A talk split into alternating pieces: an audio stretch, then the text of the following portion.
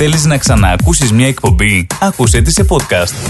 Μπε στο ρυθμός.com.au ή στο ρυθμός app ή γίνεις συνδρομητής στα podcast του Ρυθμός Radio εντελώς δωρεάν σε Google Podcast, Apple Podcast και Spotify.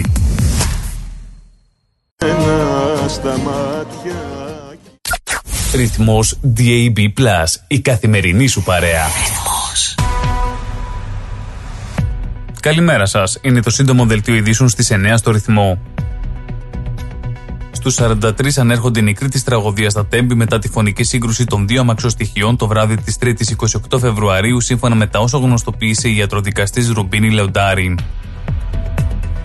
Ένα ανθρώπινο λάθος σε συνδυασμό με την παντελή έλλειψη σύγχρονων μέσων διαχείρισης κυκλοφορίας ήταν αυτά που οδήγησαν στο θάνατο δεκάδες ανθρώπους έξω από τα τέμπη και βήθησαν την Ελλάδα στο πένθος. Πριν δοθεί η εντολή στο μηχανοδηγό της επιβατικής αμαξοστοιχία να φύγει από τη Λάρισα προς Θεσσαλονίκη, ο Σταθμάρχης είχε επικοινωνήσει τηλεφωνικά με το Σταθμάρχη των Νέων Πόρων όπως ορίζει το πρωτόκολλο. Μπορεί να δοθούν είτε γραπτές εντολές σε χαρτί είτε μέσω του ραδιοτηλεφώνου. Για την αναχώρηση από το σταθμό της αμαξοστοιχία δίνει ο Σταθμάρχης Σινιάλο, είπε ο Αλέξανδρος Ιορδανίδης, μηχανοδηγός και μέλος του ΔΣ Ομοσπονδίας Σιδηροδρομικών Υπαλλήλων. Λίγες ώρες πριν την τραγωδία, στη γραμμή Ανόδου ένα τρένο ακινητοποιήθηκε λόγω βλάβης και ο σταθμάρχης κλήθηκε να το απομακρύνει. Γύρισε το κλειδί νούμερο 118 για να αλλάξει τη φορά της γραμμής.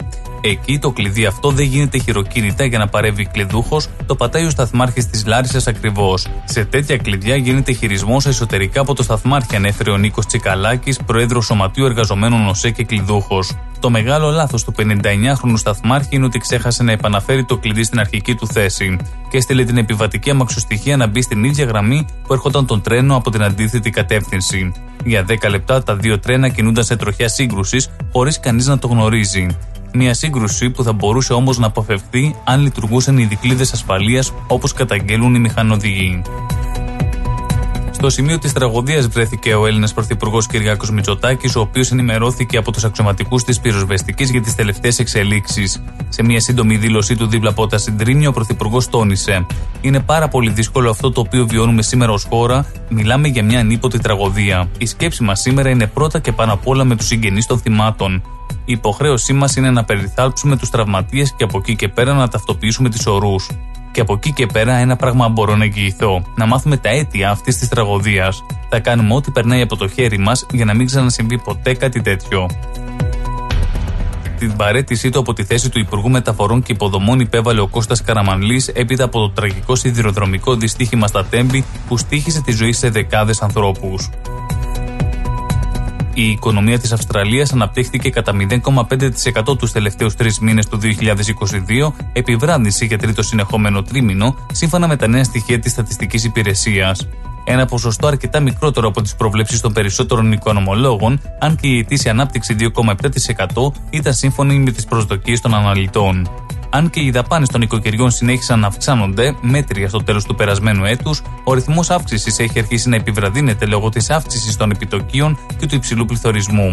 Προκειμένου να χρηματοδοτηθεί η αύξηση των δαπανών, το ποσοστό αποταμίευσης των οικοκυριών μειώθηκε για πέμπτο συνεχόμενο τρίμηνο από 7,1% σε 4,5% στο χαμηλότερο επίπεδο από το Σεπτέμβριο του 2017. Το 2023 έως τώρα τουλάχιστον δεν προδιαγράφεται και πολύ πιο ευνοϊκό με τον Υπουργό Οικονομικών της Αυστραλίας Jim Chalmers να προειδοποιεί μάλιστα ότι θα είναι ακόμη μια πρόβλεπτη χρονιά. Όσον αφορά στα πιο πρόσφατα οικονομικά δεδομένα, η οικονομική ανάπτυξη επιβράδυνε, ο πληθωρισμός υποχώρησε μεν λίγο αλλά παραμένει στα ύψη, η αποταμίευση για αυτούς που μπορούν να κάνουν μειώνεται. Στα θετικά για τους ιδιοκτήτες προσμετράται ότι οι τιμές στα ακίνητα σταθεροποιούνται και για τους έχοντες ότι οι τόκοι των καταθέσεων αυξήθηκαν κατά 25,3%. Δύο από τις τέσσερις μεγαλύτερες τράπεζες της Αυστραλίας αύξησαν τα σταθερά επιτόκια στεγαστικών δανείων μία εβδομάδα πριν από την απόφαση της Αποθεματικής Τράπεζας για μηνιαίο επιτόκιο. Τόσο η Commonwealth Bank όσο και η NAB ανακοίνωσαν την Τετάρτη ότι αύξησαν τα επιλεγμένα επιτόκια για νέους πελάτες. Οι αλλαγές έρχονται πριν από μια άλλη προβλεπόμενη αύξηση των επιτοκίων σε μετρητά από τη Reserve Bank of Australia στη μηνιαία συνεδρίαση της επόμενης Τρίτης η CBA αύξησε το κειμενόμενο επιτόκιο για το στεγαστικό της δάνειο για νέους ιδιοκτήτες και επενδυτές με καταθέσεις 30% ή περισσότερο. Δύο άνθρωποι έχασαν τη ζωή τους σε ένα σοβαρό τροχείο στο Lincoln Gap. Η αστυνομία κλήθηκε σε αναφορές για σύγκρουση δύο αυτοκινήτων στον αυτοκινητόδρομο του Lincoln κοντά στη διασταύρωση της Εθνικής Οδού Airy περίπου στις 7.30 το πρωί της Τετάρτης. Οι οδηγοί και των δύο αυτοκινήτων, μια 37χρονη γυναίκα και ένας 35χρονο άνδρας, πέθαναν στο σημείο. Ο Ρώσος Υφυπουργός Εξωτερικών Σεργέη Ραπιόφ δήλωσε ότι η Μόσχα δεν θα επανεξετάσει την απόφασή της για αποχώρηση από τη συνθήκη New Start για τον περιορισμό των πυρηνικών όπλων που έχει με τις Ηνωμένες Πολιτείες έως ότου οι Ηνωμένες Πολιτείες αλλάξουν την πολιτική τους στην Ουκρανία, μετέδωσε το ρωσικό πρακτορείο Interfax. Μήνυμα στήριξης στον ελληνικό λαό για την τραγωδία που σημειώθηκε στη Λάρισα τα μεσάνυχτα της Τρίτης απέστειλε ο Γάλλος πρόεδρος Εμμανουέλ Μακρόν. Ο πρόεδρος της Γαλλίας, σε ανάρτησή του στα ελληνικά στο Twitter, ανέφερε ότι η σκέψη μου είναι στους οικείους των θυμάτων του τραγικού δυστυχήματος που συνέβη εχθές τη νύχτα κοντά στη Λάρισα και συμπλήρωσε ότι η Γαλλία βρίσκεται στο πλευρό των Ελλήνων. Ο απολογισμός των νεκρών στην Τουρκία από τον καταστροφικό σεισμό που σημειώθηκε στις 6 Φεβρουαρίου ανήλθε σε 45.089, ανακοίνωσε η τουρκική υπηρεσία διαχείρισης καταστροφών και εκτάκτων καταστάσεων. Ο συνολικός απολογισμός των νεκρών μαζί με αυτούς που έχουν καταγραφεί στη Συρία έχει φτάσει περίπου στους 51.000. Μετά τον πρώτο σεισμό των 7,8 βαθμών, ακολούθησαν περισσότεροι από 11.000 μετασυσμοί, αρκετοί από τους οποίους ήταν πολύ ισχυροί. Να πάμε και στον καιρό της Μελβούρνης, όπου σήμερα θα επικρατήσει ηλιοφάνεια με τη θερμοκρασία να φτάνει τους 21 βαθμούς Κελσίου. Ήταν το σύντομο δελτίο ειδήσεων στις 9 στο ρυθμό. Για περισσότερες ειδήσεις και νέα από όλο τον κόσμο, επισκεφτείτε το website μας www.rυθμός.com.au. Καλή σας ημέρα. Κάθε μέρα ακούς αυτά που δεν παίζουν πουθενά άλλου. Ρυθμός DAB+.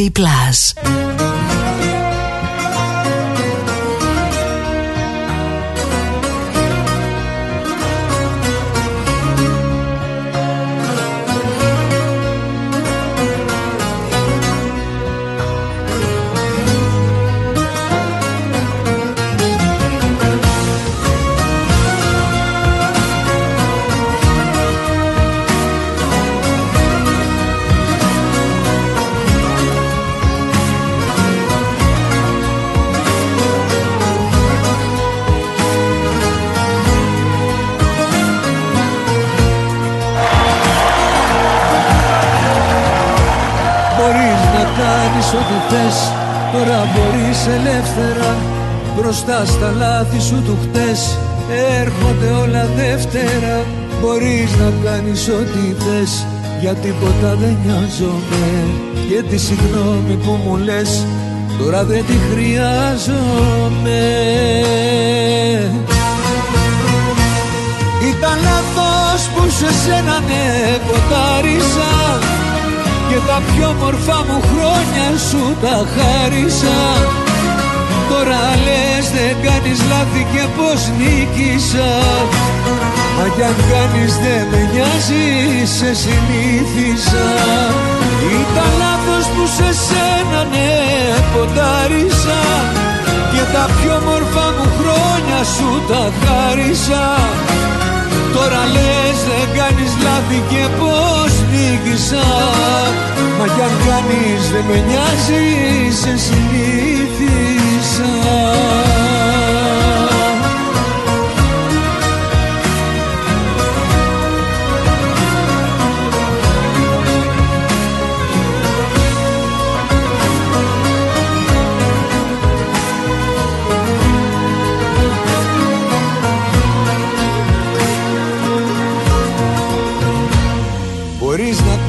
κάνεις ό,τι θες Εμένα μη με σκέφτεσαι.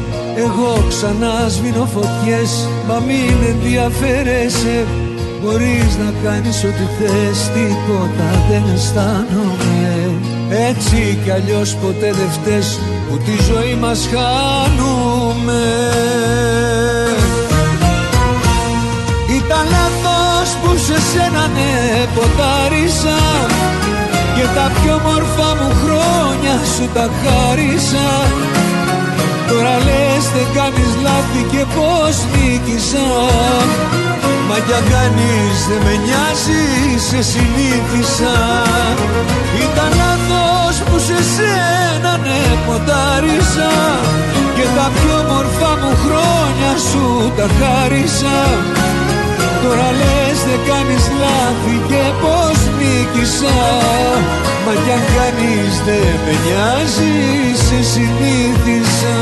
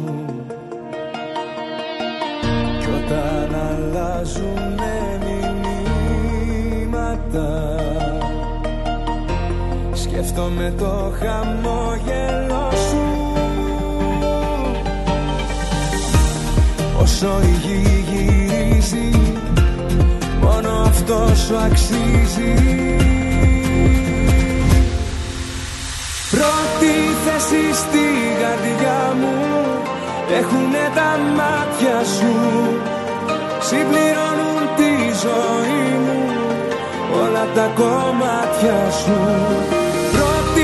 σου καρδιά μου και το παραδέχομαι.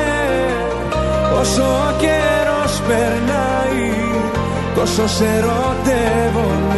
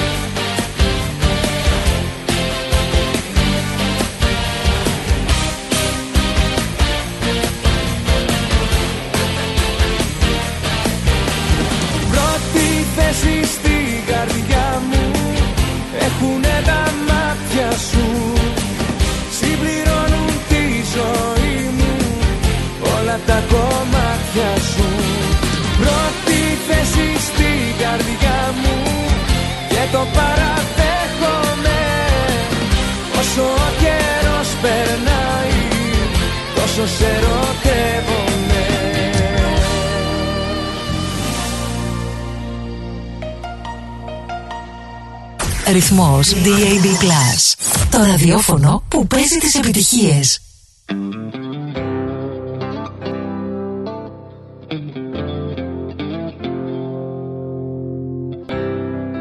Θα έρθουν δύσκολες στιγμές Θα έρθουν μέρες βάρετες Θα έρθουν νύχτες που τα χιόνια Θα σκεπάζουν τις καρδιές Που ο ήλιος στην αυγή Για τους δυο μας δεν θα βγει Και θα νιώθεις η αγάπη Κάπου να αιμορραγεί. Μα εγώ θα με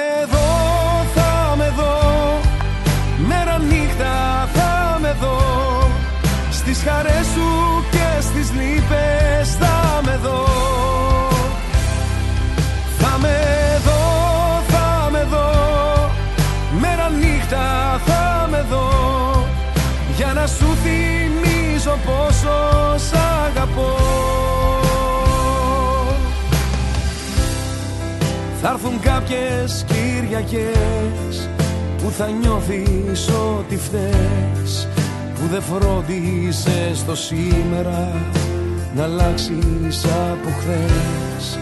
Με το βλέμμα χαμηλά θα μου λες είμαι καλά και τα λίγα στο μυαλό σου θα σου φαίνονται πολλά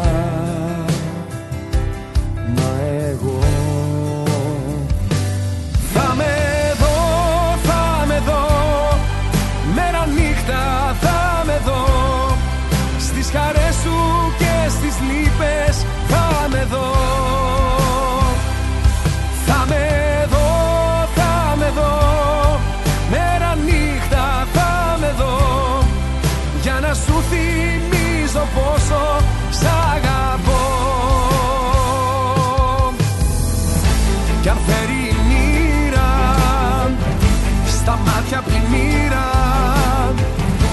Μαζί σου για πάντα.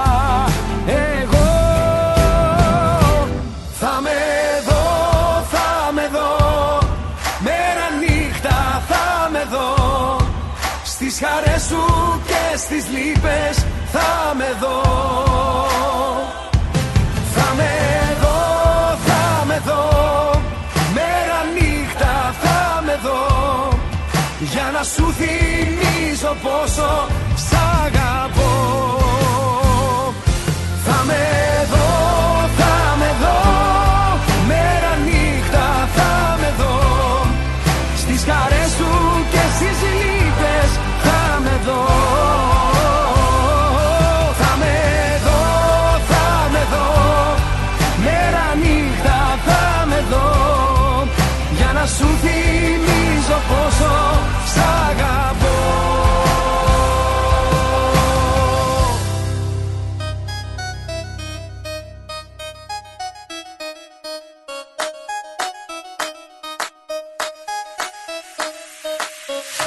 σε ερωτεύτηκα, όλα τα δέχτηκα Μα ήταν ψεύτικα, απογοητεύτηκα Δεν νιώθεις ενοχή, αλλά της την πληγή. Έριχνες μια ζωή, τι να μας πεις κι εσύ. Στα, στα, στα, λα, λα, λαου, οντέμι Σα, σα, σα, μπανσάκι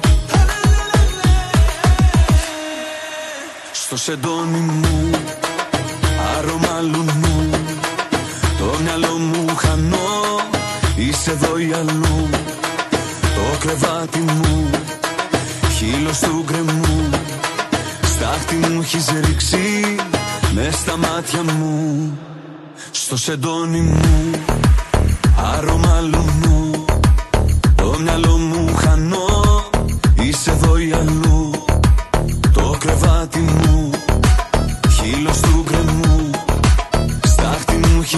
εσύ με στα μάτια μου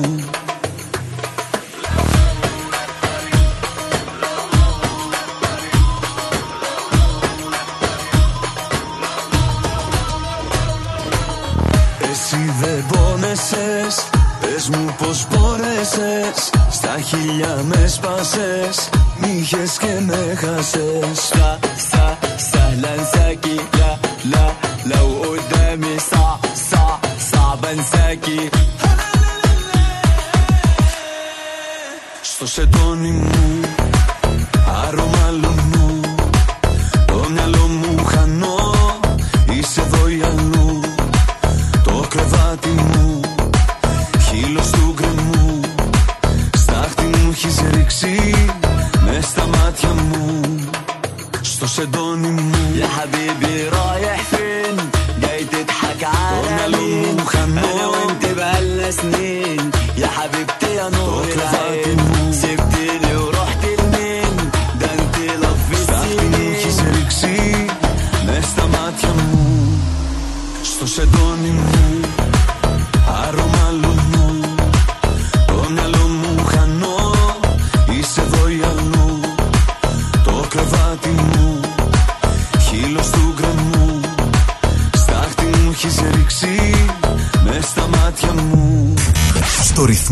Ακούς μόνο αυτά που αγαπάς. Έλα, έλα, πιο κοντά έλα, στα σκιά μου, έλα, έλα, αγκαλιά. Τις δικές σου επιτυχίες. Και ό,τι σε θυμίζει, θα βγάλω το μυαλό μου. Ήσουν καλό μισό μου, τελειώσες, τελειώσες. Τα δικά σου αγαπημένα. Πρέπει, δεν σε θέλω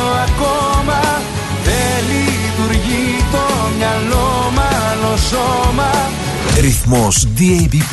Η δική σου παρέα.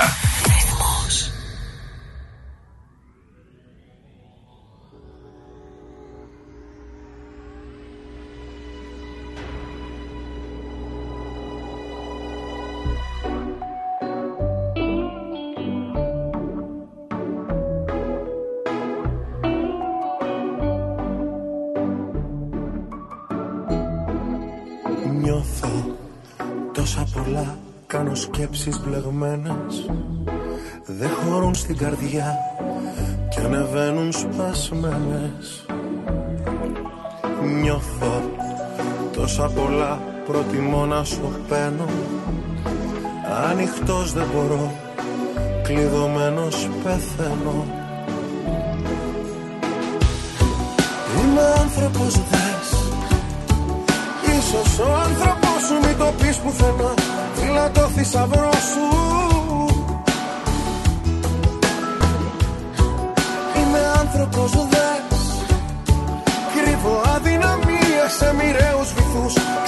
Ξαφνικές τρικυμίες Είμαι άνθρωπος δες.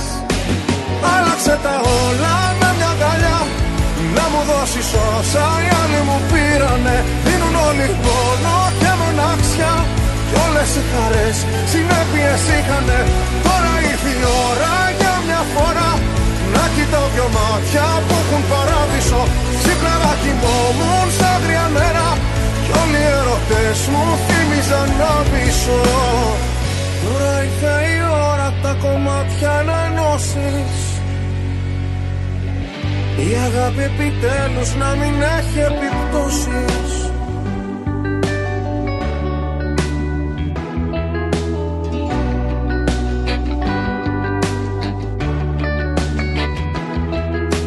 Τώρα τρόπους να ζω και να αντέχω θα βρίσκω. Και για σένα εγώ λίγο λίγο θα ανοίξω. Θέλω εσύ να με δεις ακριβώς όπως είμαι. Να μπορείς να μ' ακούς από όπου κι αν είμαι. Είμαι άνθρωπος δες Ίσως ο άνθρωπος σου μην το πεις πουθενά. Φύλλα το θησαυρό σου. Είμαι άνθρωπος δες Κρύβω αδυναμίες σε μοιραίους βυθούς Ξαφνικές τρικυμίες Είμαι άνθρωπος δες. Άλλαξε τα όλα με μια αγκαλιά Να μου δώσεις όσα οι άλλοι μου πήρανε. Δίνουν όλοι πόνο και μοναξιά Κι όλες οι χαρές συνέπειες είχανε. Τώρα ήρθε η ώρα για μια φορά Να κοιτάω δυο μάτια που έχουν παράδεισο. Ξύπναγα κοιμόμουν σαν τρία νερά. Κι όλοι οι ερωτές μου θύμιζαν να πείσω. Άλλαξε τα όλα με μια αγκαλιά να μου δώσεις όσα οι άλλοι μου πήρανε. Δίνουν όλοι πόνο και μοναξιά. Κι όλες οι χαρές συνέπειες είχανε. Τώρα ήρθε η ώρα για μια φορά. Να κοιτάω δυο μάτια που έχουν παράδεισο. Ξύπνα να κοιμόμουν σαν τρία νερά Κι όλοι οι ερωτές μου θύμιζαν να πείσω. Τώρα ήρθε η ώρα τα κομμάτια να ενώσεις. Η αγάπη επιτέλους να μην έχει επιπτώσεις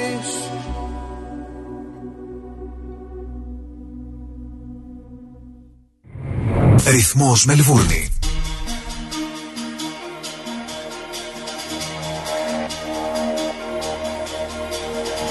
Από εδώ και στο εξής να σ' αγαπώ Θα μου το απαγορεύσω.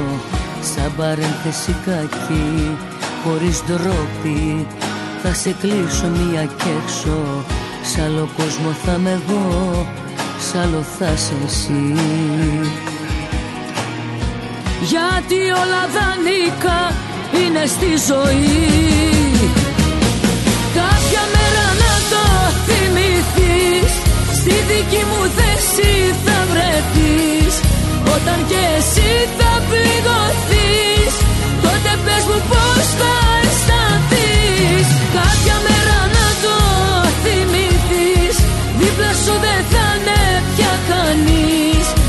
στη μοναξιά σου εμένα θα ψάχνεις Μα δεν θα με βρεις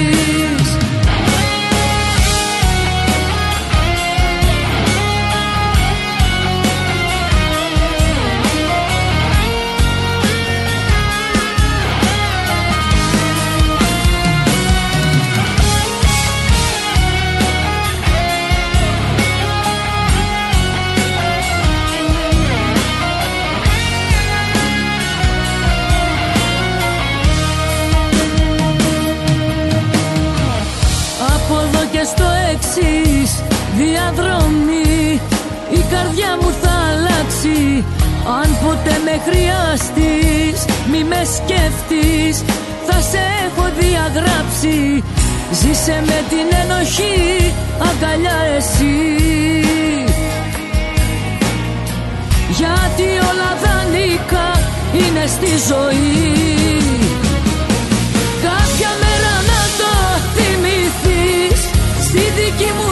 θέση θα βρεθείς. Όταν και εσύ θα πληγωθείς Τότε πες μου πώς θα αισθανθείς. Κάποια μέρα να το θυμηθείς. Δίπλα σου δεν θα είναι πια κανείς. Μες στη μοναξιά σου εμένα θα ψάχνεις. Μα δεν θα με βρεις. Κάποια μέρα να το θυμηθείς Στη δική μου θέση θα βρεθείς. Όταν και εσύ θα πληγωθείς. Τότε πες μου πώς θα αισθανθείς. Κάποια μέρα να το θυμηθείς. Δίπλα σου δεν θα είναι πια κανείς. Μες στη μοναξιά σου εμένα θα ψάχνεις. Μα δεν θα με βρεις Εσύ μας ανεβάζεις και εμείς σε ανεβάζουμε με επιτυχίες. Ρυθμός DAB+.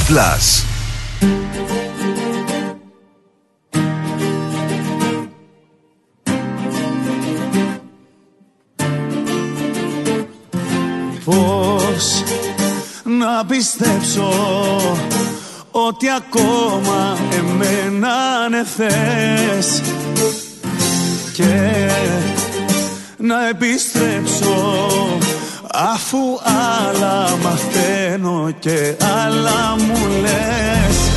Τα καλά κορίτσια ξέρω πως δεν ξενυχτάνε και ανήκουν εσέναν όταν αγαπάνε τα καλά κορίτσια ξέρω πως δεν ξενυχτάνε Δεν μεθάνε και στο σπίτι πάντα νωρίς γυρνάνε. Μα εσύ πας παντού έτσι λένε οι φήμες. Κι ότι είσαι όπως όλες εκείνες Που δεν έχουν στο αίμα μια σταγόνα από πέσα. Και σε όλα τα λάθη σχεδόν είσαι μέσα.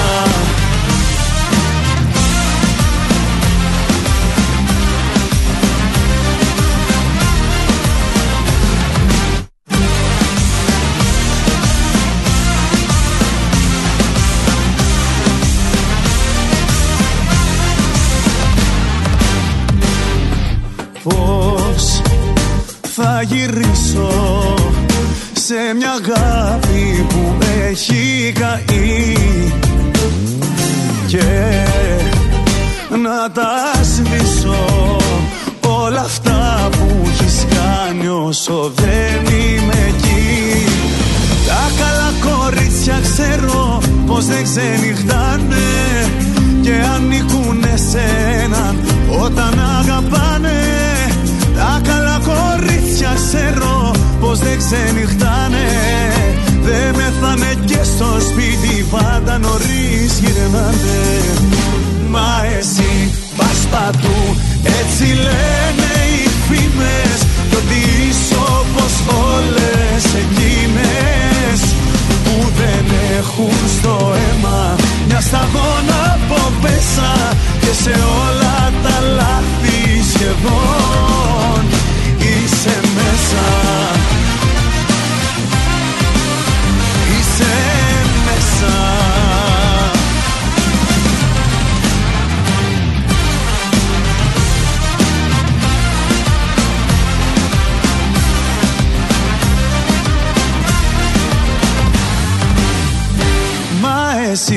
πας παντού Έτσι λένε οι φήμες Κι ότι είσαι όπως όλες εκείνες Που δεν έχουν στο αίμα Μια σταγόνα από πέσα Και σε όλα τα λάθη σχεδόν Είσαι μέσα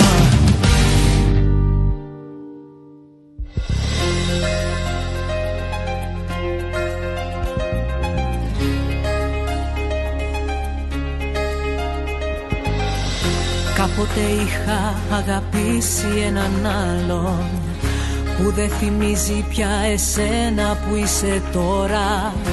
Έλεγες όλα όσα ήθελα να ακούσω. Είχες αγάπη, είχες πάθος, είχες φορά.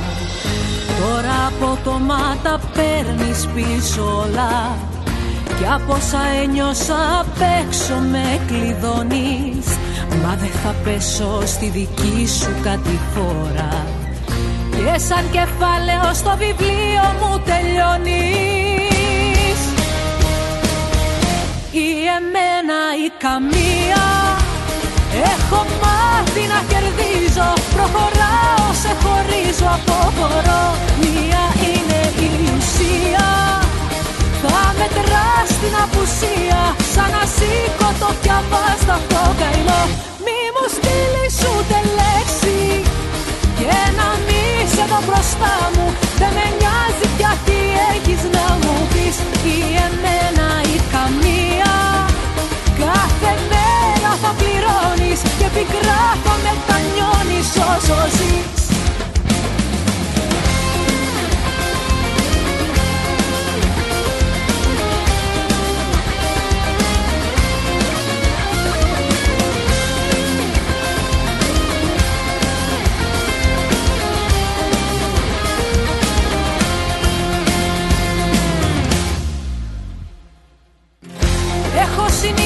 στη ζωή μου να ανεβαίνω και να πηγαίνω από τη φτιάχτηκα πιο πάνω. Μα δεν ταιριάζεις πια σε όλα αυτά που θέλω. Κι εγώ σε μόνο κερδίζω και δεν χάνω. Ή εμένα ή καμία. Έχω μάθει να κερδίζω. Προχωράω, σε χωρίζω, αποχωρώ Μία είναι η ουσία Θα μετράς την απουσία Σαν να σήκω το πιαβά στο καημό Μη μου στείλεις ούτε λέξη Και να μη σε δω μπροστά μου. Δεν με νοιάζει πια τι έχεις να μου πεις Ή εμένα ή καμία. Κάθε μέρα θα πληρώνεις Και πικρά θα μετανιώνεις όσο ζεις. Ή εμένα ή καμία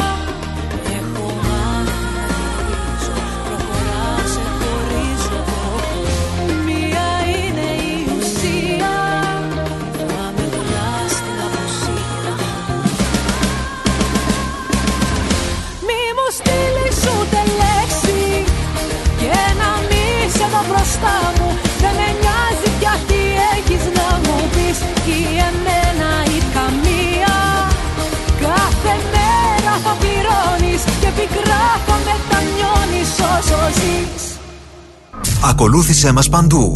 Σε Instagram, σε Instagram Facebook, Facebook και YouTube. Ρυθμός Radio. Δεν μας χωρίσουνε Δεν μας αγγίσουνε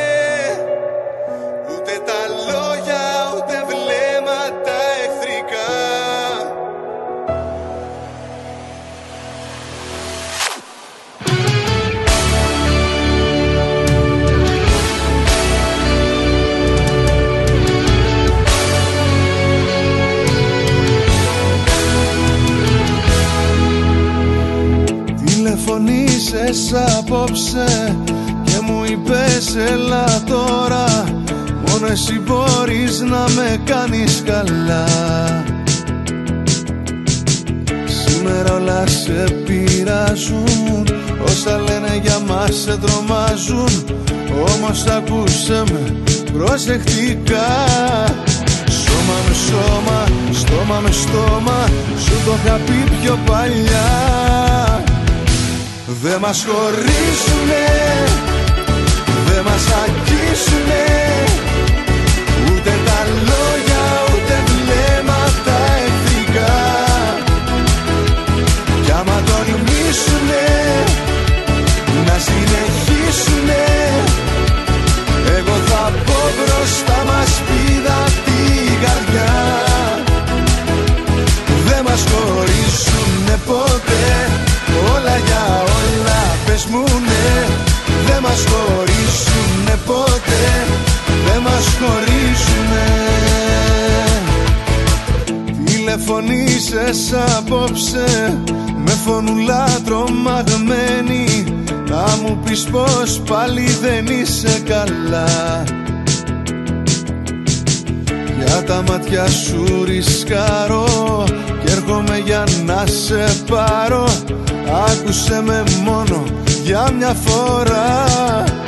Σώμα με σώμα, στόμα με στόμα Σου το είχα πει πιο παλιά. Δε μας χωρίσουνε Δε μας αγγίσουνε. Ούτε τα λόγια ούτε βλέμματα εχθρικά. Κι άμα τολμήσουνε Να συνεχίσουνε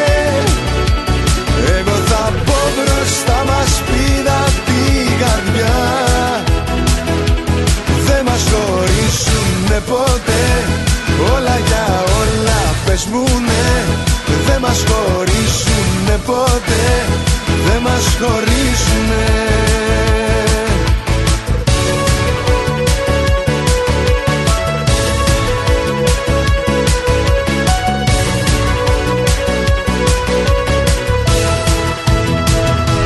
Δεν μας χωρίσουνε. Δεν μας αγγίσουνε Ούτε τα λόγια ούτε βλέμματα εχθρικά. Κι άμα τολμήσουνε να συνεχίσουνε Εγώ θα πω μπροστά μας πήδα την καρδιά Δεν μας χωρίσουνε ποτέ Όλα για όλα πες μου ναι Δεν μας χωρίσουνε ποτέ Δεν μας χωρίσουνε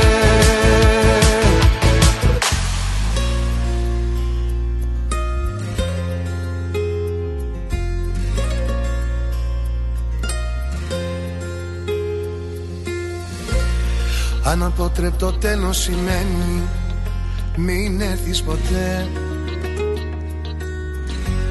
Αφού έφυγες έτσι συγγνώμες Μη φέρεις ποτέ Με βαριές σταγόνες θα τις λιώσω Τόσες σου εικόνες. Δεν κρατούν αιώνες θα ναι Με ανασακωμένη. Στη σκιά μου θα μείνεις δεμένη. Μας τα όνειρα πια θα βλεπόμαστε. Θα χαιρετιόμαστε Σαν δύο ξένοι. Με ανασακωμένη. Την καρδιά μου κοιτώ τη σπασμένη. Άγγελέ μου με σώμα επίγειο Πιο καταφύγιο Σε περιμένει.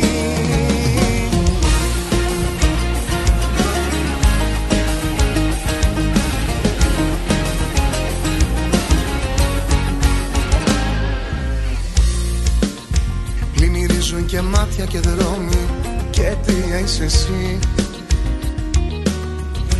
Σε κινούμενη μου βουλιάζω Και τι είσαι εσύ Άστο θα περάσεις στο μηδέν Θα ανέβω σε μια στάση. Θα έχω ξεχάσει ως το πρωί. Με ανασακωμένη Στη σκιά μου θα μείνεις δεμένη. Μας τα όνειρα πια θα βλεπόμαστε Θα χαιρετιόμαστε σαν δύο ξένοι. Με ανασακωμένη Την καρδιά μου κοιτώ τη σπασμένη Άγγελέ μου με σώμα επίγειο Πιο καταφύγιο Σε περιμένει. Μη μου μιλάς Στις φλέδος χρόνια σαν ποτάμι μου κυλάς Μπορεί αλλάζεις Μη μου μιλάς Μου ξεθοριάζεις ζωγραφιές μου με χαλάς. Δεν θέλω να μιλάς Με ανασακωμένη. Στη σκιά μου θα μείνεις δεμένη Μας τα όνειρα πια τα βλεπόμαστε. Θα χαιρετιόμαστε Σαν δύο ξένοι Με ανασακωμένη. Την καρδιά μου κοιτώ τη σπασμένη Άγγελέ μου με σώμα επίγειο. Πιο καταφύγιο Σε περιμένει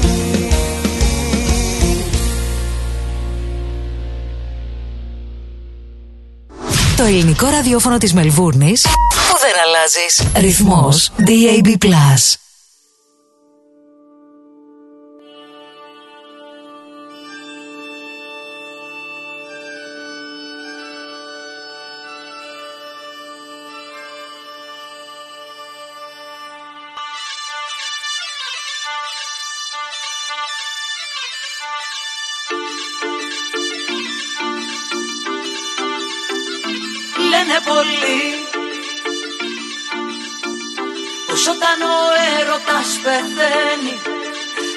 Τίποτα δεν μένει. Τίποτα δεν μένει. Λένε πολλοί Πως όταν ο έρωτας περνάει Πάβει να πονάει Πάβει να πονάει. Μα δεν ξέρουν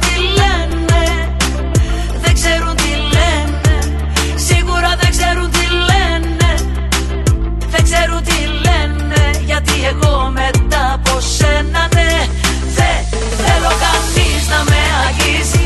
Δεν θέλω κανείς να με φυλάει. Δεν θέλω κανείς να με χαϊδεύει Και να μου λέει πως μ' αγαπάει. Δεν θέλω κανείς να με αγγίζει. Δεν θέλω κανείς να με φυλάει. Δεν θέλω κανείς να με χαϊδεύει Και να μου λέει πως μ' αγαπάει. Μετά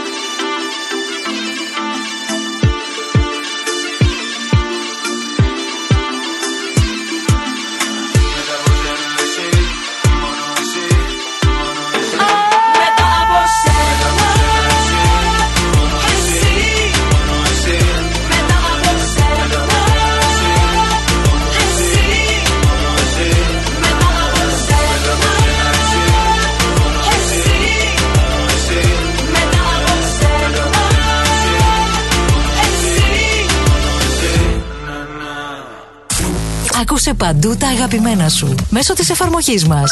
Ρυθμός Radio App. Διαθέσιμο στο Apple Store και στο Google Play Store. Το αγαπημένο σου ραδιόφωνο. Από το κέντρο της Μελβούρνης. Για όλη την Αυστραλία. Σίδνεϊ. Πέρθ. Ντάρουιν. Αδελαίδα. Καμπέρα. Το πιο ελληνικό ραδιοφωνικό breakfast ξεκινάει τώρα στο Ρυθμός Radio με Στράτο Αταλίδη και Νίκο Σαρή. Καλημέρα, παιδιά. Έλα, καλημέρα, καλημέρα. Καλημέρα, όμορφα The Greek Breakfast Show.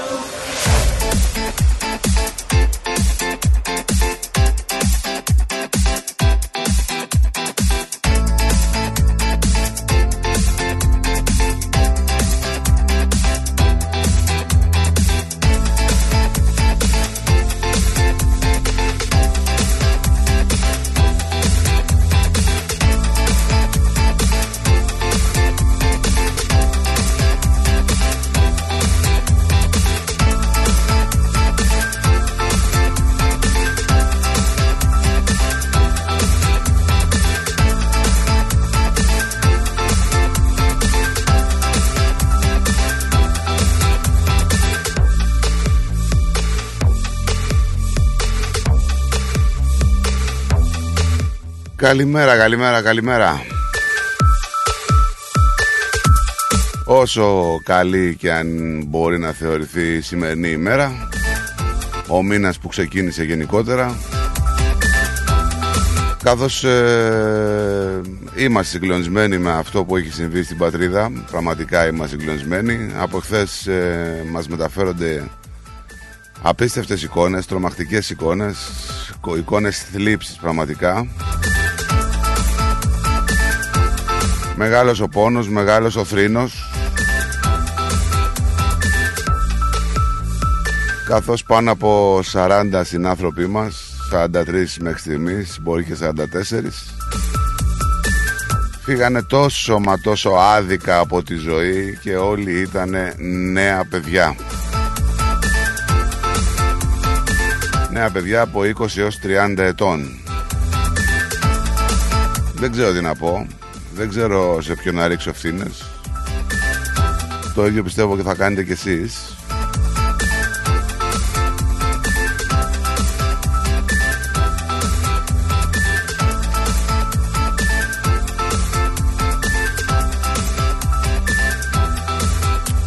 Μια κατάσταση πολύ δύσκολη, πραγματικά πολύ δύσκολη.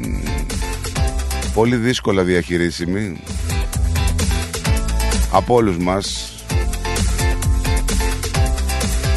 Ένα τραγικό δυστύχημα, ένα δυστύχημα που λες ε, δεν μπορεί να συμβαίνει κάτι τέτοιο. Δεν μπορεί να έχουν χαθεί 43 ζωές από μια τέτοια νοησία. Από μια τέτοια ανελγησία. Δεν ξέρω, πιστεύω ότι μας ξεπερνάει όλο αυτό. Ο ανθρώπινος ο πόνος είναι πάρα πολύ μεγάλος Έχοταν, ε, ήταν η επιστροφή κάποιων ανθρώπων από το τριήμερο, το τριήμερο της Καθαρής Δευτέρας. Κάποιοι περιμέναν τα παιδιά τους να τα δούνε, κάποιοι περιμέναν να φτάσουν στον προορισμό τους όπου σπουδάζανε σε συγκεκριμένα μέρη της Ελλάδος. Και μετά από 48 ώρες περίπου, 24 μάλλον, δεν ξέρουν, δεν μπορούν να αναγνωρίσουν, δεν υπάρχει λίστα νεκρών, δεν ξέρουμε τον αριθμό, τον ακριβή αριθμό των επιβατών του τρένου. Γενικότερα ένα μπάχαλο, δεν μπορούν να ταυτοποιηθούν οι νεκροί. Γονείς παίρνουν τηλέφωνο τα παιδιά τους ε, και δεν απαντάνε μετά από 24 ώρες. Δεν είναι στη λίστα ούτε των τραυματιών, ούτε των νεκρών, ούτε των αγνοωμένων. Και προσπαθείς να βάλεις τον εαυτό σου σε αυτή την θέση.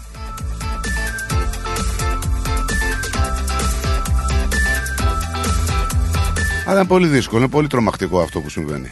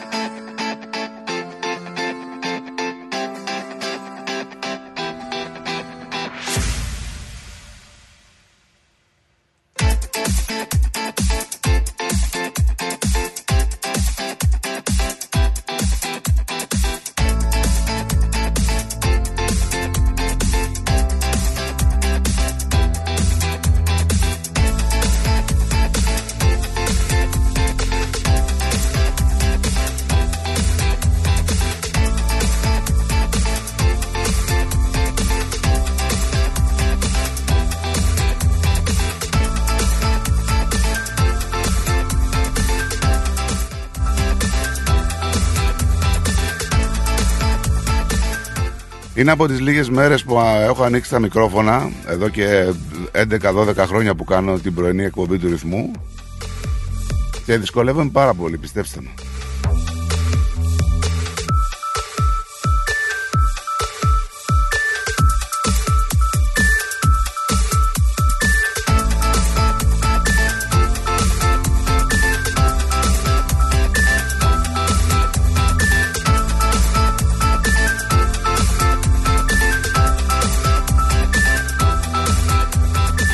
Δεν ξέρω αν θα μπορέσουμε να φύγουμε σήμερα από το θέμα. Δεν ξέρω τι άλλο μπορούμε να πούμε.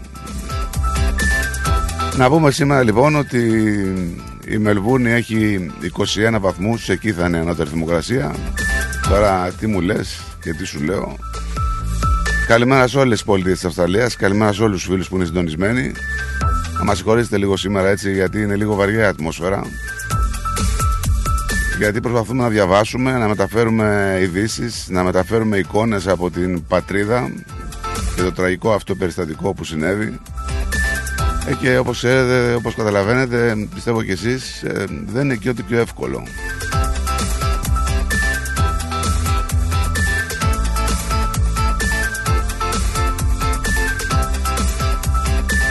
Κάποιοι φταίνε ρε παιδί μου γι' αυτό επιτέλους κάτι πρέπει να γίνει δεν μπορεί να φταίει μόνο ο σταθμάρχης που κάνει το λάθος. Ανθρώπινο λάθος, OK, okay, το καταλαβαίνω. Δύσκολο. Ε, Έχεις ευθύνη για εκατοντάδες ανθρώπους.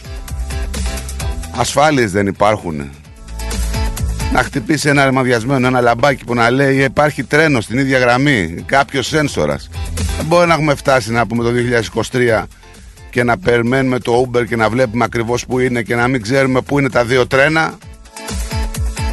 Μπαίνουμε σε αυτή την εφαρμογή και βλέπουμε ότι έρχεται το Uber σε τρία λεπτά είναι στην τάδε οδό. Και δεν μπορούμε να δούμε αν στην ίδια γραμμή υπάρχουν δύο τρένα, το κερατό μου. Δεν μπορούμε.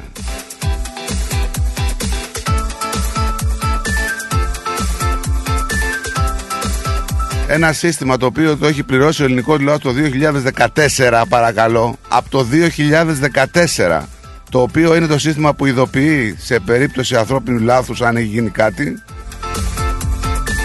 έχει περάσει κυβέρνηση Σαμαρά, κυβέρνηση Τσίπρα, κυβέρνηση Μητσοτάκης και δεν έχει γίνει ακόμα τίποτα.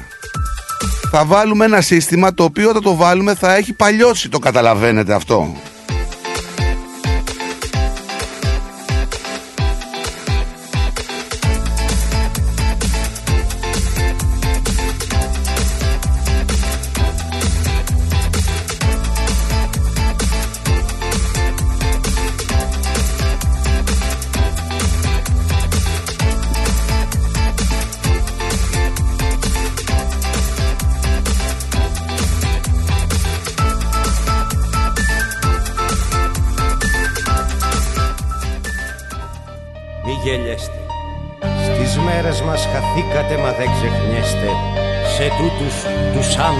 Καιρούς. Εκείνο το πρωί Λες και δεν ήθελε να ξημερώσει Κι η μέρα φοβότανε. Λες και δεν ήθελε Ο ήλιος να ανατείλει Να μην δει το κακό που ερχότανε. Τα πουλιά λουφάξαν στις φωλιές τους Αισθανθήκαν το μεγάλο κακό Τις χιλιάδες ανάσες Και με μια των σοφών τα χαρτιά. Τα τυλίξανε πύρινες γλώσσες Αστραπές και βροντές. Καρακώνουν στιγνά το κορμί σου Λυσασμένα σκυλιά.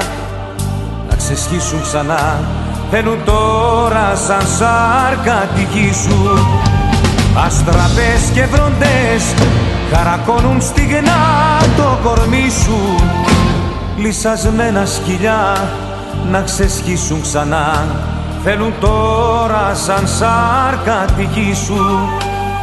Πατρίδα μου αγαπημένη Ποια κατάρα σε βαραίνει Πόση μοναξιά.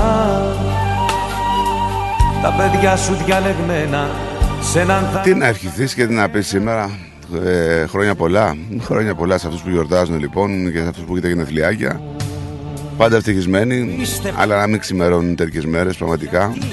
και πώς μπορείτε να είστε Πραγματικά μια πολύ δύσκολη κατάσταση. Σύμφωνα με τα ρεπορτάζ, ε, οι άνθρωποι ψάχνουν τους ανθρώπους τους ε, μέσω social media μετά τη σύγκρουση. Να πούμε ότι τα δύο πρώτα βαγόνια ουσιαστικά δεν υπάρχουν. δεν υπάρχουν, δηλαδή δεν μπορούν να ταυτοποιηθούν τα πτώματα. Φανταστείτε τη, σφοδρή, τη σφοδρότητα της σύγκρουσης.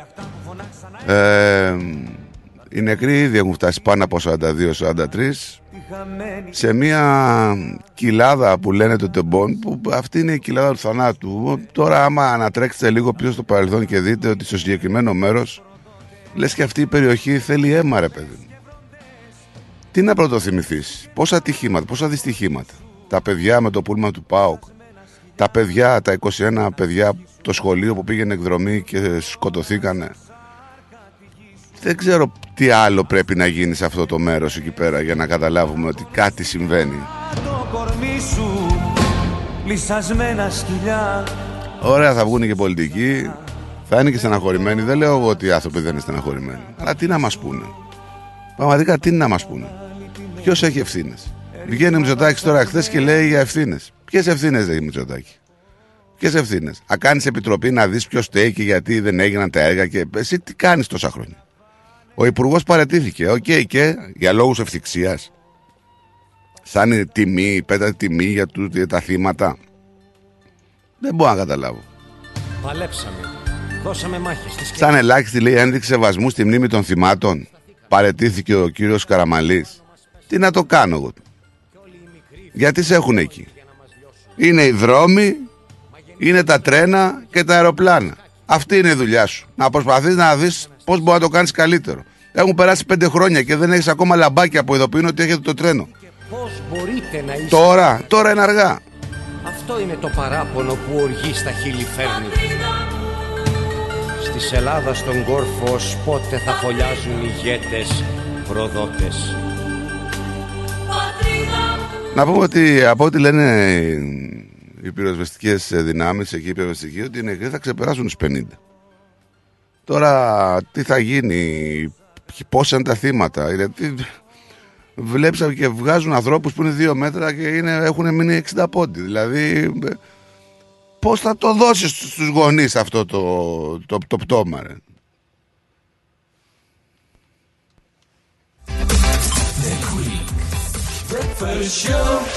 Γιαούρτι, αν θέλεις Κρεμόδες και απολαυστικό Ρόγαν μόνο Είναι τετρεπτικό.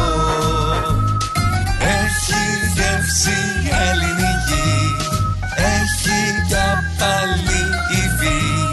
Πόσο αούρτι προκάλ Ακολούθησέ μας παντού σε Instagram, Facebook και YouTube. Ρυθμός Radio. Και πάλι μέρη μου να τα εκατοστήσεις Το πάρτι ήταν τέλειο Και ο Μπουβές Καλετέλειος Είχε και του πολιού το γάλα Μμμ, μμμ. Τα λέμε ε; Είδες μπάμπι μου μπουφέ; Και σαλάτες και γύρο Και σουβλάκια και λουκάνικα Και χταποδάκι και γαρίδες Και όλα στα κάρβουνα Μπάμπι μου Τα είδα γυναίκα, πήρα κάρτα. Barbecue Brothers Catering. Θα τους φωνάξω για το πάρτι στο εργοστάσιο. Αμάν ρε μπάμπι με το εργοστάσιο Καλέ να μας κανονίσουν το catering για τους αραβώνες της Τζενούλας Και μην ξεχνάς θέλουμε και για τη βάπτιση της μπουμπούς Για catering που γίνεται θέμα συζήτησης, Barbecue Brothers Catering αναλαμβάνουμε κάθε είδους εκδήλωσης. Με πλούσιο μενού ανάλογα με τις προτιμήσεις σας. Και επειδή η ζωή έχει και δύσκολες στιγμές Αναλαμβάνουμε το φαγητό για κηδείες και μνημόσυνα Στο χώρο επιλογής σας Barbecue Brothers Catering. Δείτε τα πακέτα προσφορών και τις τιμές στο site μας www.barbecuebrothers.com.au ή τηλεφωνήστε στον Ανδρέα στο 0412 445 929. Τα πλούσια χρώματα της Ελλάδας. Η πλούσια ιστορία της. Ο φυσικός πλούτος της. Όλη η ελληνική έμπνευση αποτυπωμένη στα πιο stylish κοσμήματα. Γκρέτζιο. Η ελληνική μάρκα ρολογιών και κοσμημάτων Γκρέτζιο που ξεχωρίζει στην ελληνική αλλά και τη διεθνή αγορά ήρθε τώρα και στην Αυστραλία με σχέδια κοσμημάτων από χρυσό, ασίμι καθώς και ρολόγια εξαιρετικής κατασκευής από ανοξίδωτο ατσάλι. Οι συνδυασμοί που μπορείτε να πραγματοποιήσετε φορώντας τα κοσμήματα Γκρέτζιο θα σας συνοδεύσουν σε κάθε περίσταση, δημιουργώντας ένα μοναδικό στυλ που θα συναρπάσει. Γκρέτζιο. 51 Portman Street, Oakley. Τηλέφωνο 03 95 63 33 08. Instagram Γκρέτζιο Australia. Ανακαλύψτε φέτος τα πιο stylish γυναικεία κοσμήματα τη σεζόν από την Γκρέτζιο. Η ώρα είναι 10. Η ώρα στην Ελλάδα είναι μία τα ξημερώματα.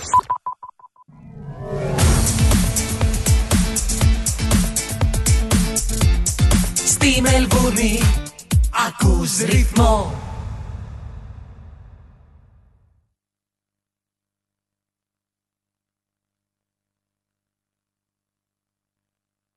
Μη βλέπεις που γελάω Δεν είμαι η εικόνα αυτή που θέλω Εδώ είμαστε λοιπόν, ε, επανήλθαμε εδώ διαμνησκό. Καλημέρα Νικόλα. Καλημέρα. Δεν είναι, αλλά Τι καλημέρα. καλημέρα, αυτό έλεγα και εγώ στην αρχή. Όσο μπορεί και να πεις καλημέρα. Τι καλημέρα. Ε, Δεν μπορούσα να Εγώ δεν είναι σου κρύβω ότι δεν ήθελα να έρθω.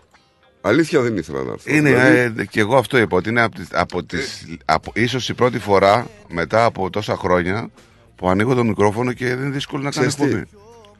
Προσπαθούσα να σκεφτώ την εκπομπή. Έχω τόσα πολλά στο μυαλό μου. Ε, είναι τόσο φουσκωμένο που δεν, δεν... Σκεφτόμουν ας πούμε τι μουσική να παίξεις και τι να σου πει ο τραγουδιστής. Σκεφτόμουν τι να σου πει το διάλειμμα, το break. Σκεφτόμουν χίλια δυο πράγματα. Και, και ξέρεις, η λύπη κάποια στιγμή φέρνει και την οργή. Και η οργή αυτή δεν ξέρω προς τα πού να την εκφράσω. Μα αυτό είναι το θέμα. Δηλαδή, έχω τόσα πολλά στο μυαλό μου, αλήθεια τόσα πολλά. Ακούγοντας και κάνοντας μια απλή γύρα στο διαδίκτυο, βλέποντας ότι η Γαλλία έδωσε 20 δισεκατομμύρια τα τελευταία, ε, 5 δισεκατομμύρια τα τελευταία 20 χρόνια για τους σιδηροδρόμους του και έχει υπερσύγχρονο δίκτυο, ενώ η Ελλάδα έδωσε 15.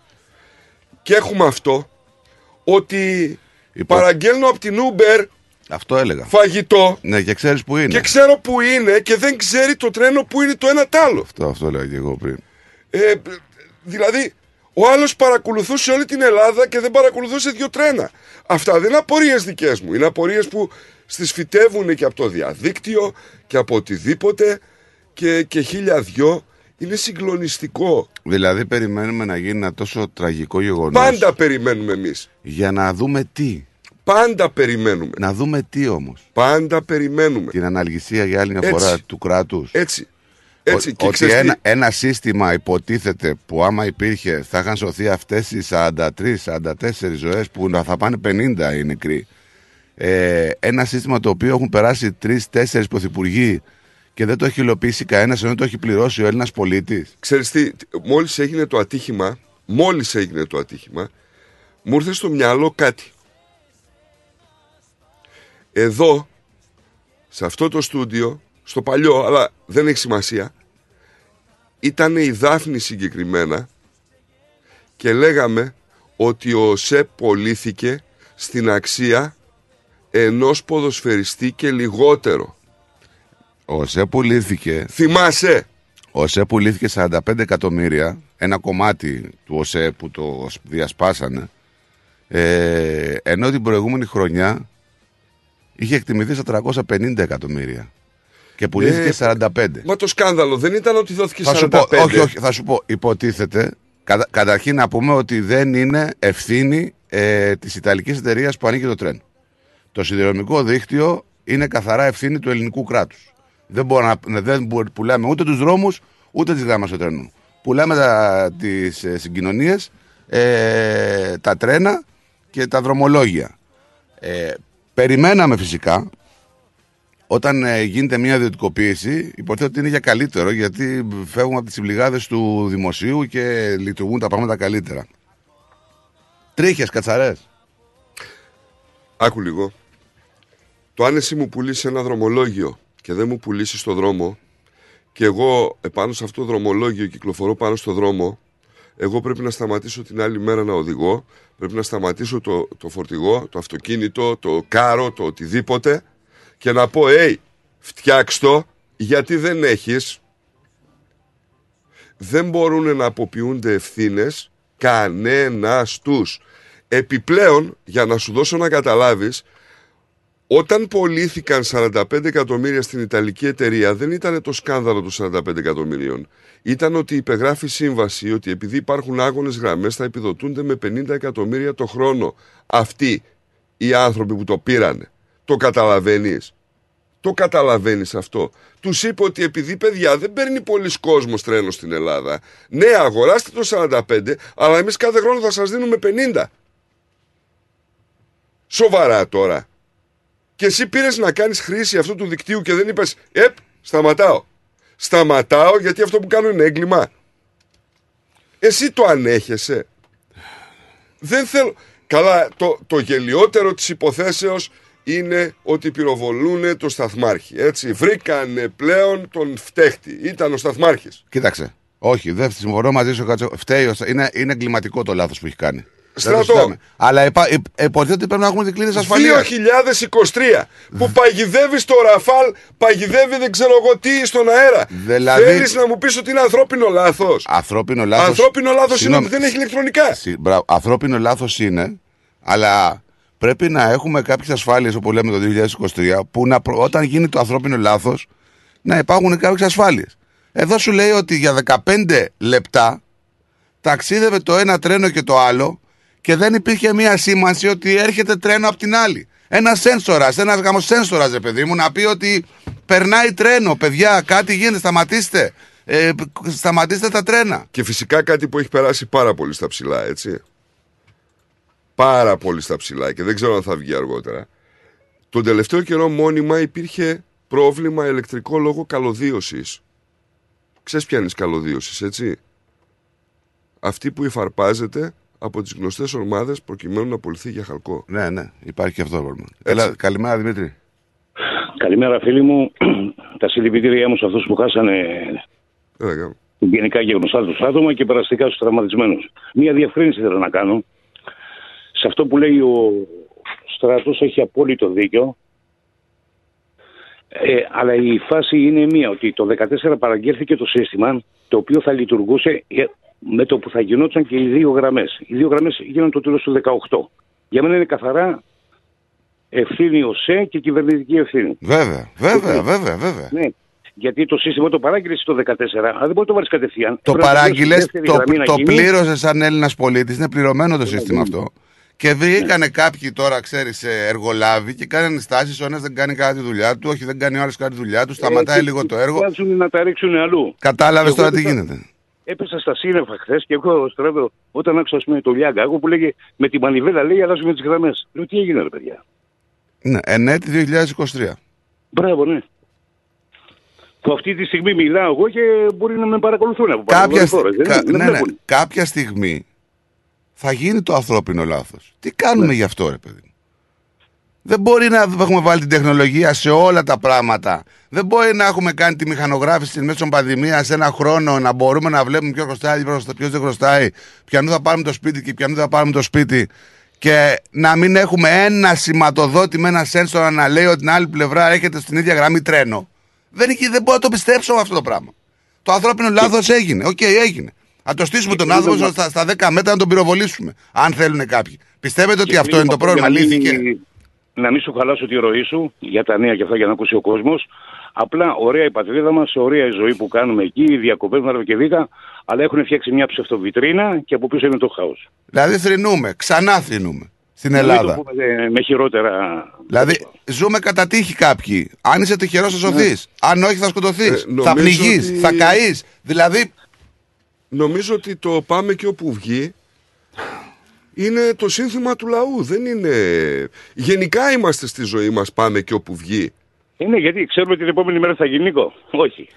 Δηλαδή, Ε, πώς- δηλαδή ξέρεις, αυτό που λέμε δεν ξέρουμε την επόμενη μέρα ενδεχομένως να είναι και Θεού δουλειά. Αλλά αν προγραμματίσουμε τη ζωή μας, νομίζω ότι ξέρουμε τι θα γίνει την επόμενη μέρα. έτσι. Ξέρετε τι με ξεπερνάει, ρε παιδί μου. Αυτό που σου λέω, δηλαδή, περιμένω κάποιο στιγμή θα πνιγείς, θα καείς, θα πέσει θύμα όλων αυτών που υποτίθεται θα έπρεπε να έχουμε ερημνήσει για να μην ζεις κατά τύχη αυτούς που ψηφίζουμε. Όλων των υπευθύνων. Όλων αυτών που τώρα τρέχουν στα τέμπη για να κάνουν τους συντετριμένους. Εγώ δεν σου λέω ότι τους κάνουν. Εντάξει, ή- ή- μπορεί να είναι συντετριμένοι. Έτσι. Μπορεί να είναι και υποκριτές. Έχουμε προεκλογική βράδυ, περίοδο. Μηδενούς εξαιρωμένου, Τρεις ώρα- έτσι. Είτε λέγεται Τσίπρας, είτε Τρεις ώρα λέγεται το- Μητσοτάκης, είτε λέγεται όποιος να είναι. Ναι. Τρεις η ώρα το πρωί είχαν ευριάσει γιατί ήταν επί μισή ώρα από πάνω από εκεί που μένω ένα ελικόπτερο και γύριζε. Και πετάχτηκα, δεν μπορούσα να κοιμηθώ. Αλλά απ' την άλλη, ξέρεις τι λέω; Το κράτος είναι εδώ. Κάτι έχει γίνει και. Έτσι είναι. Έτσι λοιπόν, είναι. καλή σας μέρα, καλή συνέχεια και συγγνώμη για την κόψη Εντάξει, σήμερα είναι μια μέρα που δεν μπορούμε κι εμείς να ξέρεις άνετα να κάνουμε αυτό που κάνουμε σε καθημερινή βάση. Εγώ δηλαδή δεν σου κρύβω ότι όταν διαβάζω 5-10 γραμμές, πραγματικά ε, ε, αρχίζω και ε, συγκινούμε. Δεν μπορώ να πω παραπάνω. Όταν φτάνω. Νικόλα, σ- και, πιστε- και πιστεύω να μην είναι και σε κάποιο γνωστό γιατί οι περισσότεροι ήταν από πάνω εκεί. Δεν είναι αυτό το θέμα. να Αυτό σου μου πω έλεγε ο κάτι. Νίκος. Όλοι Συγγνώμη, γνωστοί. συγγνώμη λίγο. Αυτό μου έλεγε τώρα ο Νίκος. Δηλαδή, Είναι και αυτό γιατί θα σε πονέσει Ξέ, πιο πολύ. ξέρεις τι γίνεται. Μπαίνεις στη διαδικασία. Επί, όταν είσαι γονιός, ειδικά, και λες, περιμέναν τα παιδιά τους. Δεν ξέρουν αν τα παιδιά τους ε, ζουν. Δεν ξέρουν αν είναι πεθαμένα. Δεν ξέρουν αν αγνοούνται. Δεν ξέρουν αν είναι από αυτά που τα βγάζουν από ένα μι- ε, μισό μέτρο κάθε σακούλα. Έτσι. Μου λέει ο Νίκος, η, η κόρη μου μου λέει, ξέρω εγώ, έκανε αυτό το δρομολόγιο συχνά άμα κατέβαινε Αθήνα. Δηλαδή, πώς να μην κάνεις συνειρμό και να μπεις και εσύ στην ίδια φάση; Πονάσει με όλο τον κόσμο, αλλά αν είναι και κάτι δικό σου, πονάσει ακόμα περισσότερο. Τέλος πάντων. Λοιπόν, καλή σας μέρα. Γεια σου.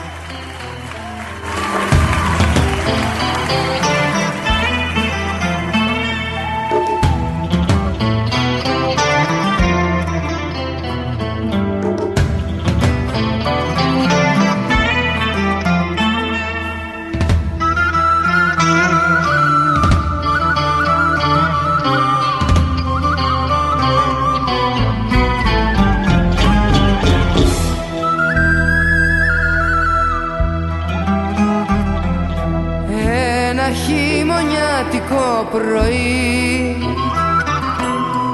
Έφυγα από το σπίτι σαν Και να πούμε ότι αυτή η τραγωδία στα Τέμπη είχε προαναγγελθεί έτσι. Από τις 7 Φεβρουαρίου, το μόνο που δεν είχαν προβλέψει οι εργαζόμενοι στους αεροδρόμου ήταν το πότε. Να σας πω ακριβώς, δεν θα περιμένουμε το δυστύχημα που έρχεται για να δούμε να χύνουν κροκοδίλια δάκρυα κάνοντας διαπιστώσεις. Αυτό είχαν γράψει τότε. Και τώρα το διαβάζεις και ανατριχιάζεις και εξοργίζεσαι. Γιατί μαθαίνεις ότι ο κόσμος που μπαίνει στο τρένο παίζει τη ζωή του κοροναγράμματα. Εδώ και 23 χρόνια. Έτυχε και έγινε τώρα. Έτσι. Οι εργαζόμενοι φώναζαν. Αλλά όλοι αυτοί που τώρα κλαίνε έκαναν τους κουφούς. Ήταν το πάμε και όπου βγει που είπε και ο άλλος που άκουσα από τον ασύρματο. Έτσι. Στην εποχή που κανονικές χώρες, γιατί δεν θεωρώ την Ελλάδα κανονική πλέον, Με να πάμε και όπου βγει κάναμε Ολυμπιακούς. Τι λέμε τώρα, ρε Δηλαδή, παιδιά; δίνουν τη δυνατότητα στον επιβάτη να βλέπει live την πορεία του τρένου. Που επιβαίνει και μαζί όλων των υπολείπων. Εδώ όλα είναι στο manual. Στο manual. Εδώ δηλαδή είμαστε με το κλειδί να αλλάξουμε τη ράγα. Εκτός από την ευθύνη φυσικά, έτσι, που η ευθύνη είναι στον αυτόματο. Ε, δεν υπάρχει ευθύνη, δεν υπάρχει manual ευθύνη. Έχεις καταλάβει αυτή τη στιγμή τι γίνεται σε όλα τα Εγώ το κανάλια; θεωρώ δολοφονία αυτό. Ναι, Αλήθεια. δολοφονία είναι, οκ, εντάξει, έχεις καταλάβει αυτή τη στιγμή τι γίνεται στα κανάλια; Μεταθέτουν την ευθύνη, την επιμερίζουν σε πολλά χρόνια πίσω. Η ευθύνη ξεκινάει από το 2000. Πρόσεξε τώρα. Από το 2000, τι νομίζεις και τι περιμένεις ότι θα κάνουν.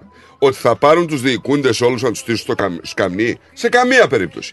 Παρετήθηκε ο Καραμαλής. Και τι έγινε; Στις εκλογές δεν θα βάλει υποψηφιότητα; Ναι, εντάξει, εντάξει. Για ποιο λόγο θα βάλει υποψηφιότητα; Για να γίνει βουλευτής ή για να μην υπουργοποιηθεί; Για ποιο λόγο; Ο Πλεύρης γιατί κάθεται εκεί; Α μου εξηγήσει κάποιος. Α μου εξηγήσει κάποιος τι έκανε ο Υπουργός Ανάπτυξης. Ποιος Πλεύρης, μωρέ; Προκειμένου να αναπτυχθεί. Ποιος πλεύς που περιμένανε 50 λεπτά Σας οι, οι παρακαλώ ασθενείς τώρα. για να εξεταστούν. Σας παρακαλώ τώρα. Εντάξει. Δηλαδή, αυτό που είπε και το κάποιος- φιλότιμο των ανθρώπων που θα δουλεύουν στα νοσοκομεία Αυτό- δηλαδή δεν μπορεί να σώζει πάντα μια ζωή τον κόσμο και να απενοχοποιεί τις κυβερνήσεις. Αυτό που είπε και κάποιος. Δεν είναι λέει ζωές που χάθηκαν.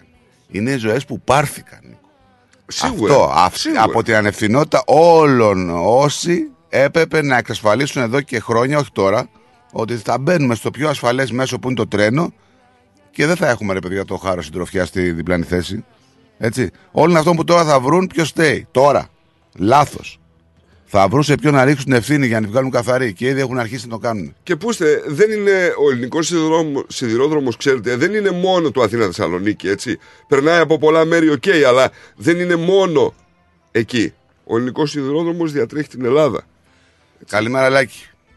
Καλημέρα, λέμε. Καλημέρα. Ε, αφού εκφράσω τα συλληπιτήριά μου, ε, θα σταθώ σε ένα πράγμα, σε ένα πράγμα, γιατί όλα τα έχετε πει. Εγώ έβλεπα εχθές τα κανάλια και έχεις έναν ηλίθιο, ένα τρισάθλιο άνθρωπο και έχει μπει μέσα στο βαγόνι και κάνει τώρα εξηγήσεις μαζί με τον άλλο τον Καμπουράκη, άλλος τρισάθλιος και εξηγούν κοίτα που είναι οι ρόδες, κοίτα που είναι το ένα. Ενώ ακόμα είναι φρέσκο το αίμα και κάθεται ο τρισάθλιος και δεν μπορώ να καταλάβω ποιος έδωσε το δικαίωμα στα κανάλια να μπουν μέσα βαγόνια. Καταρχήν εδώ υπάρχουν ευθύνες. Δηλαδή, έγινε το δυστύχημα, χαθήκαν τόσες ζωές άδικα. Και έχει έναν ηλίθιο που δείχνει με την κάμερα, λέει, κοιτάτε, λέει, τα πράγματά του είναι εδώ. Πού ήθελες να ήταν, ρε ηλίθιε, τρισάθλιε, βλάκα, πού ήθελες να ήταν, στη τσέπη τους. Και κάνουν ρεπορτάζ, κανάλια, είναι κανάλια αυτά. Και δεν βγήκε ένας από ένα κανάλι σοβαρό να τους πει «Ε, εδώ μόλις πεθάναν ανθρώποι, εσείς κάνετε ρεπορτάζ να δείξετε τα αίματα και τις ρόδες και πώς έχει γίνει το ένα ε, βαγόνι και πώς έχει γίνει το άλλο. Λοιπόν, είναι να μην αγανακτείς και να παίρνεις ένα μπαζούκας και να πηγαίνεις έξω από την Βουλή και να τους τραβάς μία και να τελειώνει η υπόθεση γιατί μόνο έτσι χρειάζεται. Μόνο έτσι, τίποτα άλλο. Δεν υπάρχει λογική. Αγανακτεί ο κόσμος. Ένας, ένα κανάλι, ένα κανάλι σοβαρό να βγει ρε, τι κάνετε. Και ο άλλος ο Ισαγελάτος έχει αρχίσει και έχει κάνει δικαστήριο. Τι, είναι κράτος αυτό. Και μετά βγαίνουν όλοι και μου λένε εμένα είμαι ανθέληνας. Κολοχανίο είναι, δεν είναι κράτος. Είναι ένα σκέτο κολοχανίο. Γιατί εγώ τα παιδιά μου δεν θα τα στείλω του χρόνου, π.χ. Γιατί θα φοβηθώ. Και ο άλλος και ο κάθε άλλος. Μπαίνεις στο αεροπλάνο προβλήματα. Μπαίνεις στο μπας προβλήματα. Μπαίνεις στο τρένος προβλήματα. Ε, πού πρέπει να πας, να έχεις ιδιωτικό ελικόπτερο; Γιατί μην ξεχνάμε, έχουμε παιδιά που πάνε και διακοπές. Θα μου πεις, και αυτοί έχουν παιδιά, ναι. Και συμπάσχω, είμαι μαζί τους. Εγώ πάντα είμαι με το λαό. Με αυτούς που κυβερνάνε δεν είμαι. Οι οποίοι εδώ και 42 χρόνια είμαι εδώ και δεν έχει αλλάξει τίποτα. Και δεν θα το πω για πολιτικά, θα το πω έτσι απλά. Ό,τι χτίστηκε από μια εφταετία, ακόμα αυτό υπάρχει. Ναι, και αλλά είναι το- ανίκανη μην- και μην- το- άχρηστη. Τώρα δεν θέλω να το πάμε. Να μην πάμε. Δεν σε αυτή τη είναι διαδικασία. μέρα, Όχι, νομίζω δεν ότι είναι λέω μέρα πολιτικά. πένθους και όχι Ναι, πολιτικής δεν- σπέκουλας τώρα αυτή τη Το στιγμή. λέω με Δεν είναι. αγανάκτηση. Ναι, δεν το είναι- λέω πολιτικά, το εκφράζω, τελείωσε. Δεν το λέω πολιτικά. Υπάρχουν ακόμα πράγματα που έχουν φτιαχτεί από τότε και δεν έχουν αναβαθμιστεί. Σοβαρολογούμε τώρα. Βγαίνουν και τα λένε όλοι. Δεν τα βλέπουμε. Είναι άχρηστοι. Α- Είναι όλοι, πρέπει να παραιτηθούν αύριο όλοι. Αν έχουν τσίπα πάνω τους. Να είσαι καλά, ρε Λάκη. Να είσαι Καλημέρα καλά. σας, παιδιά. Καλημέρα, Τόσε καλημέρα. φορέ τα παιδάκια που πήγανε τόσο Α, άδικα. αυτό είναι τώρα. τώρα τι Τόσες φορές λέμε τα εμείς. παιδάκια. Ε, Και όχι τίποτα άλλο. Θα ήταν ευχής έργο, δηλαδή να ήταν μέσα όλα τα δικά τους. Ε, δεν είναι ούτε έτσι. Λοιπόν, να είσαι Εγώ- καλά. Ναι, όχι, όχι, μην το, μην το πηγαίνουμε εκεί. Λάκη μου, σε παρακαλώ. Μην το, Όχι, μην, για να δούμε τι Λάκη, παραγωγή. όχι, Όχι, όχι, Λάκη, δεν είναι όχι. σωστό αυτό που λες τώρα. Σε Εντάξει. παρακαλώ. Πάση περιπτώσει. Έλα, Πάση γεια χαρά, γεια χαρά. Ε, καλημέρα στον Κώστα. Καλημέρα, τι κάνετε παιδιά; Καλημέρα. Τι να κάνουμε, εντάξει. Σήμερα δεν είναι μέρα που μπορείς να πεις ότι Ναι, είσαι καλά. Ξέρω, παίρνω τηλέφωνο γιατί συγχαίρομαι αυτές τις κυβέρνησεις που κυνηγάνε τον πολίτη από όλες τις πλευρές. Το, το ένα θέμα που συγχαίρομαι πιο πολύ είναι να σηκώνουμε, να βλέπω τέτοια πράγματα όταν η κυβέρνηση κυνηγάει τον πολίτη να του παίρνει 100 ευρώ κάθε μήνα γιατί δεν έκανε την ενέσα στην Ελλάδα να, του, να σου βρούνε όταν κάνεις κάτι καλό και να σου βάλουν σε φυλακή. Κανένας πολιτικός δεν έχει πάει στη φυλακή ακόμα για αυτά τα θέματα. Το κράτος πληρώνει δισεκατομμύρια σε πολεμικά. Αυτά είναι α1 για να ξέρουν που, τι θα αγοράσουν, πού θα στείλουν. Έχουμε ευρωβουλευτές σε φυλακές και ακόμα οι πολιτικοί μέσα στην Ελλάδα δεν μπήκαν σε φυλακή. Όλες οι βρωμιές των πολιτικών εκεί μέσα και εδώ κυβερνούν το κράτος. Συγχαίρουμε κάθε μέρα να σηκώνουμε και να τα ακούω αυτά τα πράγματα πώς εκβιάζουν το πολίτη από όλες τις πλευρές, ειδικά με το COVID που βγήκανε και λέγανε στον κόσμο βάλτε αυτό το app πάνω στο τηλέφωνο σας ή αλλιώς άμα δεν το βάζετε κάτι κάτι κάτι θα πάθετε. Ήτανε α1 για αυτά τα θέματα. Όλα τα ξέρανε έτσι δεν είναι; Όλα τα ξέρανε. Αλλά για αυτά τα πράγματα πώς δεν τα ξέρουνε; Πώς η ευθύνη τους; Που είναι είπε τώρα ότι- σε καμία ποινική Ποιος είπε ότι δεν τα φυλακή. ξέρανε; Ποιος είπε Δεν ότι τα δεν τα ξέρανε. ξέρανε; Τα ξέρανε. Πώς δεν τα... Ζούμε στο 23 φίλε. Και βέβαια τα Στο ξέρανε. 23. Και βέβαια τα ξέρανε. Ποιος σου είπε ότι δεν τα ξέρανε; Και αν δεν τα ξέρανε, αν δεν τα ξέρανε οι πολιτικοί. Παιδιά τα ξέρανε Συγγνώμη, και οι συ- πολιτικοί. συγγνώμη, και αν δεν τα ξέρανε οι πολιτικοί, τα ξέρανε γιατί έχουμε επιβεβαιωμένες πλέον συνομιλίες, γιατί όλα καταγράφονται. Τα ξέρανε αυτοί που είναι στους σταθμούς των τρένων. τα Ε, παιδιά, ξέρανε. τα ξέρανε, τους κοινοποιήθηκε. Συγγνώμη, ρε φίλε. Τα ξέρανε. Ναι, ναι. Δηλαδή, ω- ωραία, τους κοινοποιήθηκε. Τι κάνει; Λοιπόν, τι τίποτα, κάνεις; αδράνεια. Πάμε και θα δούμε. Αυτό δεν είπε. Ακόμα- Ό- όταν λένε Πάμε και αυτοί- βλέπουμε. Όταν λένε αυτοί οι ίδιοι άνθρωποι παρα... δίνουν τις δουλειές τους, τώρα φεύγουν, αυτό ξέρουν να φύγουν να παρατήσουν τις δουλειές τους. Γιατί ξέρουν, ξέρανε τι ήταν το πρόβλημα, αλλά δεν το λένε στον κόσμο ότι δεν παίρναμε αυτά τα λεφτά να κάνουμε αυτά τα έργα. Τι γίνεται εκεί, ποιος θα πάει φυλακή, Ποιος θα πάει φυλακή. Εγώ θέλω να δω φυλακισμένους τώρα για αυτό το θέμα. Πεθάνανε άτομα γι' αυτό και θέλω να δω να μπουν στη φυλακή. Να βρουν το Κασιδιάρη και να τον βάλουν γρήγορα στη φυλακή. Αμάν, φίλε, αμάν. Πήγαν γρήγορα, γρήγορα κατευθείαν μία μέρα και τους βάλαν όλους φυλακή. Για αυτούς όμως κανένας. Κανένας. Αυτό είναι που συγχαίρουμε. Αν ισχύαν τα ποινικά δικήματα Όχι. να ξέρει. Έλα σου πω και κάτι άλλο. Να ξέρετε και κάτι άλλο, έτσι. Ότι αυτοί και όλοι που το παίζουν και οι συνδικαλιστές, αντί να βλέπουν τα πραγματικά προβλήματα, κάνουν απεργίες και, με... και λένε πράγματα τα οποία είναι ανούσια για μένα. Κάνε απεργία, ρε. Δεν, καν, δεν δουλεύουμε. Φτιάχτε τη φωτοσήμανση. Έχουμε Έτσι, ηχητικό, κοίτα, θα το το βάλω σε κάνουμε. λίγο. Έχω ηχητικό που θα το βάλω σε λίγο. Φεύγεις, του λέει με κόκκινο. Του λέει να φύγω, φύγε. Καλό βράδυ. Να γυρίσω πίσω, όχι, του λέει. Είναι η άλλη. Δεν βρίσκεις άκρη. Δεν βρίσκεις άκρη πουθενά. Έτσι, μπράβο. Καλά να πάθουν γιατί οι δικοί μας οι πολιτικοί μόνο ξέρουν να βγαίνουν να μιλάνε στην κάθε τηλεόραση, στο κάθε κανάλι παρά να σηκωθούν, να βγουν έξω εκεί σ- στον πολίτη να, να δουν τι χρειάζεται ο πολίτης, τι βοήθεια χρειάζεται ο πολίτης.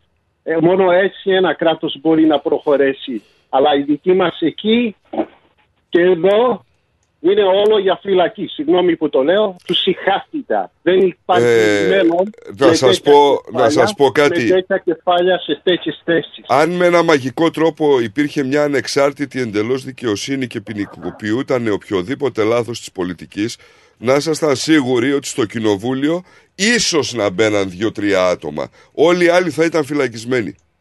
Όλοι οι άλλοι. Πρώτα πρέπει να είσαι βρώμικος και μετά να ανεκατευτείς με την πολιτική. Αν δεν είσαι βρώμικος και μπει στην πολιτική, θα βρωμήσεις τις πρώτες δέκα μέρες. Φίλε, Αυτό όταν ισχύει. βλέ- Όταν βλέπω πολιτικούς να έρχονται από Ελλάδα εδώ στην Αυστραλία για να τακτοποιήσουν το θέμα των συνταξιούχων εδώ που έχει δουλέψει μια ζωή, έφυγε από την Ελλάδα, ήρθε εδώ στην Αυστραλία και θέλει να έχει ένα καλό τέλος στη ζωή του με τα λεφτά που, που δούλεψε. Όταν βλέπεις πολιτικούς να έρχονται από Ελλάδα να έρθουν εδώ στην Αυστραλία να πουλάνε τον Έλληνα εδώ στην κυβέρνηση, εντάξει, σου δείχνει τι κυβέρνηση έχουμε. Τι πολλούς πολιτικούς έχουμε. Αυτοί δεν είναι για το καλό μας. Αυτοί είναι όλοι εναντίον μας γιατί δεν κάνουν το καλό το δικό μας. Το έχουμε πει νομίζω, αν παρακολουθείς την εκπομπή είπαμε ότι δεν υπάρχει ένας πολιτικός που να αγαπάει την Ελλάδα και τους Έλληνες. Δεν υπάρχει. Ε, ναι, αυτό σου λέω. Τους συγχαθήκαμε όλους. Κανένα καλό δεν βγαίνει από πολιτικό σήμερα. Βγαίνει κανένα πολιτικό για να διαβάσεις κάτι ωραίο να πεις κοίτα το παιδί μου θα κερδίσει κάτι κα- καλό μεθαύριο. Όλος Όχι, οικονομάστε. όχι. Βλέπουμε το εναντίον των πολιτικών. Αυτό βλέπω. Μόνο Να σε- αυτά έχω να πω παιδιά. Να είσαι καλά, Κώστα μου. Σε ευχαριστώ. Μόνο αυτά. Γεια σας. Γεια σας. Ε, θυμάμαι από τότε που άρχισα να καταλαβαίνω την πολιτική που όλοι λέγανε για τις επόμενες γενιές ότι οι επόμενες γενιές θα αλλάξουν τα πράγματα. Έχω περάσει αρκετές γενιές, έφτασα εδώ και λέω ότι οι επόμενες γενιές θα αλλάξουν τα πράγματα ξανά.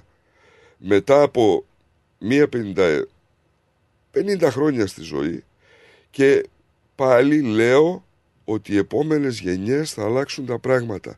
Δεν το πιστεύω ότι θα αλλάξουν τα πράγματα. Ξέρεις γιατί; Γιατί κάθε γενιά γαλουχείται από την προηγούμενη. Όσο χειροτερεύει η γενιά, τόσο θα χειροτερεύουν και οι επόμενες. Δεν θέλω να το πω ότι θα χειροτερεύουν γενικέ και δεν είναι θέμα. Από πού; Είναι θέμα Ποια πολιτικής. γενιά Είναι κάνει θέμα το πολιτικής. restart? Είναι- Δεν ξέρω, Νίκο. Δεν Ποια ξέρω. γενιά; Πραγματικά δεν θέλω να μπω σε αυτή τη διαδικασία. Συγγνώμη, έχουμε μισό αιώνα στην πλάτη μας. Δεν έχεις ακούσει από τα 20 σου χρόνια, εγώ θα σου πω, από τότε που ήσουν φαντάρο. Οι επόμενες γενιές θα καλυτερέψουν τα πράγματα. Στις επόμενες γενιές να δείτε τι θα γίνει. Θα ξυπνήσουν οι επόμενες γενιές. Ποιες επόμενες γενιές, πέρασαν τρεις, πέντε. Ποιες; Θα ήταν χρήσιμο και ηθικό μια φορά. Ε, δεν το λέω μόνο για τις γενιές των λαών, το λέω και για τις γενιές των πολιτικών. Καλημέρα, κύριε Λία. Καλημέρα Στράτο μου, τι κάνεις; Καλά είμαστε. Σας ακούω και λέω ότι πότε θα φτιάξει η Ελλάδα για να φτιάξει και τώρα. Εγώ όταν απολύθηκα από βαντάρος μου είπανε πήγε να πιάσεις δουλειά στο ΦΙΞ και είχε τηλεφωνήσει ένας βουλευτής είχε τηλεφωνήσει στον καφετζή όταν πήγα στο ΦΙΞ κάτι στο unemployment. Γι' αυτό έκλεισα τα μάτια μου και ήρθα εδώ. Λοιπόν, ξέχασε τους όλους. Δεν υπάρχει πολιτικός Έλληνας.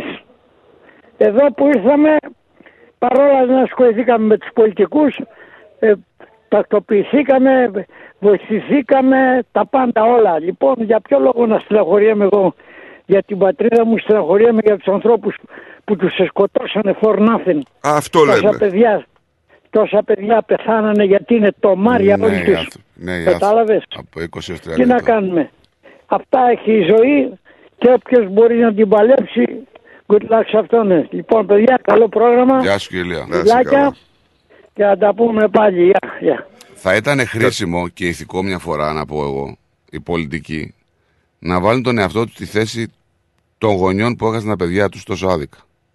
Πώς θα αισθανόντουσαν, παιδί. μου; Θα Τίποτα, ξεκι- μια, μια στιγμή θα είναι. Ναι, θα ξε... Όχι, να μπουν στη θέση αυτή, δεν λέω για τους πολιτικούς τώρα πώς θα είναι τώρα, αν θα στεναχωρηθούν. Να μπαίναν στη θέση των γονιών. Θα ξεχύλιζε η οργή για τους υπεύθυνους τραγωδίας. Θα ζητούσαν ε, πιστικές απαντήσεις για τα αίτια του σοκαριστικού δυστυχήματος. Θα κατακεράβρουν τους πολιτικούς όπως κάνουμε εμείς τώρα και τα κόμματα. Φυσικά. Για την πολιτική σπέκουλα, το είπαμε.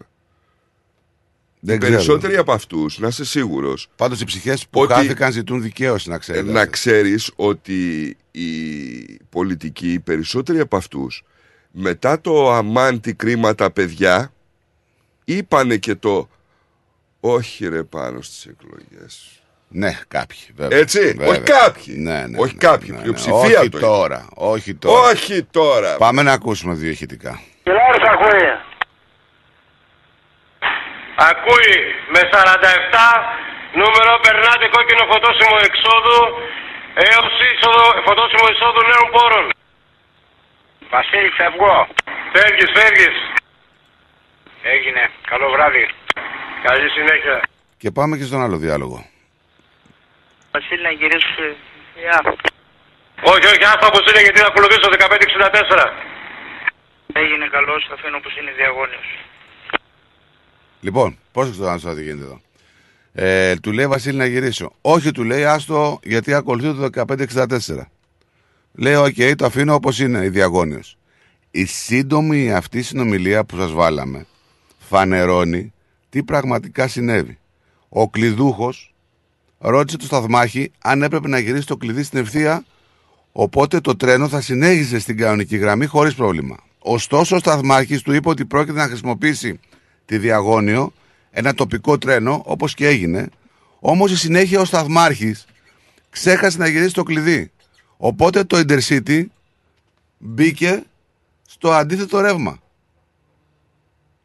Και εγώ σου λέω μπήκε. Α, εκεί θέλω να πάω.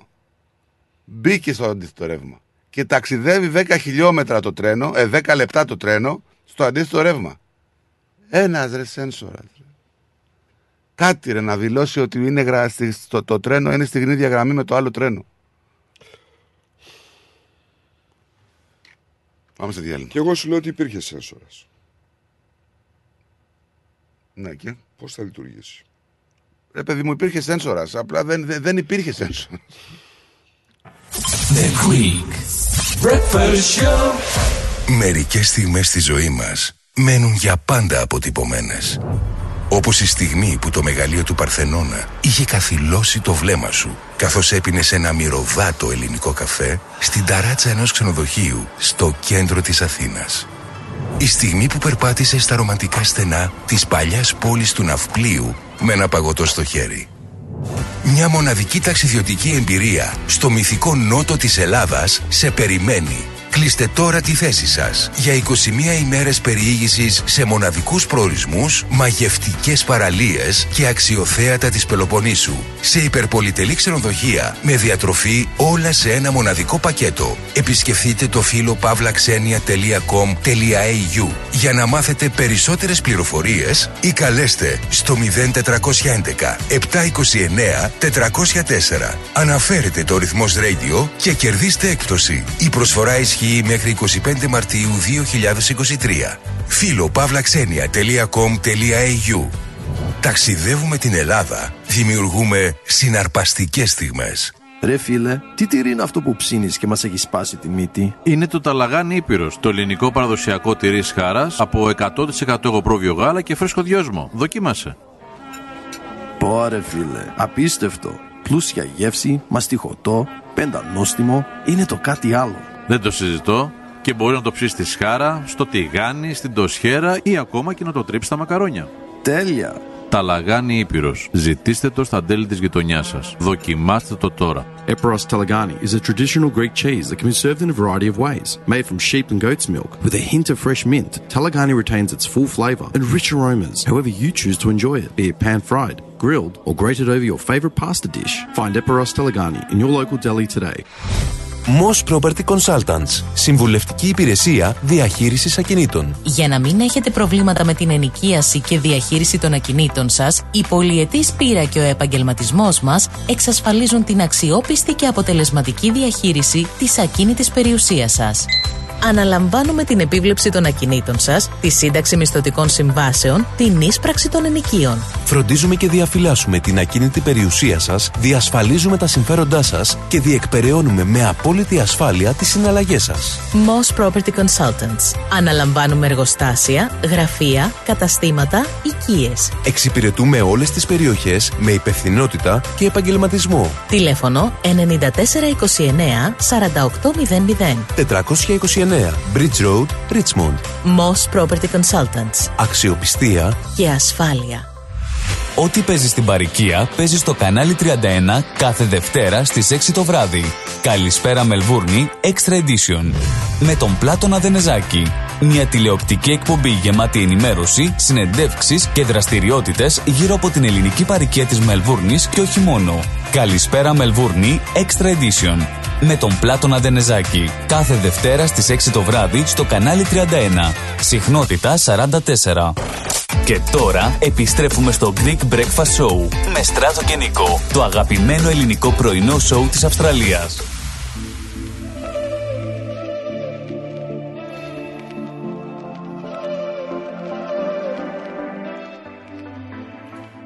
Επανήλθαμε λοιπόν 35 λεπτά μετά τις 10, 10 25 λεπτά πριν τις 11. Πάντα εδώ συντονισμένοι στην αγαπημένη σας παρέα. Μία μέρα, ένας μήνας ε, γενικά που δεν ξεκίνησε όπως θα θέλαμε. Λοιπόν, πάμε να διαβάσουμε μερικά μηνυματάκια. Καλημέρα, παιδιά, και ο Θεός να βάλει το χέρι του, μας λέει ο Λάζαρος. Καλημέρα στο Λάζαρο. Δεν θέλω να πω πολλά, απλά γιατί τώρα ψάχνουν να βρουν τι, ποιος, πού φταίει τώρα κατόπιν εορτής. Γιατί δεν το ψάχνανε πριν δύο μήνες, δύο χρόνια, 20 χρόνια. Βολεμένοι ήταν όλοι τους. Τώρα βγήκαν οι δημοσιογράφοι να δείξουν τον πόνο του κόσμου. Έλεος λέει. Καλή δύναμη στους τραυματίες, υπομονής στους γενεί και καλό παράσημο για αυτούς που φύγανε άδικα. Μας λέει ο Λάζαρος, η μέρη μας από το αεροδρόμιο. Μια πολύ στενάχωρη καλημέρα, λέει αγόρια, με αυτό που έγινε στα τέμπη χθες. Στεναχωρήθηκα πάρα πολύ.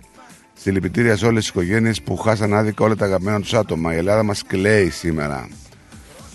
Ο Αλέκος, καλημέρα, καλή εκπομπή, παιδιά από την Ελλάδα μας που δυστυχώς πενθεί. Να πούμε και ότι είναι τρίμερο πένθος, έτσι. Ε, καλημέρα, καλημέρα, παιδιά, με πάρα πολύ πίκρα. Μας λέει Βίκη, με αυτά που συμβαίνουν στην πατρίδα μας. Φύγανε τόσοι συνάνθρωποι μας με αυτόν τον τρόπο. Ο Θεός να δώσει κουράγιο στις οικογένειές τους, καλή ανάρρωση στους τραυματίες και καλό παράδειγμα σε αυτούς που φύγανε. Συλληπιτήρια στους δικούς τους. Τρομερό. Τρίμερο πένθος για Δεν την υπάρχουν Ελλάδα λόγια. σήμερα, ισόβιο για τους οικείους έτσι. Βέβαια.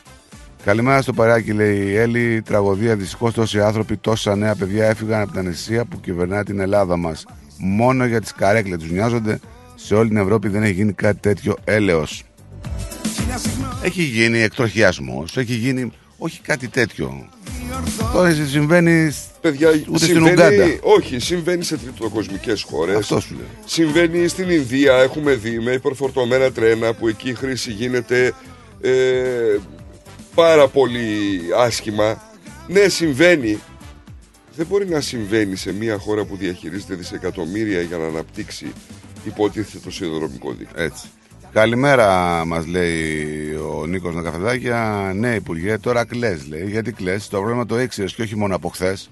Να κανονίζουν μνημόνια να πουλάνε Μακεδονία πρώτη στη γραμμή, αλλά για υποδομές στο BIP. Συν το Υπουργείο Υποδομών, λέει, ευθύνη έχει το Συνδικάτο. Συμφωνώ, το έξαν και μόνο φώναζαν. Έπρεπε εκεί να κάνουν απεργία, να αναγκάσουν την κυβέρνηση να κάνει κάτι. Η απεργία δεν δίνει Νομίζω μόνο. ότι είχαν στείλει παντού, έτσι. Η απεργία δεν είναι μόνο για αυξή, αλλά για ασφαλείς εργατικές πρακτικές, Ναι, μας συμφωνώ. λέει. Θα τους γονάτιζε τις απεργίες ώσπου να κάνουν τις σωστές υποδομές. Συμφωνώ 100% μαζί σου, Νικόλα. Καλημέρα, παιδες. Μας λέει ο Γιώργος ο Παντελιάδης. Αλλά να πούμε και κάτι, έτσι. Συγγνώμη λίγο. Λόγια, λόγια από παντού.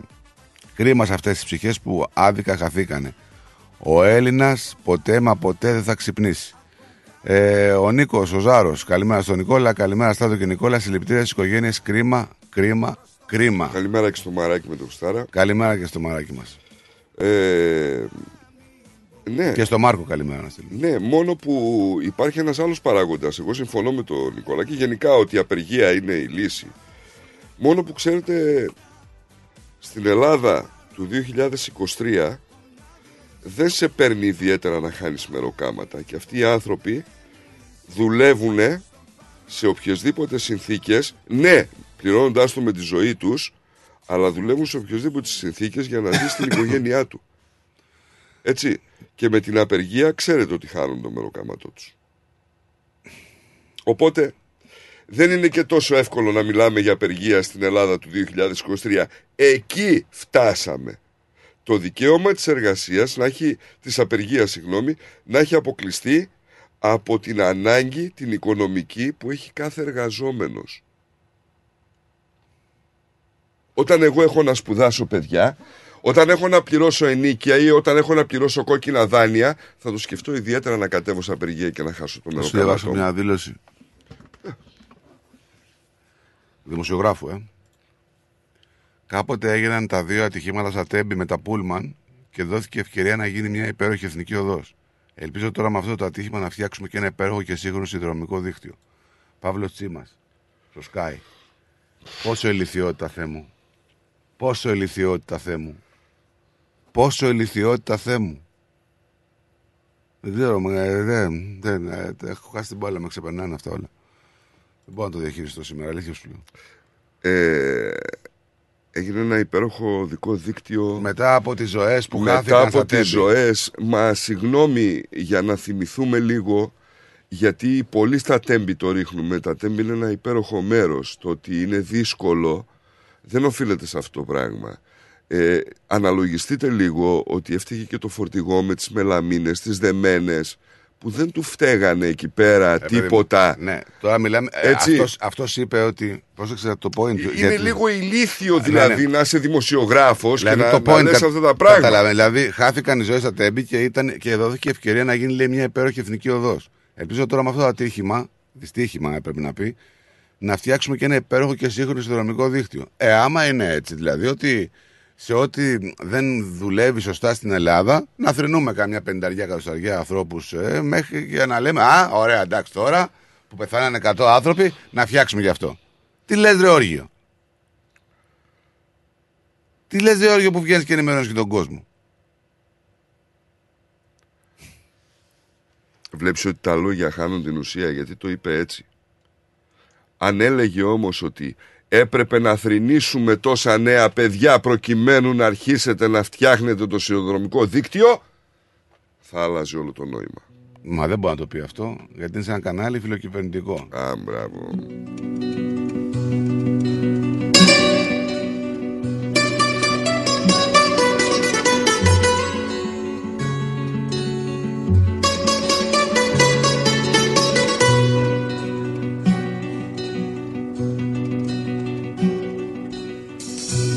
Έπεφτε βαθιά σιωπή στο παλιό μας χάσω Τρέξε να σε πιάσω.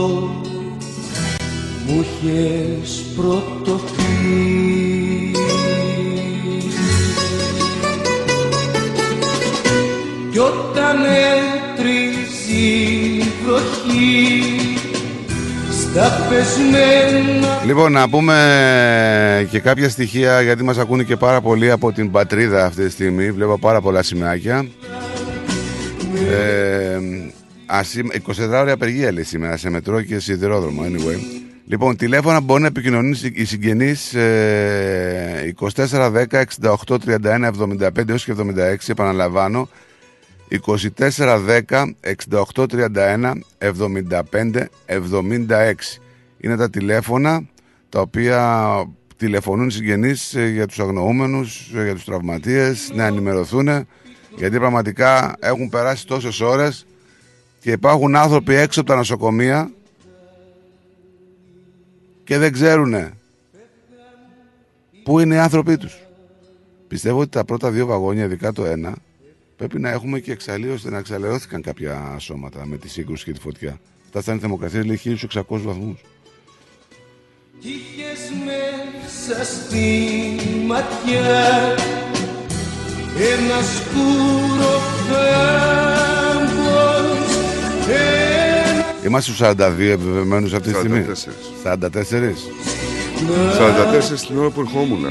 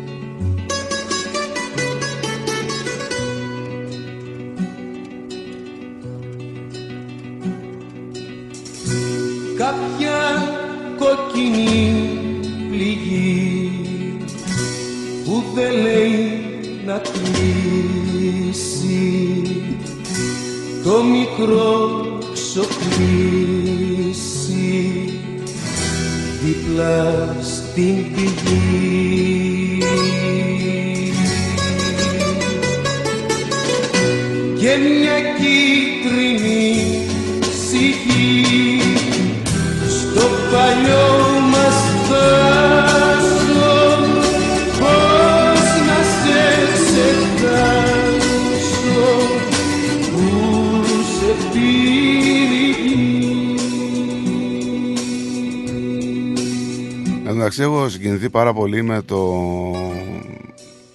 με την ανταπόκριση του κόσμου. Είχαμε έκκληση προς τους πολίτες ε, να συνδράμουν μέσα από την εθελοντική αιμοδοσία στην κοινή προσπάθεια έτσι ανακούφιση των θυμάτων της σύγκρουσης. Συγκεκριμένα να πούμε ότι καλέσαν τους πολίτες να προσφέρουν αίμα στις πλησιέστερες νοσοκομιακές υπηρεσίες αιμοδοσίας σε όλη τη χώρα.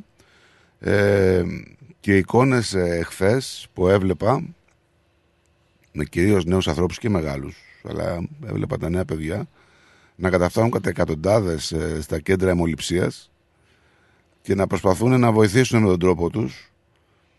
Ε, ήταν πραγμα- πραγματικά κάτι πολύ έτσι συγκινητικό. Και ακόμα πιο συγκινητικό παιδιά είναι όταν βλέπεις τους γονείς. Πραγματικά δεν μπορείς να Δεν μπορείς να τους αντικρίσεις. Ε; Δεν μπορείς να τους αντικρίσεις. δεν μπορείς όχι 20 Φεβρουαρίου 2023, πριν λίγες μέρες δηλαδή, πριν, ο...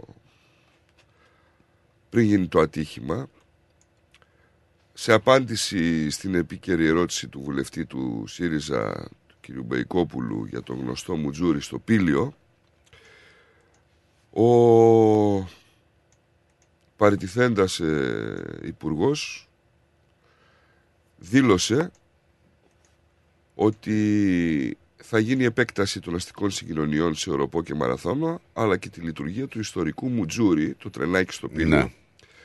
Και υπενθύμησε τα σημαντικά βήματα που έχουν γίνει την τελευταία τετραετία στις αστικές συγκοινωνίες επισημένοντας ότι προτεραιότητα έχει η ασφάλεια των, πεζών, των επιβατών. Μεταξύ άλλων, ο Υπουργός αναφερόμενος και στο σιδηρόδρομο τόνισε πως προτεραιότητα έχει η ασφάλεια των επιβατών. Γεγονός που αποδείχθηκε αναλυθές λίγες μέσα αργότερα, έτσι. Ναι. Και θα βγω και κούρευτο λένε κάποιοι.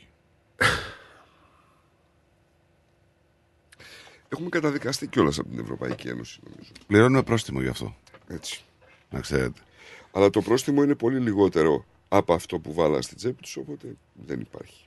Πληρώνουμε πρόστιμο γιατί δεν είναι τα πράγματα όπως πρέπει. Γιατί έχεις αγοράσει τα πράγματα. Καταρχήν, όταν θα μπουν αυτά τα πράγματα μετά από 10 χρόνια. Πότε το αγοράσαμε το 14. Δεν θυμάμαι. Το σύστημα αυτό. Όταν θα μπει αυτό, θα είναι παλιό. θα είναι παχαιωμένο. Όταν ε, ήμουν μικρός πήγαινα στο χωριό της μητέρας μου, το οποίο είναι ε, ιδιαίτερα ένα σημείο το οποίο περνάει τρένο. Έτσι. Και έχω ταξιδέψει πάρα πολύ με τρένο στη, νεό, στη νεότερη ηλικία μου. Λοιπόν, θυμάμαι ότι τα πασάζ, ξέρεις αυτά που οι μπάρες που πέφτουν, Ναι. λειτουργούσαν με τον εξής απλό τρόπο. Όταν έφτανε το τρένο, υπήρχε δίπλα στη γραμμή ένα σίδερο, το οποίο το πατούσε το τρένο, έκανε σώμα το σίδερο αυτό και έπεφτε η μπάρα. Μόλις περνούσε το τρένο από εκείνη τη γραμμή, πατούσε μια άλλη μπάρα και άνοιγε. Υπήρχαν και διαβάσεις τις οποίες μόνιμα υπήρχε φύλακας εκεί. Μόνιμα, σε βάρδια, σκοπός, πώς το λένε. Έβλεπε και άνοιγε και έκλεινε. Ακόμη και αυτό το σύστημα ήταν πιο αξιόπιστο από αυτό το σύστημα που είχαν τώρα μόνο έναν ασύρματο. Έτσι είναι. Έλα Γιάννη, καλημέρα. Καλημέρα. Καλημέρα. Οι, οι μεταφορές, οι υποδομές είναι βασικό στοιχείο, βασικά στοιχεία και τα δύο, πολιτισμού κάθε χώρας, κάποιας χώρας. Αυτά που ακούσαμε στις και στις ειδήσεις, αυτά που ακούμε, μας βγάζουν όχι εκτός ορίων, όχι εκτός ορίων, όχι εκτός εαυτού. Δεν μπορώ να πιστέψω πραγματικά ότι με αυτές τις πρωτόγονες συνθήκες υπάρχουν συμπατριώτες μας που συζητάνε αυτή τη στιγμή για οτιδήποτε αναφέρεται σε σχετική παράταξη δεξιά, αριστερά, άκρος δεξιά, άκρος αριστερά, άκρος κεντρό. Δεν μπορώ να το πιστέψω. Ε, Λυπάμαι πάρα πάρα πολύ για τον αγώνα που κάνουν κάποιοι δυστυχώς, ευτυχώς, μάλλον ευτυχώς λίγοι να το εκμεταλλευτούν πολιτικά. Ευτυχώς. Ευτυχώς. Λοιπόν, συγχαίρω τον Καραμαλή για την παραίτησή του. Τον συγχαίρω πραγματικά. Μα για το αυτονόητο δεν νομίζω. Λοιπόν, εγώ, εγώ προσωπικά τον συγχαίρω. Εντάξει, παιδιά, τώρα δεν θέλει κανείς δεν, Ξέρω γιατί δεν- κανείς δεν δεν θέλει, παρέχει. δεν θέλει κανείς να σκοτωθεί, ούτε να πεθάνει κόσμος. Πραγματικά τον είδα τον άνθρωπο. Για Έκλαιγε. διαφορετικούς λόγους. Έκλαιγε ο άνθρωπος. Ε, Εντάξει, ήταν συντετριμμένος. Έτσι. Δεν είναι, εντάξει, οκ, το πολιτικό κομμάτι, αλλά υπάρχει και το ανθρώπινο κομμάτι. Και είχε την ευτυχία να παραιτηθεί τις επόμενες ώρες. Είναι φοβερό πράγμα να βγαίνουν συνδικαλιστές να λένε ότι υπάρχουν όλα χωρασμένα από το 2004 και δεν λειτουργούν. Η σηματοδότηση. Παιδιά, η σηματοδότηση δεν λειτουργεί. Καταλαβαίνετε λοιπόν. Ήταν, Ένα ήταν αυτό, κα- μετά κατά, έχουν κατά βγει- τύχη, από ό,τι καταλαβαίνεις, κατά τύχη δεν είχε γίνει πιο πριν αυτό έτσι. Ε, Να σου πω κάτι. θα Εγώ αναφερθώ είμαι, στην είμαι κυρία... λάτρης του τρένου. Και πάντα πραγματικά μ' άρεσε να ταξιδεύω πρώτη ε, θέση, γιατί απλά δεν μπορούσα να κάνω πρώτη θέση στο, στο αεροπλάνο. Ναι. Και με έλεγα τι ωραία που είναι, δεν είμαι και πιο άνετο. Έχω μια χαρά, θα κάνω και βολτή. Δηλαδή είναι σίγουρο ότι εγώ έκανα τη διαδρομή με την οικογένειά μου Αθήνα Θεσσαλονίκη δεν έκανα από τη θέση. Νομίζω ότι η αποτύπωση της κυρίας ε, Γκολεμά, μουσιογράφου, ήταν ε, ό,τι καλύτερο έχω διαβάσει. Κύριε, ζούμε από τύχη. Έτσι είναι. Έτσι ακριβώς. Ζούμε από τύχη. Είναι απίστευτο πράγμα αυτό που γίνεται το 2020. Δεν είναι μόνο στα τρένα, παιδιά, έτσι. Δεν είναι μόνο στα τρένα. Είναι παντού. Είναι απίστευτο, απίστευτο, απίστευτο. Δηλαδή δεν, δεν χρειάζεται. Κατά τα άλλα, παιδιά, και εσύ θα ήθελα και θα πρότεινα λοιπόν στους όλους τους παντελέτε μας να κλείσουν πρώτο τραπέζι εκεί στα συντρίμια τώρα. πρώτο τραπέζι, ρε παιδιά. Εκεί στο τραπέζι, στα συντρίμια. Να σας δω. Πρώτο τραπέζι, γιατί αυτό μας ενδιαφέρει. Το πρώτο τραπέζι και πόσο κάνει το ουίσκι. Αυτό μας νοιάζει σαν λαός. Καταλάβατε; Τώρα ρε, ρε, τερδίσια, τώρα τραπέζι θα συντρίμια. Θα σας κλείσω τι θέλετε. Με καταλαβαίνετε τώρα. Δηλαδή είναι, αυτά που γίνονται είναι εξωφρενικά. Δεν υπάρχουν λέξεις να τα περιγράψεις. Δεν υπάρχουν λέξεις να περιγράψεις. δεν, υπάρχουν, δεν υπάρχουν, δεν υπάρχουν.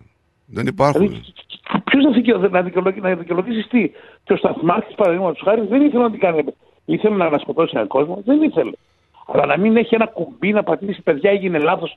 Φρενάρετε και 12 λεπτά, πόσο δεν ξέρω κι εγώ, για πόσα χιλιόμετρα ταξιδεύοντα, δείχνετε, δηλαδή έρχονταν το ένα δίπλα στο άλλο. Και ακούσατε τι έχει πει κάποιος. Είμαστε τυχεροί μου, λέει, γιατί για, κάτι λεπτά δεν, δεν λέγεται το ατύχημα στη σύραγγα μέσα. Ναι, για, για τρία χιλιόμετρα ουσιαστικά, έτσι. Ναι. Ναι, ναι, ναι. Δηλαδή κάποιοι το βγάλανε και μαθηματικά τις ταχύτητες του τρένου και οτιδήποτε. Ήταν ελάχιστο ήταν απειροελάχιστο. Μπορεί τα τρία χιλιόμετρα να ακούγονται, αλλά ένα τρένο που ταξιδεύει με αυτή την ταχύτητα και δύο τρένα μάλιστα που ταξιδεύουν αντίθετα, καταλαβαίνετε ότι ήταν. 120 χιλιόμετρα το καθένα με, με τοπική σύγκρουση, παιδιά. 120 χιλιόμετρα το καθένα. Και να σου πω κάτι άρα, πόσο, πόσο μπορεί κάποιος να κρύβεται πίσω από το ανθρώπινο λάθος; Αλήθεια τώρα που πάντα ή σχεδόν πάντα υπάρχει ανθρώπινο λάθος. Μα λέμε ανθρώπινο λάθος, ενώ υπάρχει εθνική αναλγησία, ρε παιδιά. Δηλαδή, όπως όπως προηγούμενα δυστυχήματα. Δηλαδή, στα τέμπη, να θυμηθούμε, το ναυάγιο του Σάμινα και τόσα άλλα πολλά.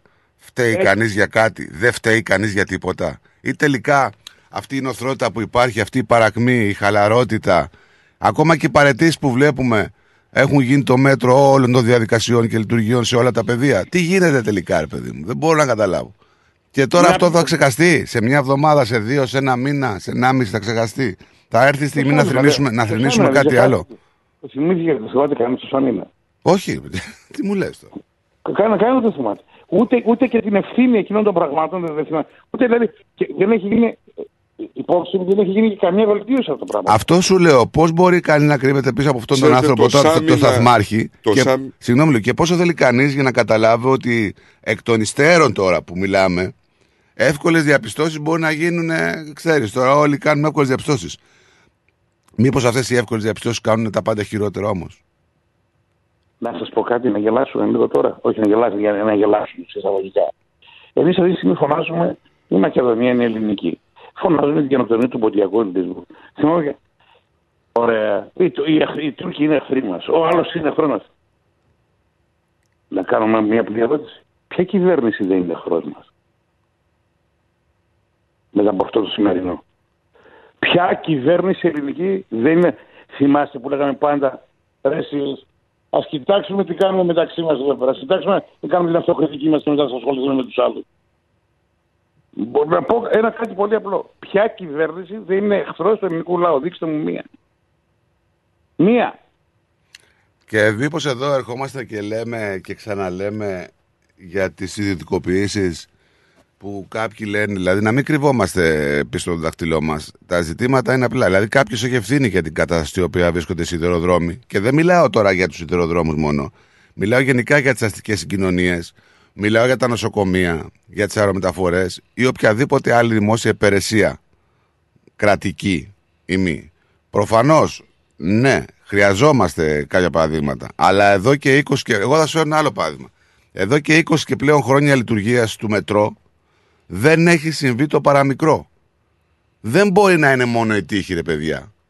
Και στην άλλη Όχι, περίπτωση όχι. να είναι κραυγαλαία ατυχία. Δηλαδή, βάλτε τα κάτω να δείτε ότι κάτι γίνεται λάθος επί πολλά χρόνια. Δηλαδή πρέπει να ιδιωτικοποιούμε τις περιουσίες του, Άμα δεν- άμα- του α- Έλληνα και τις κοινές χρήσεις Συγγνώμη γιατί λίγο. οι κυβερνήσεις είναι ανίκανες να τις Να σου κάνω μια ερώτηση. ε, Τι, τι, διαφυλάξουν. τι σημαίνει δηλαδή ότι ιδιωτικοποίηση, Ρενικό.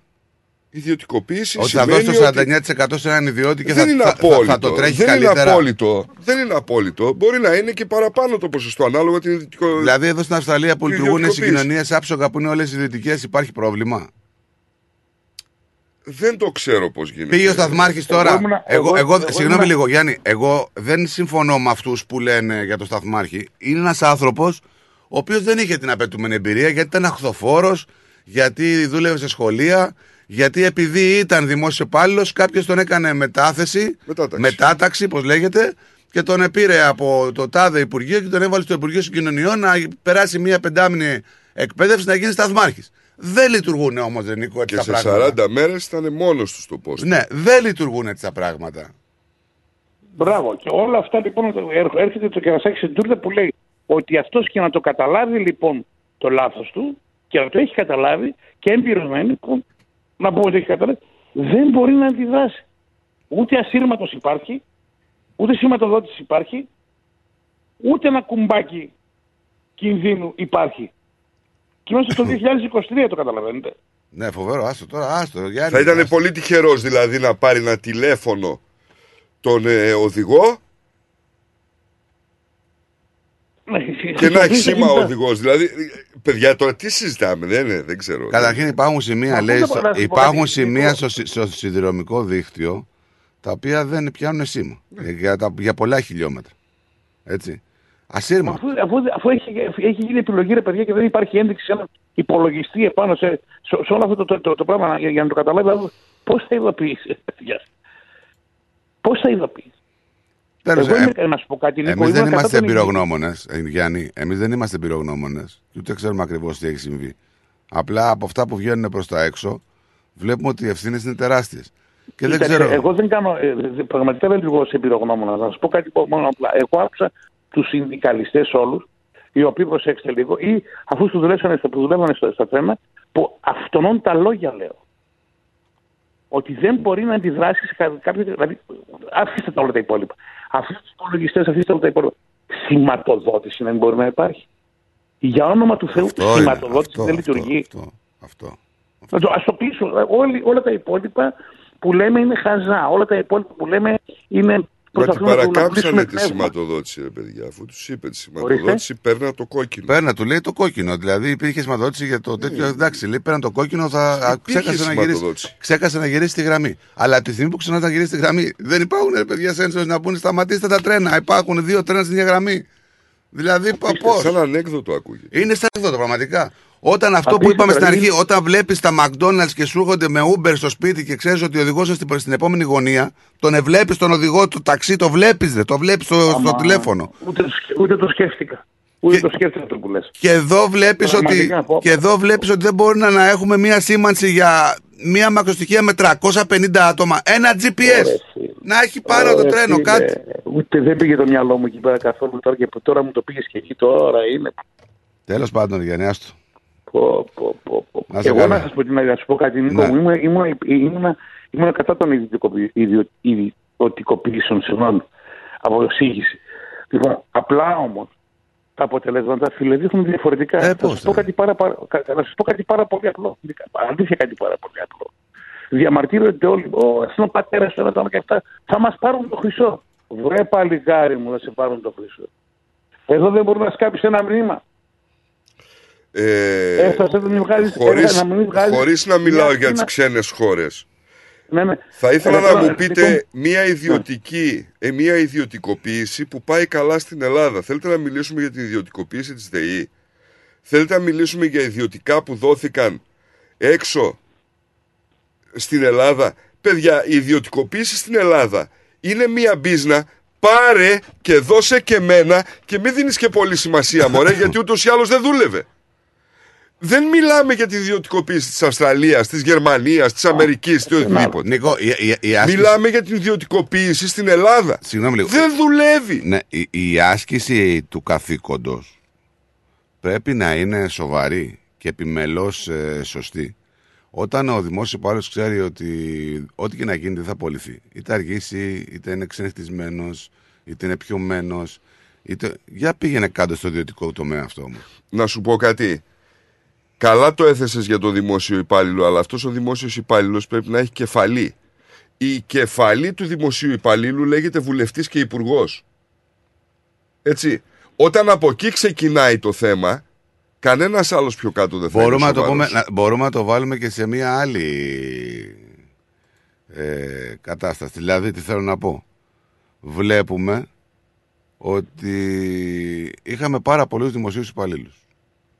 Κάποιοι από αυτούς τους διώξανε. Να μειώσουμε το αριθμό του προσωπικού που δουλεύουν στο δημόσιο. Ξέρεις τι έγινε όμως. Φύγανε άνθρωποι από θέσεις που δεν έπρεπε να φύγουν και μείναν άνθρωποι σε θέσεις οι οποίοι πάλι είναι με μέσο. Ξέρεις για ποιο λόγο; Όταν λοιπόν αυτό το δίκτυο πρέπει να δουλεύει με 20 άτομα και δουλεύει με 3. Κατάλαβες τι έγινε; Έγινε μια καθάριση τύπου πολλάκι στο δημόσιο. Ποιος κυβερνούσε εκείνη τη στιγμή, ο Μίτσος. Ο Μίτσος λοιπόν άφησε τους οπαδούς του Μίτσου και κάποιους παρατρεχάμενους οι οποίοι έπρεπε να μείνουν. Οι άλλοι όλοι πήραν δρόμο. Αυτοί Δεν έχει που- σημασία αν ήταν αφήσα- έμπειροι. Αφήσαμε του, τους, αυτούς με την καλή διαγωγή Δεν και, και τους έχει πιστούς. σημασία αν ήταν έμπειροι, Έτσι. αν ήταν άπειροι, αν ήταν καταρτισμένοι ή όχι. Δεν έχει σημασία. Πρόσεξε, άκου τι είπες. Ιδιωτικοποιήσαμε κομμάτι του ΟΣΕ στην τιμή των 45 εκατομμυρίων ευρώ. Δηλαδή λιγότερα από μία μεταγραφή του Ρονάλντο. Άστο στην άκρη. Άξιζε όμως με προηγούμενη κυβέρνηση 350 εκατομμύρια. Εμείς όμως το δώσαμε 45 και πρίκα. Και 50 εκατομμύρια πόνους κάθε χρόνο. Λοιπόν, ποια ιδιωτικοποίηση ρε παιδιά στην Ελλάδα. Θεωρώ, θεωρώ στράτο μου ότι αυτό που λέει ο, σε αυτή είναι καταλή- που θέλει να πει ο Νίκος και πραγματικά δεν μπορώ να μην διαφωνήσω. Ε, δεν μπορώ να διαφωνήσω μάλλον είναι το εξής ότι ναι να γίνουν ιδιωτικοποιήσεις, ιδιωτικοποιήσεις όπως έχω τρελαθεί σήμερα. Ε, Δεν Ναι, να είναι γίνουν- σύγχυση, δεν είναι. ναι, ναι. Ε, ναι, λοιπόν να γίνουν, αλλά να υπάρχουν και δικλείδες ρε. Να υπάρχουν και δικλείδες. Ναι, ναι, όπως να σου, λέει, διασφαλίσουν- όπως σου λέει εδώ το μετρό, έλα σου πω κάτι. Ναι, ναι, ναι. Άργησε πέντε λεπτά. Άμα ξαναργήσεις άλλες δύο φορές, θα το δώσεις άλλον το έργο. Ναι, μπράβο. Εδώ υπά- και, και το θεωρώ ότι πραγματικά είναι έτσι. Υπάρχει στην ιδιωτικοποίηση, υπάρχει ένα ταλαβέρι εκεί πέρα. Κοίταξε μεγάλε, θα πάρει το κομμάτι αυτό, εγώ τι θα έχω.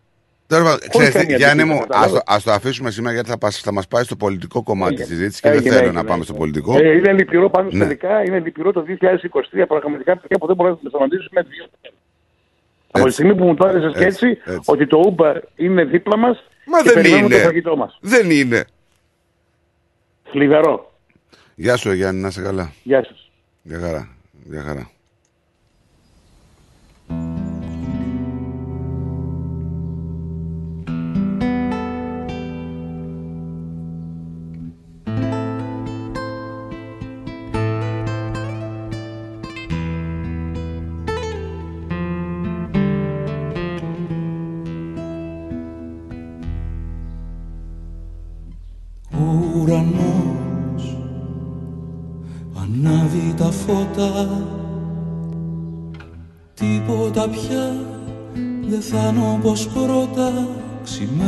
Ξημέρωσε πάλι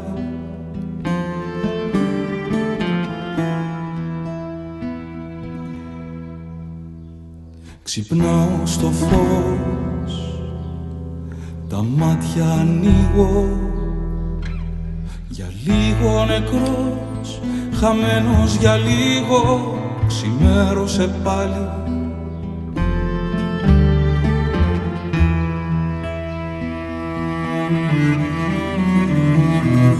Κι έχεις χαθεί μαζί με τον ύπνο, μαζί με του ονείρου, τον πολύχρωμο κύκνο, μη ξημερώνεις, ουρανές. άδεια η ψυχή μου το δωμάτιο άδειο και από το όνειρό μου ακούω καθάριο το λιγμό της να λέει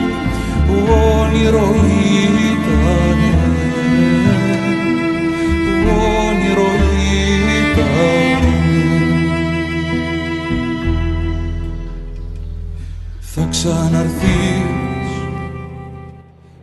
Καλημέρα Ζωντάκη. Καλημέρα. Καλημέρα Ζωντάκη. Σας ακούσαμε με αφορμή το χθεσινό περιστατικό που είναι παντού πρώτη είδηση θα ήθελα και εγώ να πω δύο πράγματα. Να δώσω όλα συλληπιτήρια τα οποία είναι δεδομένα για όλα αυτά τα, τα θύματα, τα παιδιά που χάθηκαν άδικα στους γονείς τους, που δεν έχει και μεγάλο νόημα αν θα δώσουμε ή όχι, δεν απάγγεινε τον πόνο τους. Θα ήθελα να σταθούμε και σε κάτι άλλο. Και το θεωρώ πολύ πιο σημαντικό από, και από, από το, χάναλο, από το ότι χάνονται ανθρώποι. Οι ευθύνες του να καταμεριστούν οι ευθύνες, να καταμεριστούν οι ευθύνες και να πούμε φταίει εκείνος, φταίει ο άλλος, άντε και έγινε. Άντε και φταίει ο Κουτσοτάκη, άντε και φταίει ο Τσίπρας που ήταν πριν που δεν το έκανε, φταίει και ο Σαμαράς και φταίνε όλοι. Από εδώ και πέρα τι γίνεται.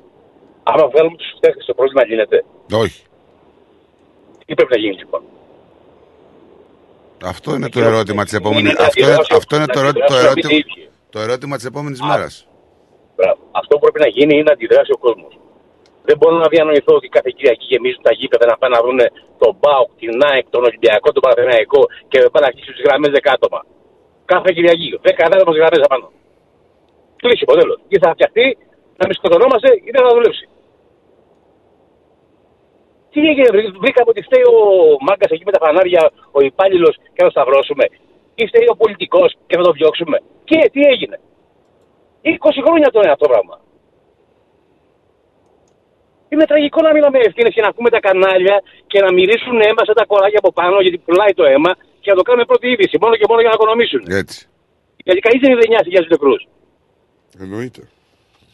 Κανένα αυτοί δεν νίκρωσαν να πεθάνανε 40 παιδιά 50. Εννοείται. Νέα Έχουμε στα παιδιά. καναβάλια. Νέα παιδιά, ρε παιδί Τα μου. παιδιά που τα νέα είχαν πάει σε καναβάλια της Πάτρας που είμαι από την Πάτρα, πατρινός είμαι. 20 με Και 30 γίνανε χρονών. Και χάσαν τη ζωή τους. Και χάσαν τη ζωή τους. Γιατί υπάρχει ένα σύστημα 50 ετών και βάλε, και δεν μιλάμε μόνο το σύστημα της, της, της- του τρένου, μιλάω γενικά το σύστημα. Το οποίο είναι απαρχαιωμένο. Δεν, το, βα- δεν, δεν θέλουν να δουλέψει. Όχι, δεν δουλεύει. Υπάρχει, δεν το θέλουν να δουλέψει. Μα το έχουμε αγοράσει, το έχουμε πληρώσει αυτό. Ακριβώς. Σε εμάς έγκυται η αντίδραση, παιδιά. Αν δεν μιλήσει ο κόσμος κάποια στιγμή, δεν γίνεται τίποτα. Για να μιλήσει ο κόσμος πρέπει κάποιοι από αυτούς που δουλεύουν και κάνουν ραν όλες αυτές τις επιχειρήσεις ιδιωτικού ή μη δημοσίου να βγούνε και να πούνε εγώ είμαι ο σταθμάρχης της Λάρισας απεργία δεν υπάρχει Το κάνανε, φωτοσήμανση το- δεν το υπάρχει κάνανε. φωτοσήμανση Στείλανε επίσημα χαρτιά έγγραφα. Και τι έγινε, και; Το αποτέλεσμα ποιο είναι. δεν δουλεύουμε, φτιάχτε το θα σκοτωθεί κόσμος το έχουν πει, το, έχουν, το, το είχαν πει οι άνθρωποι δεν υδρώνει το αυτή κανενός Τέλος Έτσι, πάντων, ειλικρινά, έχουμε, ε, μείνει είμαστε- σε μία, έχουμε μείνει στη λέξη που αυτή η λέξη εκφράζει πάρα πολλά. Λες απεργία. Δεν έκανε απεργία ο οδηγός του τρένου. Είπε πάμε και όπου βγει. Αυτή η λέξη απαντάει σε όλα σου τα ερωτήματα. Όλα. Βάλε όποιο ερώτημα θέλεις. Πάμε και όπου βγει. Θέλεις την Εμμανουέλ, επόμενη ωραία. μέρα; Πάμε και όπου βγει. Ναι. Άδικο έχει και αυτός. Δεν λύνεται το πρόβλημα με, την, κατα- με τον καταμερισμό ευθυνών. Μα Δεν σίγουρα. υδρώνει το αυτικό, Ο επόμενος θα είναι χειρότερος από τον προηγούμενο. Γιατί αυτό μας μας διδάσκει ιστορία τα τελευταία 100 χρόνια. Έτσι είναι. Ωραία. Έτσι είναι. Ωραία, έγινε το τραγικό περιστατικό. Δεν είχε μιλήσει κανείς, δεν είχε κλείσει κανείς τις γραμμές. Τι γίνεται σήμερα, αύριο; Θα ξανακάψουμε. Θα κλαίμε πάλι. Κοίτα, Κυριακή Και κοντή το γιορτή, τρένο, έτσι. τα Τρεις νεαροπλάνο μέρες το θαύμα. Θα είναι οτιδήποτε είναι. Περίμενε να το δεις. Τρεις μέρες το Δεν θα θαύμα. κλείνουν, παιδιά. Αυτό δεν γίνεται συνέχεια. Στους δρόμους δεν, δεν κλαίμε συνέχεια στους δρόμους τη Ελλάδα. Και εγώ βέβαια. Δεν κλαίμε. Δεν Ό- χάνονται ζωές. Όταν βγαίνει τι ο έγινε; δημοσιογράφος Ρετάκη και σου λέει ότι έγινε αυτό που έγινε στα Τέμπη για να κάνουμε οδικό δίκτυο, ο άνθρωπος δεν κατάλαβε τι έγινε στα Τέμπη. Οδικό δίκτυο ρε τραχανά μπορεί να έγινε μετά από 15-20 χρόνια. Οι συνθήκε δουλειά των φορτηγατζίδων διορθώθηκαν. Όχι. Λοιπόν, τι έγινε. Και ούτε, και ούτε πρόκειται. Ε, πού είναι το νόημα που έπιασες. Αυτός βγαίνει και κάνει μια ανακοίνωση, λέει κάτι, χωρίς να πιάσει το νόημα. Έγινε κάτι στα τέμπη, ναι. Το δίκτυο σου φταίγε το δικό. Ο οδηγό ήταν κουρασμένο που δεν είναι υπήρχε. κατευθυνόμενοι. Τι Πες μου λέμε έναν τώρα. δημοσιογράφο που ασκεί λειτουργήμα. Ένα, Α, πες μου καλά, ένα. εντάξει. Νομίζω ότι έχουν πεθάνει όλοι. Λοιπόν, τι να λέμε τώρα. Μύρισαν αίμα και σαν τα κοράκια καθόνται που πάνε πουλάνε κάθε μέρα. Πουλάνε το αίμα των νεκρών. Αυτό γίνεται, ρε παιδιά. Έχουμε πει ότι λείπουν κάποιοι δημοσιογράφοι. Όπως η αείμνηστη. Τέλος πάντων. Άκουγα τον Στράτο προηγουμένως που έλεγε αλήθεια, σας λέω. Μου σηκωνόταν η τρίχα. Ότι βγαίνουν από- ανθρώποι, βγάζουν ανθρώπους από μέσα 60 εκατοστά. Αυτό βρίσκουν. Τι θα δώσω σε εκείνους γονεί γάμος; Τι θα δώσουν. Τάκη, άκουγα στο δρόμο που ερχόμουν ότι έχουν βγάλει 18 σακούλες μέλι τα οποία δεν ανήκουν ούτε σε νεκρούς ούτε σε τραυματίες. Η ταυτοποίηση να πούμε ότι θέλει. είναι Γιατί χρονο- χρονοβόρα ναι, δεν διαδικασία. είναι, και αυτή η βέβαια. χρονοβόρα διαδικασία, άμα μπει στη θέση των γονιών, τους έβλεπα χθες που ήταν απ' έξω και μόνο που έλεγε, ε, έλεγε η μητέρα, τον παίρνω τηλέφωνο και δεν, τον, δεν το σηκώνει, δεν απαντάει, είναι κλειστό. Δεν ξέρει που είναι το παιδί της, ξέρει το παιδί της αν είναι στο τρένο. Εμείς, εγώ έχω ένα. Το γιο, ξέρω εγώ, ο μικρός είναι 17 χρονών, φεύγει να πάει σχολείο. Καμιά φορά αργεί, τον παίρνω τηλέφωνο, είναι κλειστό και αρχίζει η καρδιά μου και χτυπάει λίγο πιο γρήγορα. Που δεν είναι στο τρένο. Ναι, που τα αρχίζει και χτυπάει πιο γρήγορα. Φα... Προσπαθώ να μπω στη, στη, στη θέση αυτής της γυναίκας και είναι- δεν, μπο- δεν μου πατάει φρένα ο, ο οργανισμός μου, το μυαλό μου, δεν μπορώ να το κάνω. Τι να πούμε, τι να πούμε. Δε... Τι να πούμε, Ό,τι εμ, και να πούμε είναι, είναι λίγο. Δεν μπορούμε να πούμε και τίποτα. Σήμερα είναι μια μέρα που δεν μπορεί να πεις τίποτα. Εγώ πραγματικά σου λέω, αν και το μικρόφωνο σήμερα και μετά από 11-12 χρόνια είναι, είναι δύσκολο να κάνω εκπομπή. Δηλαδή σκέφτηκα να μην έρθω κιόλας, αλλά δεν γίνεται. Και θεωρώ δηλαδή ειλικρινά ότι αυτό που αναφέρανε ότι θα περιμένουμε να δούμε κροκοδίλια δάκρυα δυστυχώς, δυστυχώς εκτός από τους άμεσα οικείους των ανθρώπων όλοι οι άλλοι κροκοδίλια δάκρυα έχουν. Ακριβώς. Ακριβώς. Ε, Γι' αυτό σου είπα ότι μεγάλο θαύμα τρεις μέρες. Δεν θα πάει παραπάνω. Θα πάει μια εβδομάδα. Θα σβήσει. Περιμένετε να το δείτε. Έχουμε δει χειρότερα. Anyway, να σε καλά τα καρά. Έγινε ρε παιδιά. Γεια χαρά. Τα Γεια λέω. χαρά. Γεια χαρά. Πάμε στην αρετή μας. Καλημέρα, αρετή. Καλημέρα. Αλέξης. Καλημέρα στον Αλέξη. Ναι, καλημέρα, τι κάνετε; Καλώς το να. Καλά, Αλέξη μου εσύ. Καλά, δόξα Ωραία. Εγώ ένα πράγμα θέλω να πω. Εγώ, παιδιά, εγώ κοιτάξτε να δείτε. Εγώ είμαι Ελληνάρας. Όπως είστε και εσείς, το αίμα μου είναι μπλε. Ωραία. Έχω ζήσει κάποια χρόνια κάτω στην Ελλάδα με τους γονείς μου. Όταν πήγαινα, όταν ήμουν στο δημοτικό, έκανα πέμπτη, έκτη δημοτικού κάτω, τι έκανα. Έκανα δημοτικό, τελειώνω το δημοτικό και πάω σπίτι και α, εκεί α, πίσω από το παλιό φάριο κοντά στην Αγία Βαρβάρα στην εκκλησία, περπάταγα για το σπίτι, για τη Μήλωνος και ξαφνικά εκεί που περπάταγα, τα 300 μέτρα κοιτάω μπροστά μου και πέφτει το έδαφος ρε παιδιά. Πέφτει 5, 6, 7, 8 εκατοστά τι έπεσε. Καλά, ο κόσμος έξω ξέρω εγώ τι.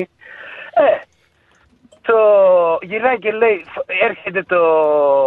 Έρχεται, έρχονται οι ανθρώποι, έρχονται οι ειδικοί άνθρωποι, ξέρω εγώ τι. Τέλος πάντων, να μην τα απολογούμε, όλα εκεί μπαζωμένα. Ναι. Πέστα. Ε, συστηματικά επί χρόνια ρε παιδιά γίνεται αυτό. Τώρα θα πούμε για μυτσοτάκιδες και για μάκιδες και για... Όχι, όχι, όχι, όχι, όχι. Δεν αναφερθήκαμε πουθενά. Όχι, λέω, λέω γενικά, δεν λέω για σας. Επί χρόνια ρε παιδιά γίνονται αυτά. Το πριν κάτι χρόνια ήμασταν στα μείον τόσα δισεκατομμύρια χρωστάμε και κάνουμε και ράνουμε. Πώς να τα... Κρατάμε μειώσεις από εδώ, μειώσεις από εκεί. Αυτά δεν παιδιά δεν θα γίνουνε. Αυτά τα πράγματα που γίνονται. Αφού όλα προσπαθούμε, δεν, δεν είναι εύκολο ρε παιδιά. Είμαστε και στη μέση του, της Ευρώπης, γύρω από καρχαρίες, Τούρκιδες, ιστορίες, Γερμανίες, Αμερικές, ιστορίες και ε, πώς για μια λαβίτσα είμαστε ρε παιδιά. Το σύστημα μας, ε, εσείς ξέρετε καλύτερα, εγώ είμαι 30 τόσο χρονών, δεν ξέρω, δεν έχω σκά, δεν έχω τίποτα, δεν ξέρω ιδέα, δεν έχω ιδέα, εσείς τα ξέρετε όλα. Επί χρόνια γίνονται αυτά ρε παιδιά. Επί χρόνια έχουμε τώρα τον Μπαρμπακώστα, περνάμε τώρα ας πούμε σε- στα καράβια και μας ελέγχει, ναι ρε παιδάκι μου πέρασε, εσύ δεν περνάς, εσύ δεν περνάς, εσύ δεν περνάς. Παιδιά, λοιπόν, η μάνα μου ήταν άρρωστη, Αθήνα, στην Αθήνα, ήταν άρρωστη, πολύ άρρωστη. Ήταν από την Αυστραλία, η μάνα μου ε, Ελλη- Ελληνίδα από την Αυστραλία. Τα νοσοκομεία ήταν χάλια. Έπρεπε να γυρίσουμε πίσω. Εγώ έμενα στο γυμνάσιο. Alright. Με απουσίες, κανονικά. Έμενα. Δεν έπρεπε να. Και, και ξέρετε πώς είναι τα γυμνάσια εκεί. Λοιπόν, Έρχεται ο πατέρας μου στο σχολείο και γυρνάει και λέει στον διευθυντή. Ο διευθυντής 350 κιλά κάθεται και κάθε το μεσημέρι ήθελε τις πριζόλους και αυτά να του φέρουν στο σχολείο και τα βλέπαμε όλα εμείς αυτά. Και καθόταν εκεί και έρχεται ο πατέρας μου και γυρνάει και του λέει: Διευθυντά, του λέει τι θα γίνει με το μικρό; Ε, λέει και Σωτήρη, λέει τι θα, τι θα γίνει; Λέει πρέπει να φεύγουμε για Αυστραλία, λέει σε κάνα δύο-τρει εβδομάδες. Η μαμά δεν είναι καλά, ξέρω εγώ τι. Πρέπει το παιδί να περάσει, αλλιώς δεν θα πάει γυμνάσιο κάτω στην Αυστραλία. Ό,τι πείτε, ό,τι θέλετε.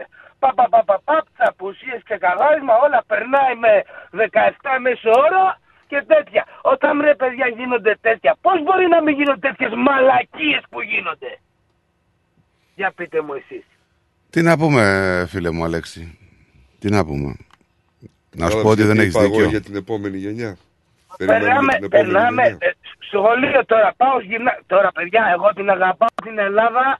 Ε, πο- τι, πώς- τι να σας πω, δηλαδή, α, τα πολλά λόγια είναι φτώχεια. Σχολείο εδώ, σ- ε, γυμνάσιο.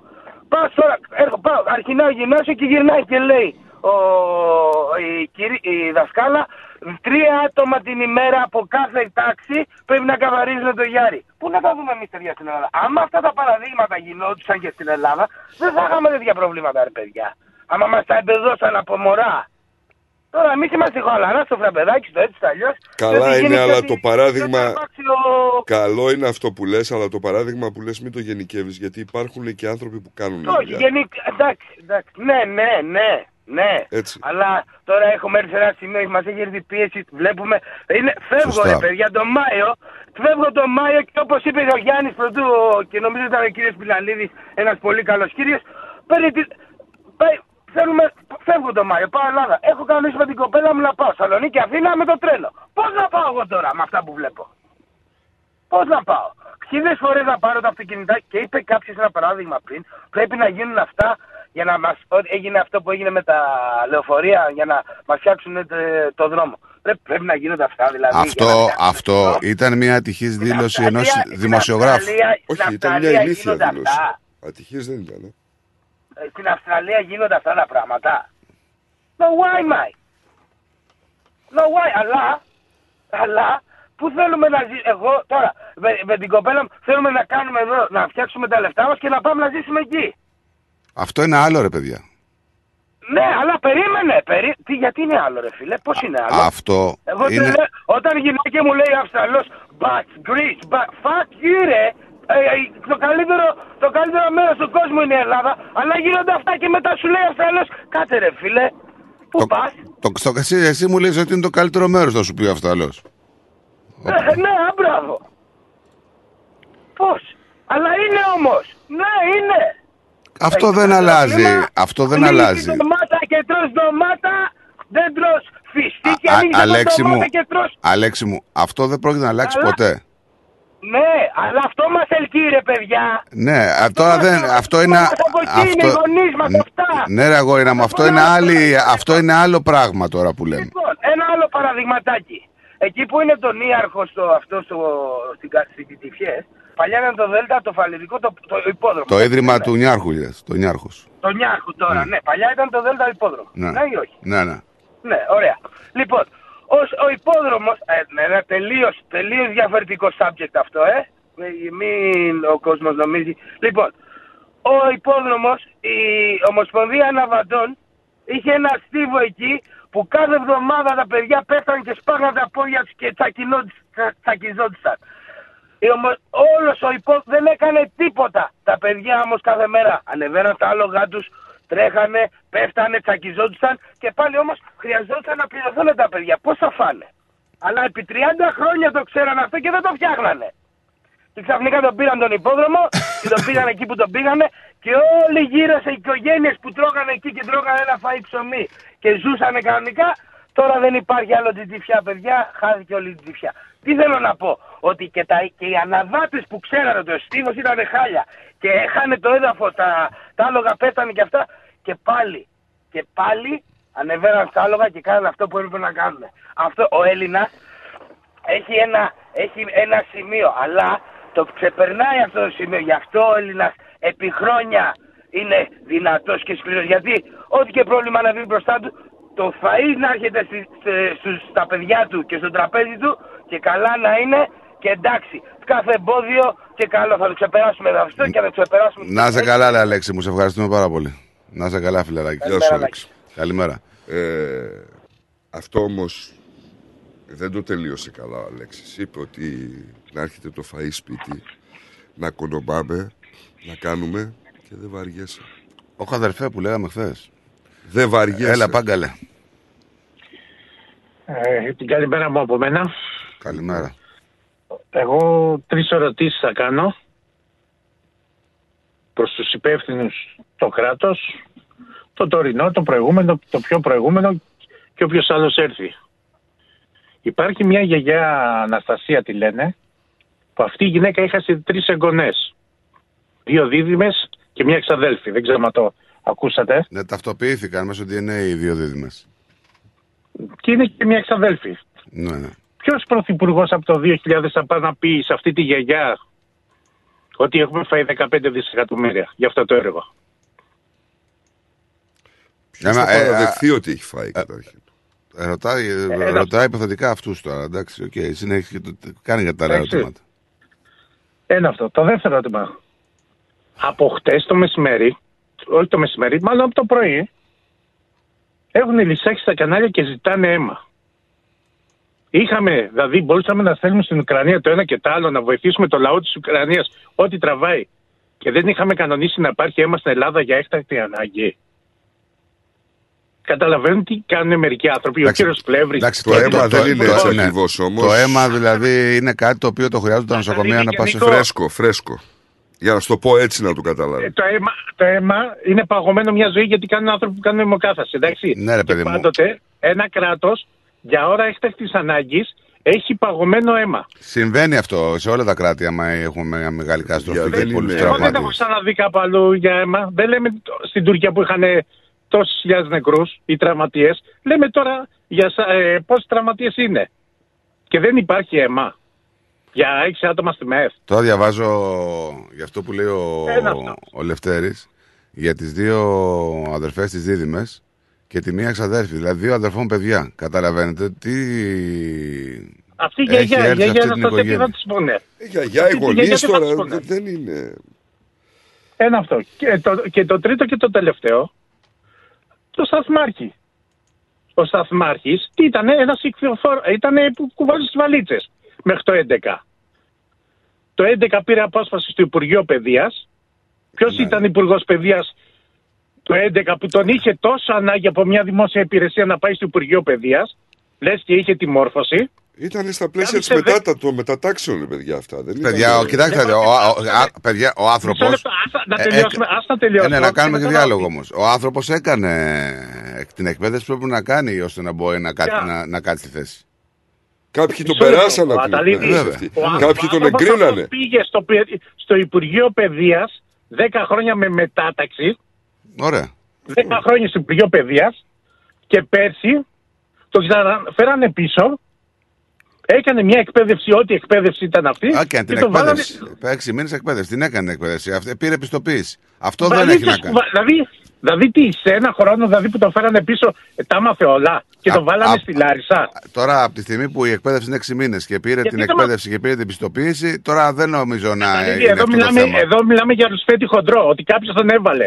Τι ρουσφέτη χοντρό, ρε παιδιά. Ήταν Αφού ήταν- ακτοφόρο 10 ήταν δη- χρόνια δημόσιος πριν. ήδη υπάλληλος. Μετατάχθηκε 10 χρόνια, δούλευε σε Υπουργείο Παιδείας. Έκανε μια εκπαίδευση, πήγε αλλού. ποιος δηλαδή, πήγε στο Υπουργείο Παιδείας; εγώ Ε, που Νικόλας, ήμουνα Νίκο, μαραγκός πιτσυρικά, Νίκο, δηλαδή τι σημαίνει ότι Νίκο, μετά δεν Νίκο, μπορούσα να μισό κάνω λεπτό. τίποτα άλλο; Βαλίτσες κουβαλούσε στον ΟΣΕ; Ναι, 10 χρόνια πριν. Κου- Κουβαλούσε βαλίτσε. Και τον πήγαν στο Υπουργείο Παιδείας. Μην κάνει τώρα εσύ αυτό που κάνουν τα Παιδιά, είναι κανάλια. συνειρμικό, δεν είναι. Όχι κάνουν τα κανάλια. Πα- πα- Άκουσα με κάτι. Πάγκαλε. Όλα είναι μια λυσίδα. Ναι, αγάπη μου, Ε, αλλά μην κάνεις αυτό δηλαδή, που κάνουν τα κανάλια. Δηλαδή, βλέπουμε τα δεν κάνω κανάλια. αυτά. Βλέπω, Λέμε έβλεπα εχθές- τα πράγματα Συγγνώμη λίγο. όπως είναι. Άμα δεν τα λέμε. Έβλεπα εχθέ τον Όπως Ευαγγελάτο. είναι, Συγγνώμη λίγο. ε, Έβλεπα το εχθέ τον respect- Ευαγγελάτο και τη γυναίκα του και έχουν βγάλει αυτόν τον άνθρωπο στο μανταλάκια. Δείχνουν φωτογραφίες στην Δεν οικογένειά λέμε, του. μα δεν τα βάζουμε τον άνθρωπο. Ναι, Εγώ δεν τα βάζω με τον δηλαδή, άνθρωπο. οκ, έκανε αυτό αυτός Εγώ τα βάζω με ευθύνεται. τον Υπουργό, με τον Υπουργό που έκανε την πρόσληψη και τον έβαλε σε αυτή τη θέση. Με οι υπουργοί φταίνε, δεν φταίει ο άνθρωπος. Ο τελευταίος που φταίει είναι αυτός. Γιατί άμα ήσασταν υπεύθυνοι εκεί Φταίει μέσα. αυτός. καλά, Φταίει. Φταίει Δεν γιατί η φταίει, δουλειά του ήταν δηλαδή, να, να γυρίσει ένα κλειδί. αυτή- ό,τι, ό,τι εκπαίδευση του δώσανε, αυτό έκανε.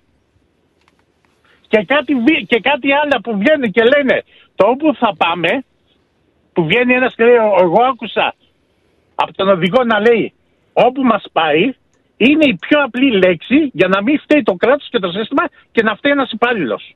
Χωρίς να το επιβεβαιώσει κανείς από την άλλη πλευρά. Καταλάβετε λίγο τι ακούτε. ε; Αυτά από μένα. Την καλημέρα μου. Γεια σου. Γεια χαρά. Πάμε στο διάλειμμα και γυρνάμε.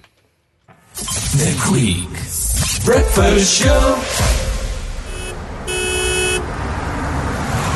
Ω, ωραίο αυτοκίνητο, ωραίο χρώμα, καλορίζικο, καλοτάξιτο. Ευχαριστώ πολύ. Cars of Melbourne. Βρήκα επιτέλους το αυτοκίνητο που έψαχνα. Και το χρώμα και η μάρκα που ήθελα. Λίγα χιλιόμετρα και επιστοποιημένο με εργοστασιακή εγγύηση. Και ο πάνω, μόλις πήρε από το Cars of Melbourne το επαγγελματικό βαν που ήθελε. Και από τιμή; Δεν θα βρεις αλλού καλύτερη. Και με δυνατότητα δανειοδότησης. Πάνω στην ώρα. Καιρός να αλλάξω αυτοκίνητο. Τι περιμένεις; Cars of Melbourne. Εκεί σίγουρα θα βρεις αυτό που ψάχνεις. Μεγάλες ευκαιρίες μεταχειρισμένων αυτοκινήτων, πάνω από 250 αυτοκίνητα από όλες τις μάρκες. Δεν μου λες, hatchback έχει; Βρε πήγαινε σου λέω αυτοκίνητα επιβατικά επαγγελματικά, SUV, sedan, van, wagon, hatchback, four wheel drive. Cars of Melbourne. Ο Πίτερ και ο Σπύρος Χριστόπουλος πρόθυμοι να σας εξυπηρετήσουν. 1109 Sydney Road, Coburg North. Τηλέφωνο 9354 8828 ή στο 0412 335996. carsofmelbourne.com.au Το επόμενο σου αυτοκίνητο είναι εδώ. Cars of Melbourne. Ρυθμός DAB+. Ήρθε η ώρα να αγοράσεις το σπίτι των ονείρων σου.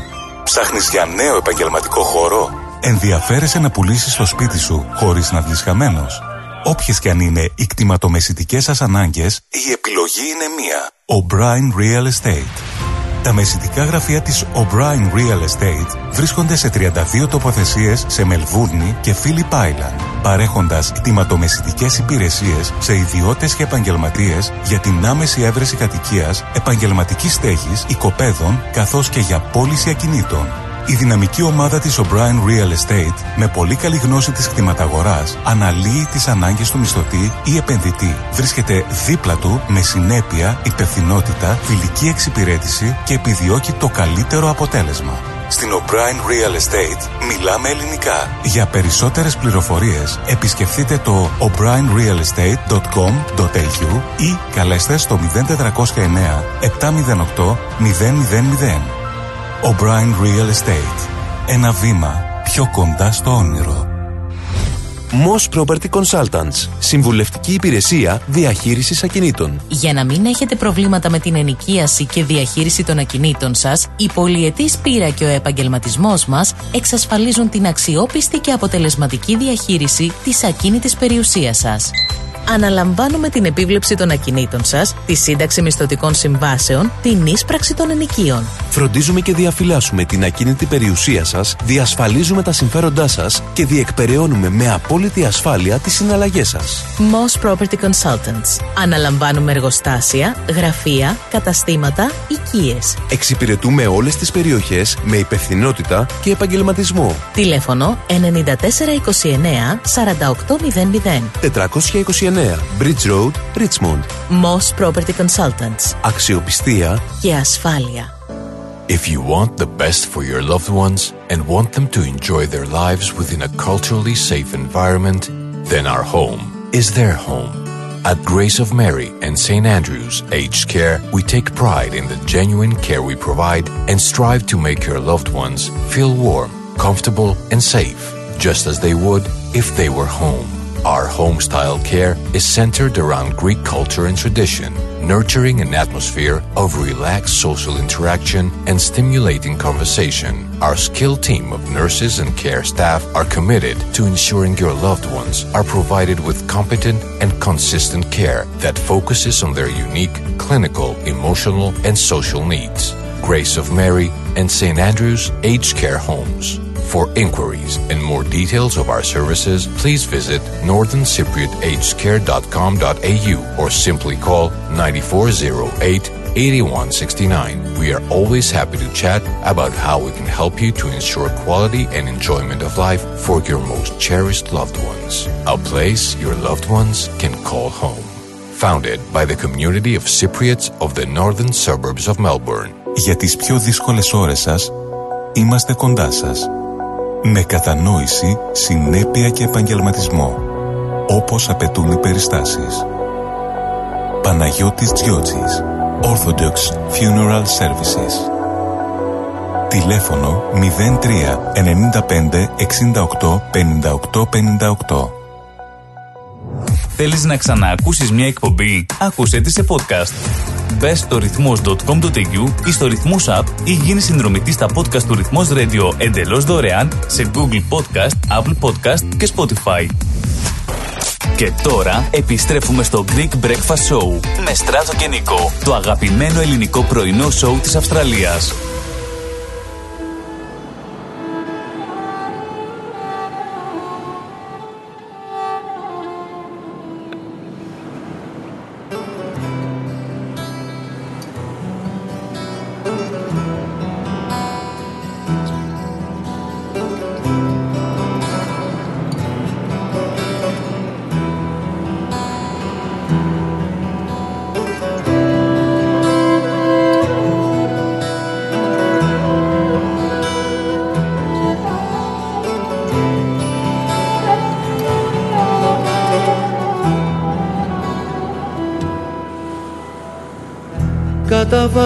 Βάθος είναι εθνική οδός. Φορτωμένος είμαι κι αδιανός.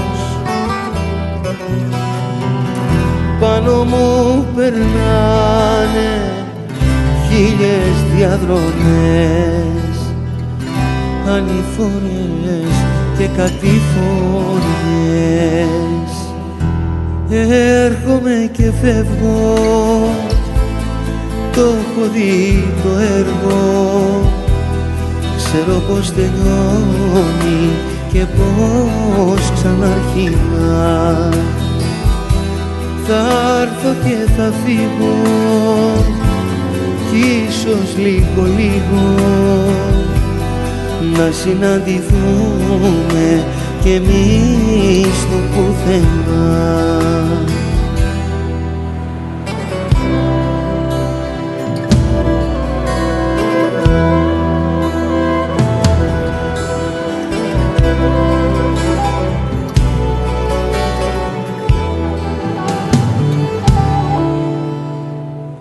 Κατά βάθος είσαι πέλαγο βαθύ τόσοι που έχουν μέσα σου χαθεί. Λαθρομετανάστες σε κλείστα σκαριά. Και ποτέ τους δεν θα βρουν στεριά. Έρχομαι και φεύγω το έχω δει το έργο ξέρω πως τελειώνει και πως ξαναρχίνα θα έρθω και θα φύγω κι ίσως λίγο λίγο να συναντηθούμε και εμείς το πουθενά Λοιπόν, εδώ είμαστε. Πάντα συντονισμένοι εδώ στην παρέα του ρυθμού. Δεύτερη μέρα του Μάρτη. Δεν μας μπήκε καλά ο μήνας από καμία, σε καμία περίπτωση. Σου δείξα το, το οδηγό της εμπορικής ε, Νέο παιδί, ρε. συσταγιάς. Δεν κατάλαβε που του ήρθε. ε. Όχι. Δεν Και, δύο, κατάλαβε. και οι δύο και τα δύο τρένα. Δεν κατάλαβαν τι έγινε. Γιατί ήταν και στροφή. Ναι, ήταν δεν είχαν στροφή. ορατότητα. Δηλαδή Απίστευτο. Λοιπόν, πάμε να διαβάσουμε μερικά μηνύματα. Μ, Να στείλω μια καλημέρα στο Γιώργο, στο Σκευάκι. Καλημέρα, παιδιά. Αν μπορεί να θεωρηθεί καλή ημέρα. Να εκφράσω και εγώ τη βαθιά μου θλίψη. Δεν μπορώ να μπω στη θέση αυτών των γονιών Να κάνω μια διόρθωση στον προηγούμενο ακροατή. Οι εργαζόμενοι φωνάζουν τώρα και χρόνια και ένα από τα αιτήματα τη απεργία ήταν και η έλλειψη συστημάτων ασφαλείας. Το Νοέμβριο του 2022 έστειλαν εξώδικο σε κάθε υπεύθυνο για την ανευθυνότητα που υπάρχει και η κυβέρνηση απάντησε με εξώδικο. Τα μηχανήματα αγοράστηκαν το 2000 για τους Ολυμπιακούς του 2004. Να πω εδώ ότι η ευθύνη λέει δεν βαραίνει μόνο τους πολιτικούς, αλλά και όλους εμάς που 70 και πλέον χρόνια βολεμένος λαός έχουμε τα ίδια λαμόγια να μας κυβερνούν. Καλή συνέχεια, μας λέει ο Γιώργος. Καλή συνέχεια σε σένα, φίλε μου. Ε, στα 120 χιλιόμετρα την ώρα λέει θέλει το ελάχιστο ένα χιλιόμετρο να σταματήσει ένα τρένο. Και εδώ το έχουν πουλήσει, αλλά τους κάνουν έλεγχο. Και αν δεν είναι τα πράγματα όπως πρέπει, πέφτει πρόστιμο, μας λέει. Καλημέρα στο Στρατάρα. Καλημέρα, φιλαράκια. Θερμά συλληπιτήρια στις οικογένειες των αδικοχαμένων ανθρώπων. Ε, σε όλες τις οικογένειες που έχασαν τα αγαπημένα τους πρόσωπα. Ανεπάρκεια υποδομής, ανευθυνότητα. Χρόνια τώρα λέει στα γρανάζα μιας γραφειοκρατίας ενός συστήματος που όταν γίνει κάτι σοβαρό, κανένας δεν αναλαμβάνει τις ευθύνες του. Παιδιά, εγώ θα σταθώ στο μήνυμα του Νίκου που λέει ότι και εδώ τα έχουν πουλήσει αλλά κάνουν έλεγχο. Νίκο μου, η διαφορά είναι ότι αυτοί που έχουν πουλήσει στην Ελλάδα δεν μπορούν να κάνουν έλεγχο γιατί προφανώς δεν ήταν διαφανής η πώληση. Δηλαδή, πώς μπορεί κάποιος να κάνει έλεγχο σε έναν άνθρωπο στον οποίο έχει κάνει χάρη και έχει πάρει λεφτά. Έχει πάρει διευκολύνσεις, έχει πάρει πράγματα. Έτσι. Πώς μπορεί να τον ελέγξει; Ποιος ελεκτικός μηχανισμός είναι αυτός; Πρέπει όμως. Εδώ μιλάμε για, για να καταλάβουμε πόσο σάπιο είναι το σύστημα. Έχουμε εισαγγελείς που παραγγέλνουν ανακρίσεις να ξεκινήσουν έρευνες και οι ίδιοι εισαγγελείς έχουν γιους συγγενείς που είναι διορισμένοι σε κόμματα. Ό,τι έχει να κάνει όμως ε, Πώς; με την ασφάλεια του πολίτη, είτε έχεις τη δικοποίηση είτε δεν έχεις, πρέπει να κρατάς τα γκέμια, ρε παιδί μου, σε κάποια πράγματα. Τέλος πάντων. Καλημέρα, παιδιά. Η Ελλάδα τη μισή νεολαία που μπορεί να ήταν τα μεγάλα κεφάλια τα έστειλε μετανάστες, λέει η Φωτεινή. Και την υπόλοιπη που επέλεξαν να μείνουν και να πολεμήσουν τη σκότωσε. Τι να πούμε, λέει, ούτε φωτιές, ούτε οι πλημμύρες, ούτε οι σεισμοί δεν είναι κάτι μπροστά σε αυτό. Κρίμα. Συλληπιτήρια στι οικογένειες, υπομονή και κουράγιο να έχουν, μας λέει η Φωτεινή. Σιγάν μη συνέχεια, λέει, να παρότρινε τα παιδιά μου να γυρίσουν στην πατρίδα τους. Δεν θα παροτρύνει, από ό,τι καταλαβαίνω. Και συγχαρητήρια, λέει η Μέρη. Εδώ θα σταθώ κι εγώ, Μέρη μου. Θέλω να το- να ήταν το επόμενο θέμα. Στο νεαρό, δεν ήταν μόνο αυτός ο νεαρός, να σου πω, που παρόλα λέει τα βαγόνια που ήταν στις φλόγες, δεν έφυγε, βοήθησε πάνω από 10 άτομα να σωθούν. Χίλια μπράβο για το θάρρος του. Να πούμε ότι τα παιδιά αυτά, και δεν ήταν μόνο αυτός ο, ο νεαρός, ήταν και άλλοι που τραυματισμένοι, εμόφυρτοι, δεν φύγαν τα βαγόνια να προσπαθούν να βγάλουν τους υπόλοιπους έξω. Πραγματικοί ήρωες, έτσι. Δεν θέλω να υπάρχουν τραγωδίες για να αναδεικνύονται οι ήρωες στη στράτο. Ναι, έχεις δίκιο. Καλημέρα, Ρετή. Καλημέρα, παιδιά, τι κάνετε; Καλά είμαστε όσο μπορούμε. Πολύ θλιβερά τα νέα, πάρα πολύ θλιβερά. Εγώ έχω να σας πω το εξής ότι επί έξι χρόνια πήγαινε ερχόμουν με το τρένο έδεσα άρνησα καθημερινά δύο φορές την μέρα με κάτι παμπάλαια τρένα τότε. Τα οτομοτρής. Τις έδεσα στα τρένα, τα Ναι, οτομοτρής. και, ο τρομ- και τα άλλα τα παλιά. Και πολλές φορές είχαμε καθυστερήσεις δυο, τριών, τεσσάρων ωρών. Δηλαδή τέτοια ταλαιπωρία που έχω υποστεί στη ζωή μου. Και έχω να, να πω το εξής ότι παρόλο που περάσαν τόσα χρόνια, δεν βλέπω ιδιαίτερη αναβάθμιση των, α, των τρένων στη Μακεδονία. Αυτοί οι πολιτικοί έξυπνοι που στέλνουν και βοηθάνε ένα πόλεμο εκτός Ελλάδος και στέλνουν εκατομμύρια και μπουρουμπουρου. Γιατί δεν ανα- αναβαθμίζουν τα τρένα τη, τη Μακεδονία, γιατί την έχουν παραμελημένη. Τα, γενικά τα την τρένα, έχουν. τα Ε, τρένα, παιδιά. συγγνώμη, τα τρένα να ξέρεις ότι έχουν αναβαθμιστεί. Το, το σιδηρομικό δίκτυο δεν έχει αναβαθμιστεί. Λοιπόν, περνούσαμε στράτο. Αυτή η διαδρομή είναι όλο βουνά και αερογέφυρες. Και, Περνάει και το- πολύ ωραία το διαδρομή. αερογέφυρες, Και πολύ ωραία διαδρομή, η αλήθεια είναι. Πολύ ωραία και επικίνδυνη. Αυτές οι αερογέφυρες είχαν φτιαχτεί από τους Γερμανούς, αν δεν απατώμε, τότε που ήταν οι Γερμανοί, και παραμείνανε. Λοιπόν, Οι κάθε γέφυρες, φορά που σιδερένιες περνάει- λες. Ναι, ναι. Ναι, ναι, ναι. Και κάθε φορά που περνάγαμε, αναρωτιόμουν, άραγε γίνεται κάποια συντήρησης σε αυτές τις αερογέφυρες; αναρωτιόμουν. Λοιπόν, παιδιά, δυστυχώς, δυστυχώς, τη Μακεδονία την έχουν παραγωνισμένη και δεν την προσέχουν. Δηλαδή, δεν φτιάχνουν έργα που πρέπει να γίνουν. Γιατί, γιατί; Η Μακεδονία είναι, και είναι Ελλάδα, δεν είναι εκτός Ελλάδος. Την έχουν μια ζωή, δηλαδή, τι να πω. Γιατί αυτό, γιατί αυτή η διάκριση; Ποια διάκριση. Γιατί- δηλαδή. Δεν υπάρχει, αρετή μου, δεν υπάρχει Δεν γίνονται διάκριση. έργα, στράτο. Δεν Ό- υπάρχει ό- ό,τι διάκριση. δεν γίνονται. Δεν υπάρχει διάκριση. Δεν έχει μην, να το, κάνει μην, το, μην το βάζουμε εκεί. Μην το βάζουμε σε αυτό το σημείο. δεν Εγώ, υπάρχει τέτοιο Νίκο, πράγμα. πήγα μετά από χρόνια και διεπίστωσα δυστυχώς ότι τα τρένα δεν είναι όπως πρέπει να είναι. Δεν πρέπει, δηλαδή, τι να πω. Δεν βλέπω καμιά αναβάθμιση εκεί σε αυτό το τομέα. Όσο και αυτό το, τη διαδρομή, έχω ταξιδέψει με αυτό το τρένο, το, το Express που είναι πολύ γρήγορο, δεν σταματάει σε πολλούς σταθμούς.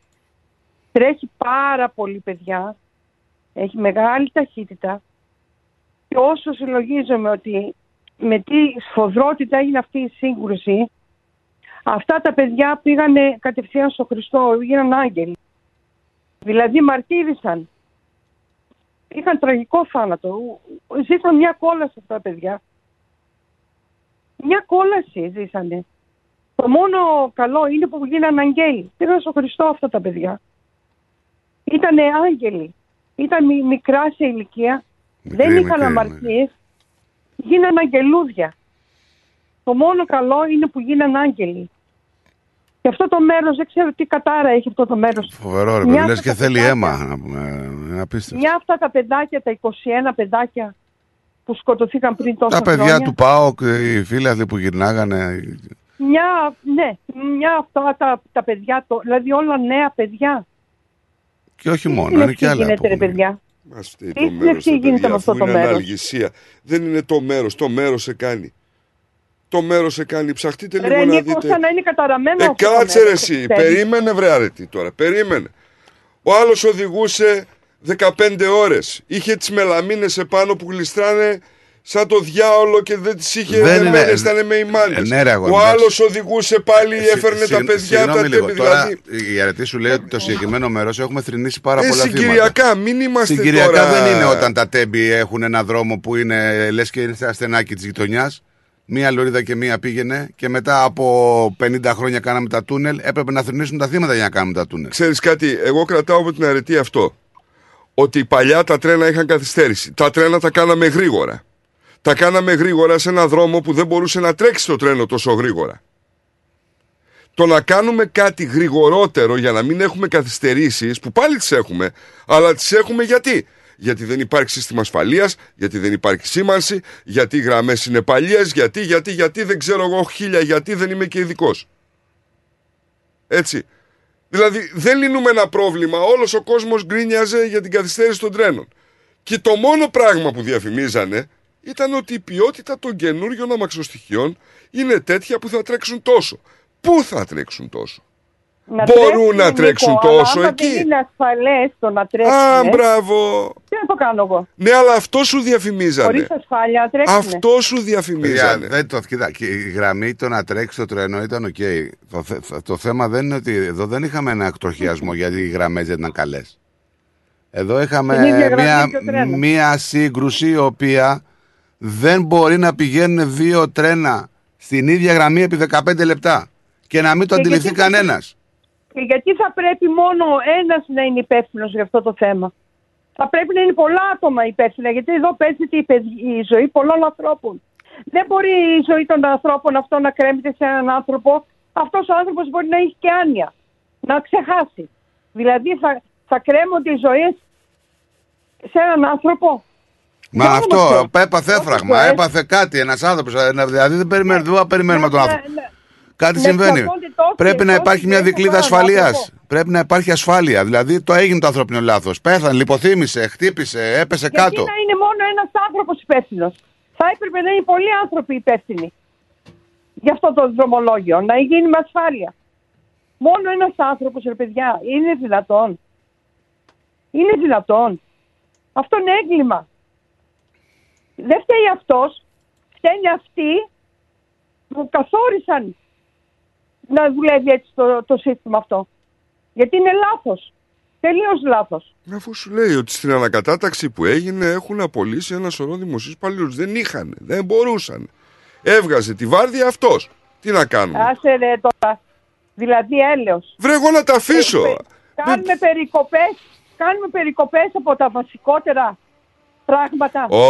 Όχι, Να δεν κάνουμε κατάλαβες. περικοπές στα πάντα Περικοπές, περικοπές θα κάνουμε στο καλάθι σου αυτό που θα πάει να ψωνίσει αρακοστιανά. Περικοπές θα κάνουμε στο καλάθι αυτό που ονομάζουν της νοικοκυράς. Περικοπές δεν πρόκειται να κάνουμε στην προμήθεια που θα πάρουν προκειμένου να γίνουν τα συστήματα ασφαλείας. Για Κατάλαβες. Το σύστημα βρωμάει. Α, το σύστημα μπράβο. θέλει αλλαγή. Από τη Ναι. ρίζα του βρωμάει. Για εντάξει. πες μου ποιον Πέστε μου πότε θα αλλάχτεί για να ξέρω κι εγώ. Οι επόμενες γενιές θα το πούμε Θα και πρέπει αυτό. να ντρέπονται. Θα Ποιοι; πρέπει να, να- θα, θα Ποιοι; έπρεπε να παραιτηθεί όλη η κυβέρνηση. Ποιοι να, Με αυτό ποιοι που να έγινε. ντρέπονται, είδες κανένα να ντρέπεται, εγώ είδα έναν παρετήθηκε. Έπρεπε να ντρέπονται όλοι αυτοί. Και ξέρεις πότε θα πω ότι ντράπηκε Και πιο αυτός και πολύ παρετήθηκε; πολιτισμό. Όταν δεν θα βάλει υποψηφιότητα φέτος. Και ξέρεις πιο πολύ θα έπρεπε να ντρέπονται. Αυτά τα λαμόγια οι δημοσιογράφοι με τον ανθρώπινο πόνο που κοιτάνε να κάνουν τηλεθέαση. Αυτά τα λαμόγια Παίζει τα... τώρα Οι η πυρέτες, οι πυρέτες των πολιτικών είναι και αυτοί. Παίζει τώρα αυτή με την, ε, με την υπόλοιψη μιας οικογένειας. Μπορεί να ήταν ανθρώπινο το λάθος, μπορεί οτιδήποτε. Έχει βγάλει τον άνθρωπο στα μανταλάκια, την οικογένειά του, φωτογραφίες, το σπίτι του, που μένει, τι κάνει. Αυτή είναι criminal. Και σε- ουσιαστικά Αυτή τι κάνει; έμαθα. Ουσιαστικά τι Καταδικάζει κάνει; μια ολόκληρη οικογένεια. Καταδικάζει μια Ναι. οικογένεια. Αυτό ακριβώς και στοχοποιεί Με ποιο μια οικογένεια. δικαίωμα; Ακριβώς. Ποιος έδωσε αυτήν το δικαίωμα αυτό; Με ποιο δικαίωμα. Έχουμε δημοκρατία στην Ελλάδα. Α, Αν καλά, έτσι έχει εντάξει. ξεχάσει μαλακισμένη. Τέλος. Να σε καλά. Ηλίθεια. Γεια σου, αρετή μου. Να σε καλά. Γεια σα, παιδιά. Καλό απόγευμα. Γεια. Ε, να πω λίγο καλημέρα στη Δώρα. Καλημέρα. Ε, ναι, Δώρα, περίμενες 11 λεπτά. Δεν σε ξεχάσαμε. Προφανώς έπεσες και πάνω στο διάλειμμα. Ε, υπάρχουν και Ελληνοκύπριοι στου αγνοούμενου. Ναι, έτσι είναι. Και στους τραυματίες. Συλληπιτήρια στους γονείς και στους συγγενείς και σε όλους τους αδικοχαμένους, λέει η Δώρα. Η Γιδάρα τι έκανε, παράπονο γιατί περίμενε; Όχι, λέει ότι περίμενε 11 λεπτά και προφανώς με ξεχάσατε. Λέω, όχι, δεν σε Δεν σε ξεχάσαμε. ξεχάσαμε, απλά- έπεσε break και τραγούδι. Ναι, αυτό. Μπορώ να αλλάζω τη ροή της εκπομπής σε για συγκεκριμένους λόγους. Για στερνή φορά. Όλη μας η αγάπη την κάμαρα γεμίζει. Σαν ένα τραγούδι που λέγαμε κι οι δυο. Πρόσωπα και λόγια και το όνειρο που τρίζει. Σαν θα ξημερώσει τι θα είναι αληθινό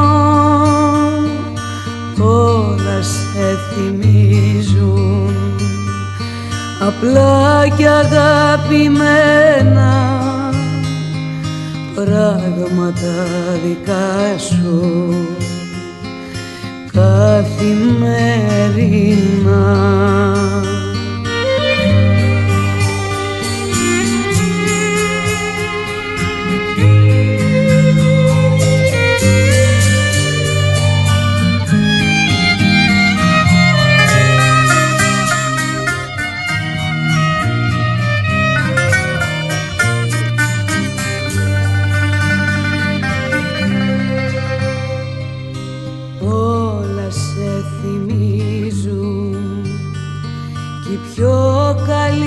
μας φίλοι.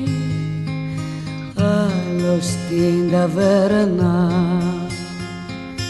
άλλος σίνεμα μόνη μου διαβάζω το γράμμα που είχε στείλει. Πριν να φιληθούμε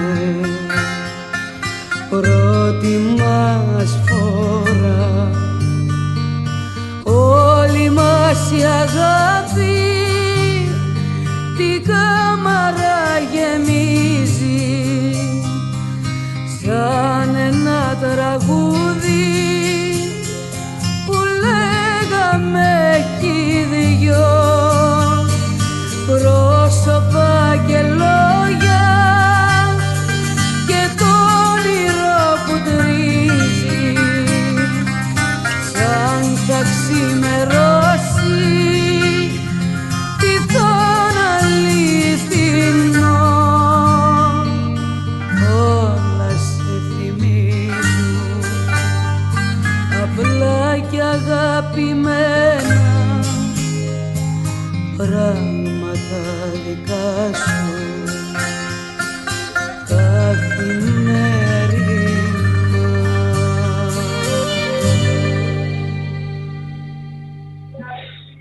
Γεια σου Δώρα, καλημέρα.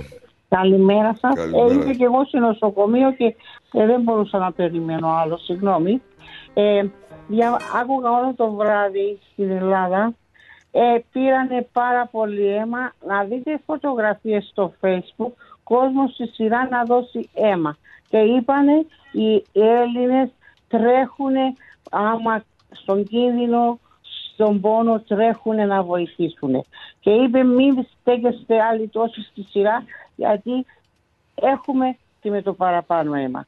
Που είπε αυτός ο κύριος προηγουμένως ότι δεν είχε αίμα. Θα έχουν αίμα να δώσουν σε όλα τα νοσοκομεία της Ελλάδος.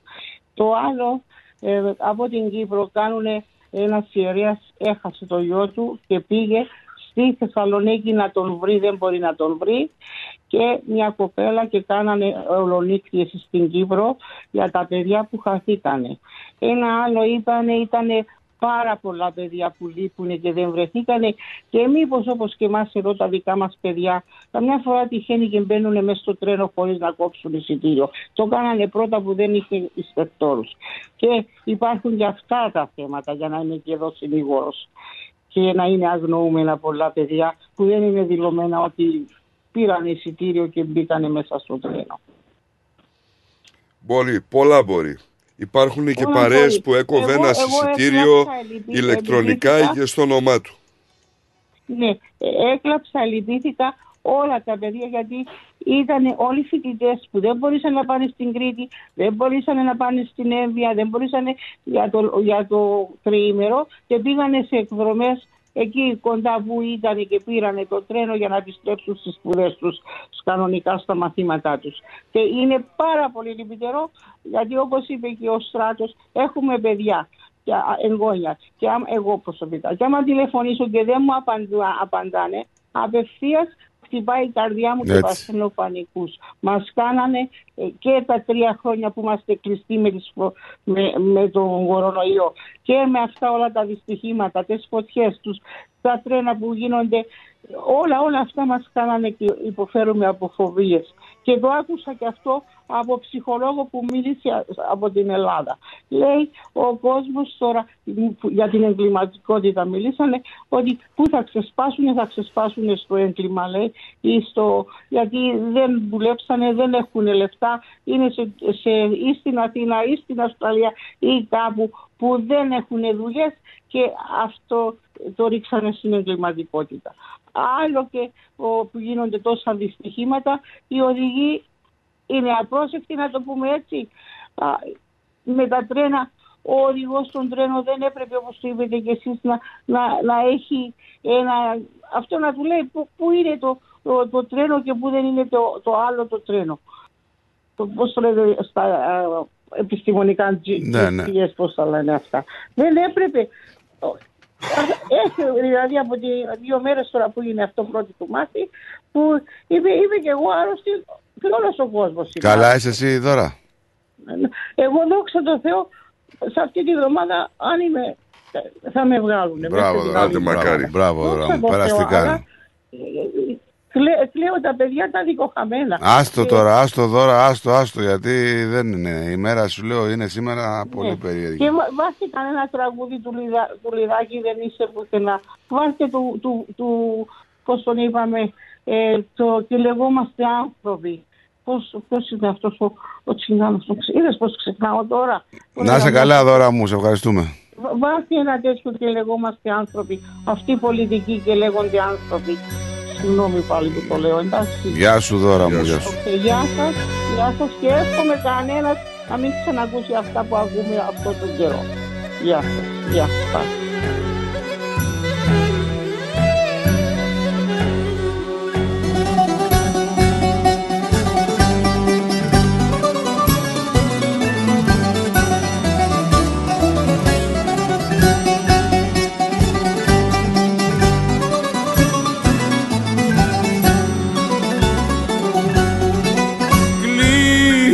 Την πόρτα της ζωής που φέρνει φεύγουνε τα νιάτα. Και τα ποτήρια της γιορτής τα αφήνουνε γεμάτα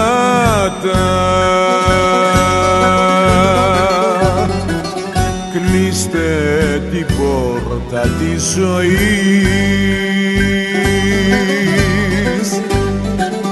Για να μην φύγει πια κανείς.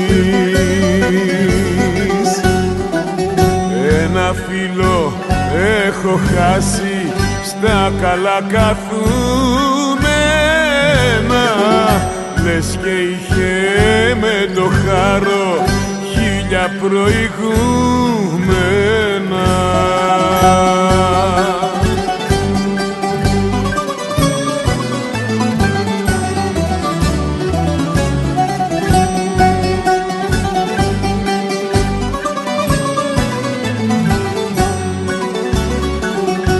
Αν δεν αλλάξει το σύστημα, η Ελλάδα δεν θα αλλάξει ποτέ, μας λέει η Ελένη. Καλημέρα στην Ελένη. Πρέπει να αναλάβουν άξιοι άνθρωποι και με ειδικότητα στο αντικείμενο. Ο Έλληνας διαπρέπει στο εξωτερικό, στην Ελλάδα γιατί; Με πολλά ερωτηματικά. Τα πολλά λόγια είναι φτώχεια. Ο Θεός να αναπαύσει τους αδικοχαμένους, κουράγιος στους γονείς. Τραγωδία. Συγγνώμη για την παρέμβαση. Μην ζητάς καμία συγγνώμη. To the point το μήνυμά σου ακριβώς. Ας είναι οι τελευταίοι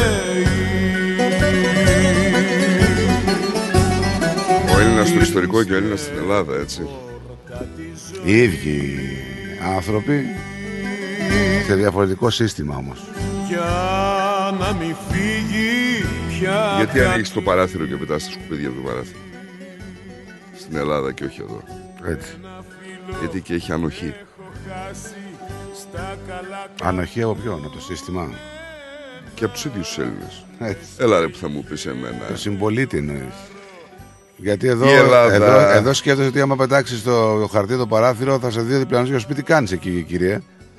Ενώ εσύ θα πετάξεις στην Ελλάδα το παράθυρο το χαρτί, θα ανοίξεις κι ο άλλος το παράθυρο, θα πετάξεις κι αυτό άλλο ένα χαρτάκι. Κατάλαβες; Είναι σαν αυτό που λένε 6 ώρα το πρωί στο λεωφορείο της γραμμής είναι δύο τύποι ο ένας πάει να κάτσει σε ένα κάθισμα και του λέει ο άλλος μην κάθεσαι ρε άσε να κάτσεις κανένας ηλικιωμένος. Και γυρνάει και του λέει ξέρεις ποιος είμαι εγώ ρε Ποιος είσαι ρε φίλε 6 ώρα το πρωί στο λεωφορείο της γραμμής. Ποιος μπορείς να είσαι Α πες μου Ποιος μπορεί να είσαι; Αυτό το ξέρεις ποιος είμαι εγώ ρε Τι έχει κάνει; Πάμε σε διάλειμμα και δε- δελτίο ειδήσεων και γυρνάμε γρήγορα, μην φύγετε. The Greek Breakfast Show. Η ώρα είναι 12. Η ώρα στην Ελλάδα είναι 3 τα ξημερώματα. Καλησπέρα σας. Είναι το σύντομο δελτίο ειδήσεων στις 12 στο ρυθμό. Στους 43 ανέρχονται οι νεκροί της τραγωδίας στα Τέμπη μετά τη φωνική σύγκρουση των δύο αμαξοστοιχειών το βράδυ της 3η 28 Φεβρουαρίου, σύμφωνα με τα όσα γνωστοποίησε η ιατροδικαστής Ρουμπίνη Λεοντάρη. Ένα ανθρώπινο λάθος σε συνδυασμό με την παντελή έλλειψη σύγχρονων μέσων διαχείρισης κυκλοφορίας ήταν αυτά που οδήγησαν στο θάνατο δεκάδες ανθρώπους έξω από τα Τέμπη και βήθησαν την Ελλάδα στο πένθος. Πριν δοθεί η εντολή στο μηχανοδηγό της επιβατικής αμαξοστοιχία να φύγει από τη Λάρισα προς Θεσσαλονίκη, ο Σταθμάρχης είχε επικοινωνήσει τηλεφωνικά με το Σταθμάρχη των Νέων Πόρων όπως ορίζει το πρωτόκολλο. Μπορεί να δοθούν είτε γραπτές εντολές σε χαρτί είτε μέσω του ραδιοτηλεφώνου. Για την αναχώρηση από το σταθμό της αμαξοστοιχία δίνει ο Σταθμάρχης Σινιάλο, είπε ο Αλέξανδρος Ιορδανίδης, μηχανοδηγός και μέλος του ΔΣ Ομοσπονδίας Σιδηροδρομικών Υπαλλήλων. Λίγες ώρες πριν την τραγωδία, στη γραμμή Ανόδου ένα τρένο ακινητοποιήθηκε λόγω βλάβης και ο Σταθμάρχης κλήθηκε να το απομακρύνει. Γύρισε το κλειδί νούμερο 118 για να αλλάξει τη φορά της γραμμής.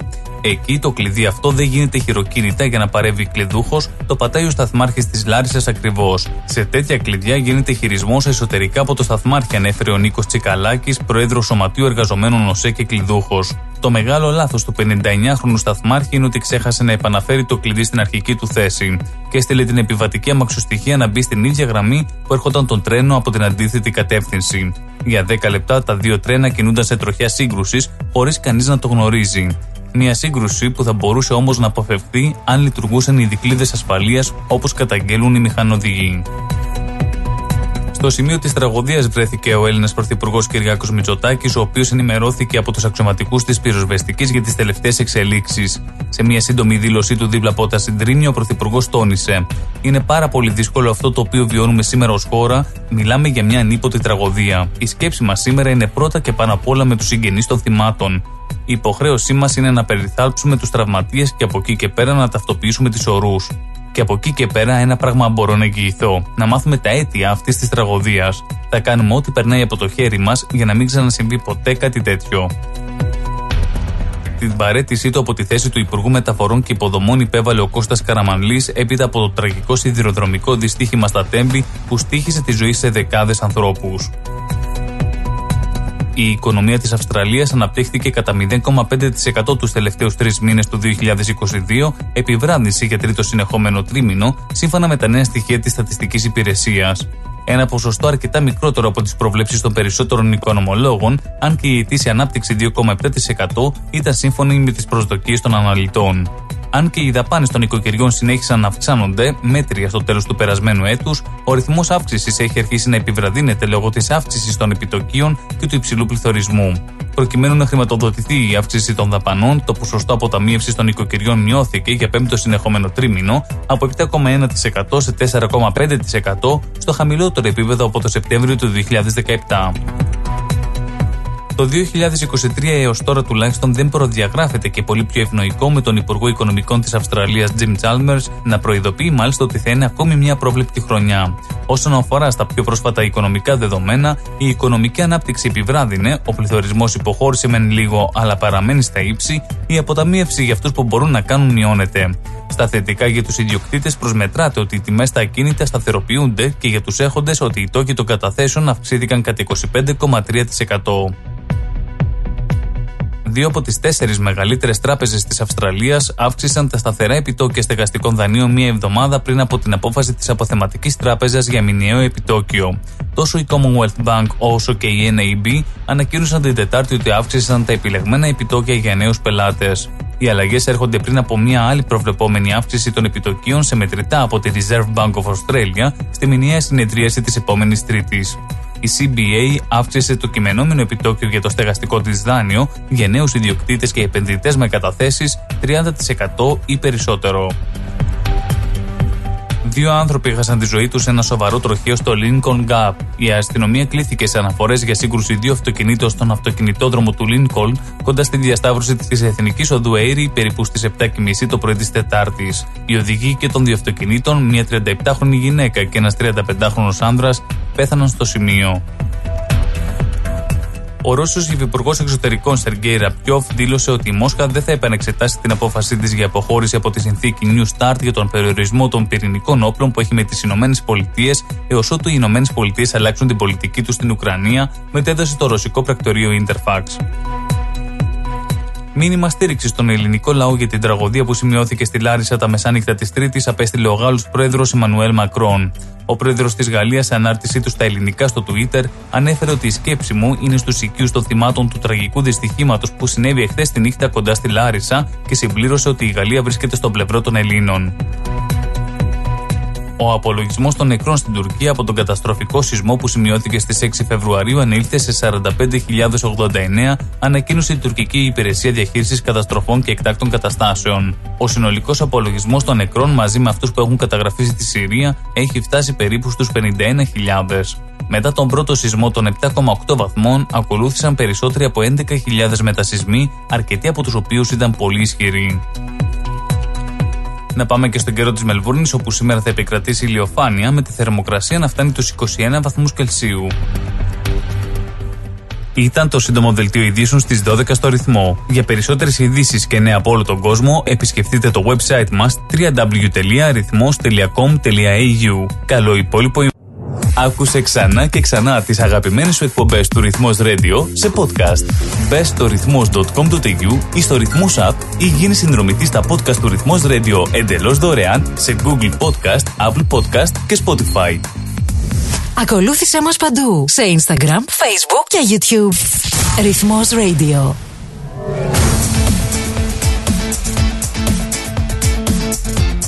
Στη Μελβούνι ακούς ρυθμό Στη Μελβούρνη ακούς ρυθμό. Ακούς τα καλύτερα. Ακούς τα καλύτερα.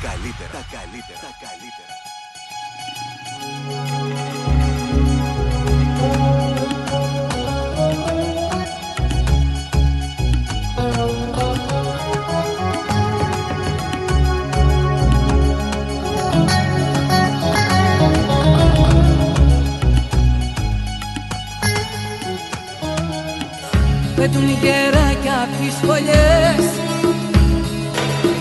Την τρομαγμένη μας ζωή Να δουν εικόνα σαν τις παλιές αμαρτωλές. Που δεν τους στάθηκε αγκαλιά ούτε κρυψώνα. Κάτω απ' την άρρωστη βροχή. Στις εθνικές των φορτηγών με τα ψυγεία το μαύρο λάδι απ' την ψυχή. Δεν και για κάτι που να μοιάζει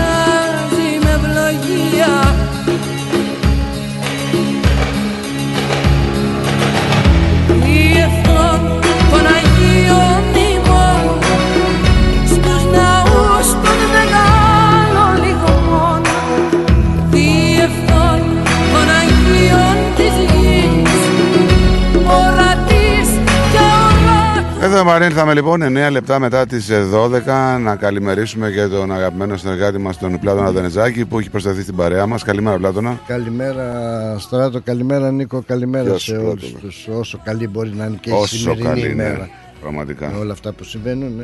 Και Δυστυχώς ε, μας έχουν χαλάσει πάρα πάρα πολύ τη διάθεση και δικαιολογημένα Ε, πώς, ε, δεν γίνεται να μην χαλαστεί η διάθεση.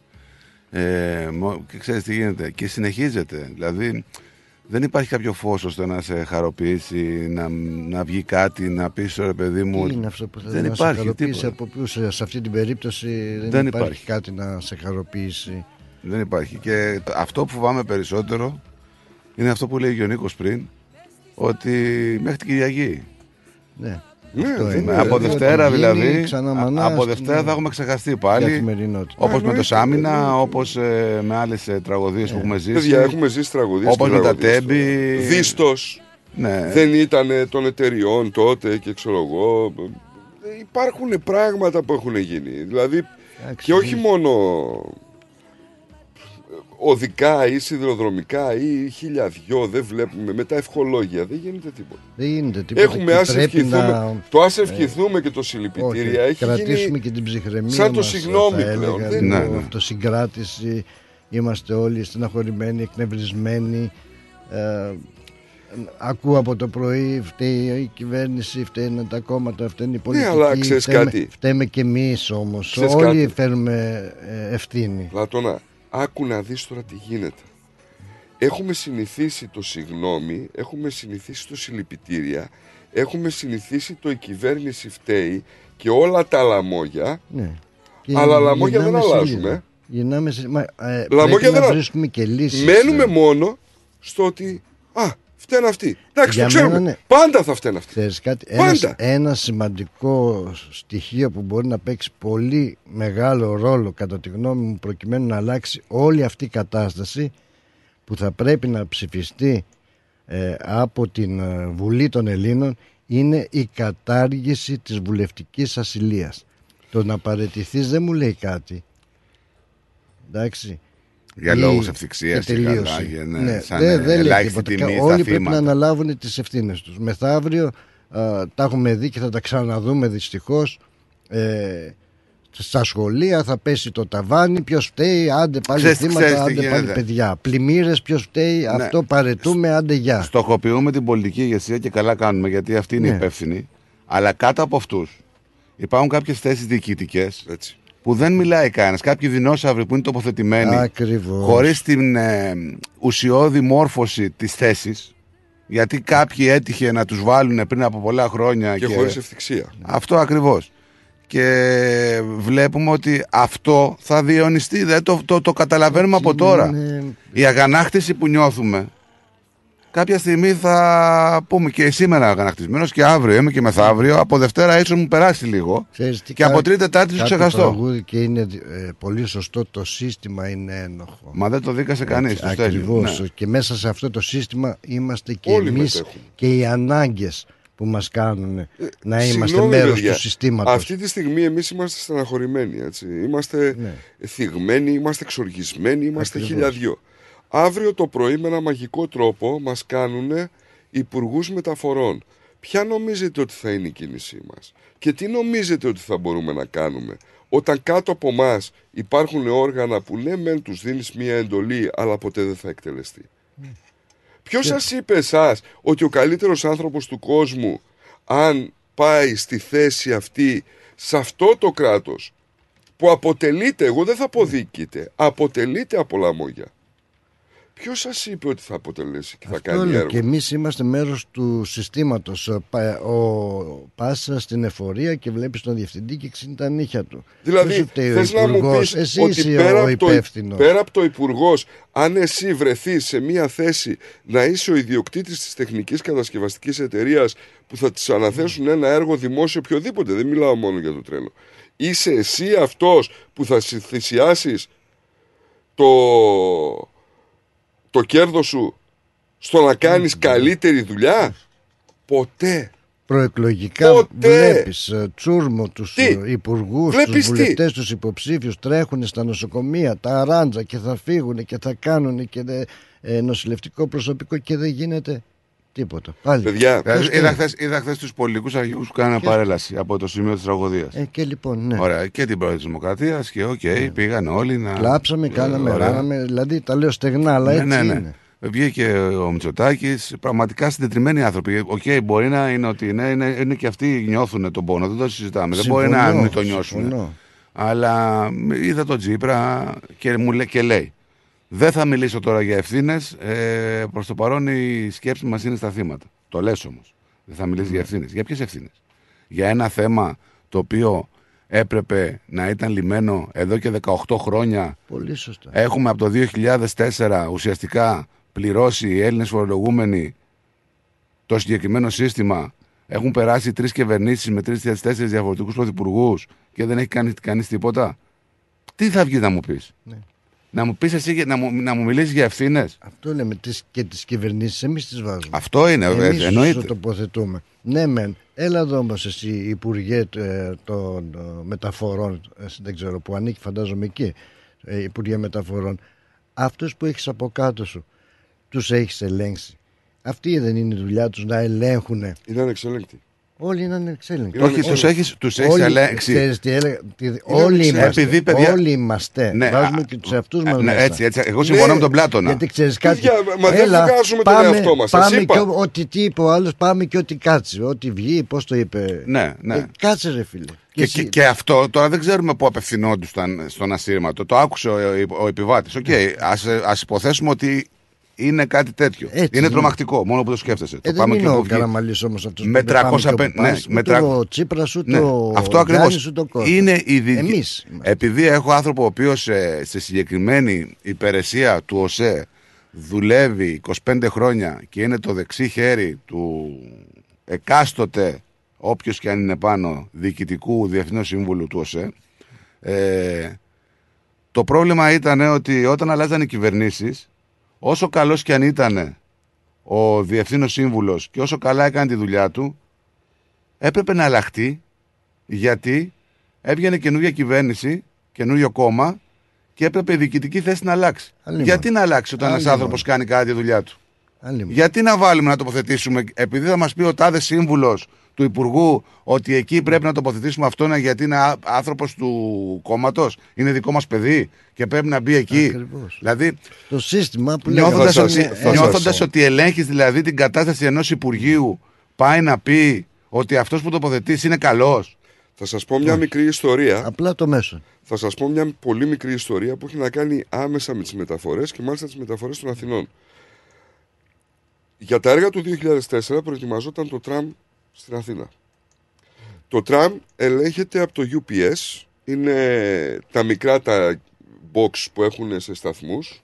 τα οποία έχουν τα ηλεκτρονικά συστήματα που γίνεται ο έλεγχος Ναι. των γραμμών. Ε, όσοι είστε στην Αθήνα θα το έχετε δει. Αυτά τα σημεία είναι 64. Υπήρχε ένας διαγωνισμός λοιπόν, ο οποίος ε, έλεγε ότι για αυτά τα συστήματα πρέπει να υπάρχει προμήθεια κλιματιστικών μηχανημάτων προκειμένου να ψύχονται για να αποδίδουν αυτά που πρέπει να αποδώσουν. Το έργο να πούμε ότι το κάνανε Κορεάτες, έτσι. Λοιπόν, γίνανε, έγινε ο διαγωνισμός, τη δουλειά την πήρε κάποιος που σήμερα σας το λέω, ε, πούλησε το κάθε κλιματιστικό χίλια ευρώ μαζί με την τοποθέτηση. Έτσι. Μέσα στην υποχρέωση ήταν σε κάθε επίσκεψη και συντήρηση να παίρνει 250 ευρώ για αυτά.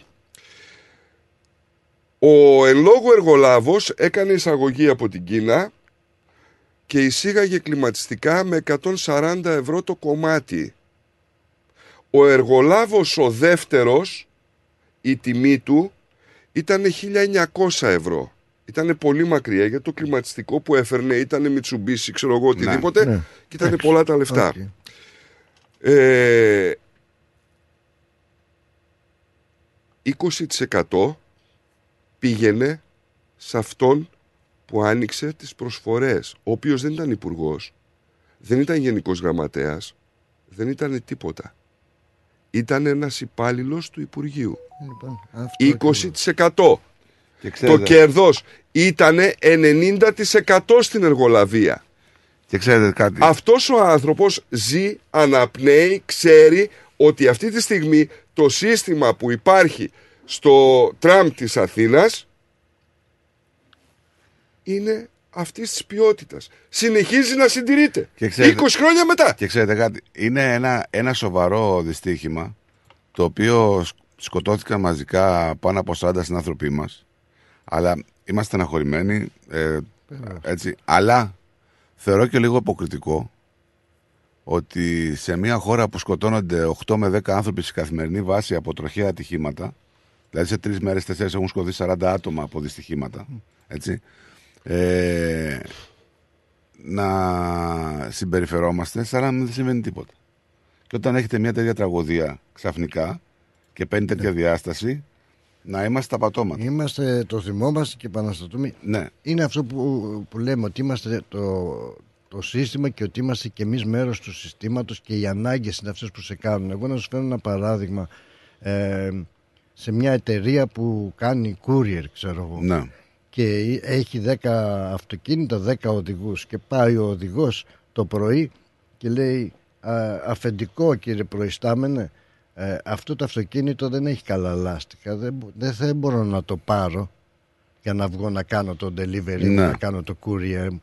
θα σκοτώσω κανέναν άμα με την παραμικρή, ε, παραμικρή βροχή Αυτό είναι, πάρ' το και βγες τώρα. αυτό είναι πάρτο και βγες έτσι και γυρνάει Εμένα ο μου έρχεται συνάδελφος Το ίδιο πράγμα, έτσι. και εδώ. γυρνάει ο συνάδελφος ο άλλος που έχει και αυτό το ίδιο πρόβλημα. Έλα ρε μαλάκα θα χάσουμε το ψωμί Ναι, μας. ναι, ναι, ναι. Όπα, γιατί δεν αντιστεκόμαστε Ε, εκεί, γιατί έχουμε τις ανάγκες μας. Ε, μπορεί να με Φταίμε και εμείς και επιβεβαιώσουν. βγαίνουμε και σκοτώνουμε τον κόσμο. Μπορούν να με επιβεβαιώσουν συνάδελφοι εδώ πέρα. Ε, που μάλιστα ο Θόδωρος δεν είναι Ναι. Ε, πήγα στο αφεντικό μου και λέω ότι το, νομίζω ότι το ένα μου το λάστιχο χάνει αέρα. Μου λέει περίμενε, δεν φεύγεις. Περίμενε.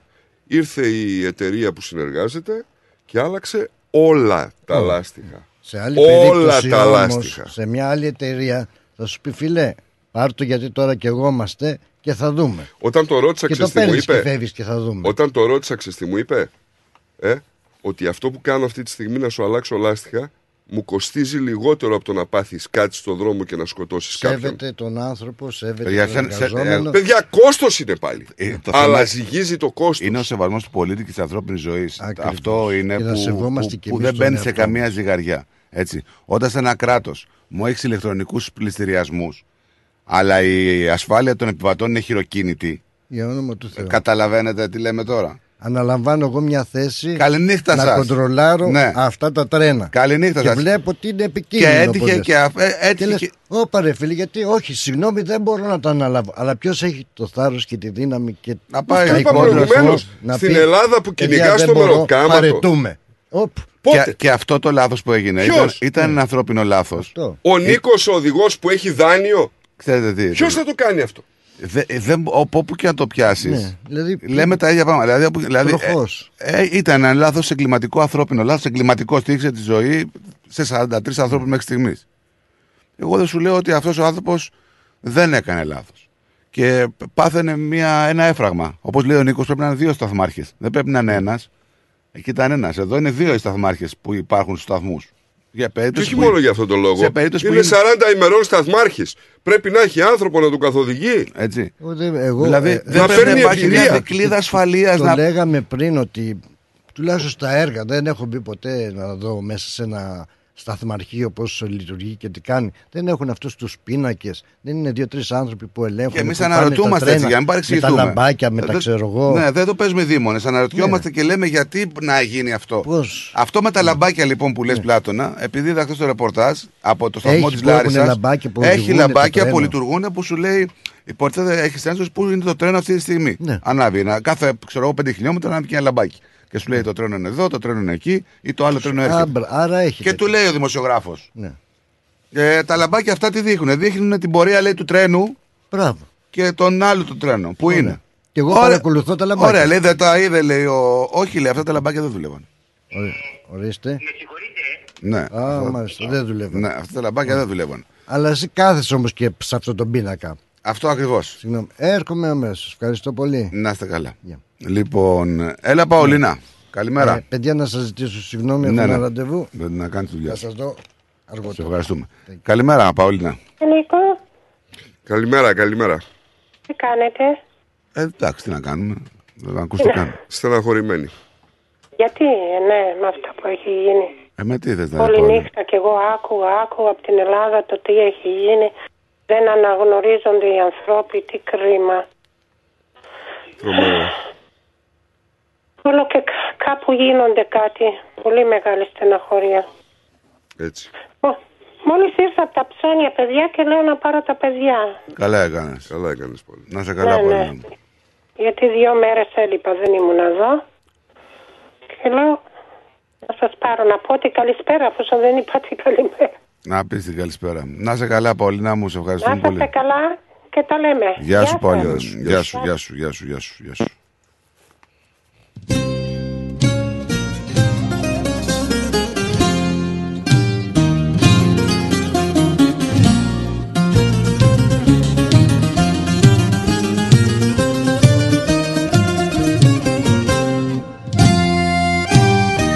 Ξέρεις κάτι; Ε, από χθες γυρνάει στο μυαλό μου έχει ένα μονόλογο τραγουδι, τραγουδοποιό ας πούμε, του Χατζή που λέγεται συνείδησή μου. Αν το βάλεις και τα ακούσεις και ταιριάξεις την κατάσταση δεν χάνει ούτε κόμμα. Έτσι. Κανένας δεν γεννήθηκε φωνιάς Τα παλικάρια Σοβαρά τώρα, ρε παιδιά, λέει, πιστεύετε ότι μετά από όλες τις μίζε στην Ελλάδα, αυτή τη δήλωση, εγώ πιστεύω ότι το βάλαν αυτόν για να ρίξουν όλα στον οδηγό. Που για κακή του τύχη λέει δεν ζει. Ε, ο οδηγός δεν μπορεί να φταίει. Ο οδηγός δεν φταίει. Δεν, το έχουν πει από την πρώτη η, ώρα. Η, παιδιά. οι μόνοι Γιώργο μου που δεν φταίνε είναι οι οδηγοί. Οι οδηγοί πηγαίνουν στα τυφλά. Οι οδηγοί πήραν εντόλη. Έχουμε και τους διαλόγους. Ξεκινάω, ξεκίνα, του λέει. Δεν ξεκινάω, δεν ξεκινάς. Παιδιά, δεν Έτσι. υπάρχει και τιμόνι, ξέρετε, στα τρένα. Ούτε μπορεί να κάνει λιγμό αποφυγής. Για όνομα, δηλαδή, δεν είναι κάτι που μπορεί να κάνει ο άλλος. Ελιγμό. κάνει; Τι λιγμό να κάνει; Κάνει κάτι; Είναι να πατήσεις φρένο, δεν σταματάει. Ακριβώς, δεν είναι. Ξέρεις γιατί δεν φορτίο είναι ότι μιλάμε κάτι, πάνω. Δεν είναι ότι κάτι, ξέρω πολύ καλά. Ε, Δεν είναι κάτι που μπορεί να κάνει ο οδηγός. Δεν μπορεί να κάνει οτιδήποτε. Πήγε, πήγε. Κουμπιά πατάει. Έτσι ακριβώς.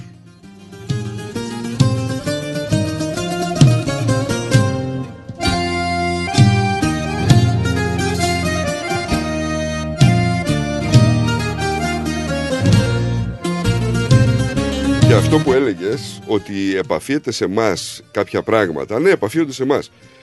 Περνούσα από το Bayswater, ανέβαινα όλο το Canterbury Road και πέρασα μέσα από το Bayswater. Πριν το φανάρι του Bayswater, 30 μέτρα, είχε μια τρύπα, όχι μεγάλη, σαν δυο υπολογιστές. Αλλά τρύπα, φίλε, πάνω στο δρόμο, έτσι. Και μπήκα και λέω, πόρε, εσύ, λέω, να την έχω στο νου μου αύριο. Δεν κατέβηκα από εκείνο το δρόμο. Την επόμενη μέρα. Είχε φτιαχτεί. Την επόμενη μέρα είδα. Εν τω μεταξύ, ε, τ' άκουσα και, στον, ε, τ' άκουσα και στο ασύρματο τι λέγανε για τρύπα στο Basewater.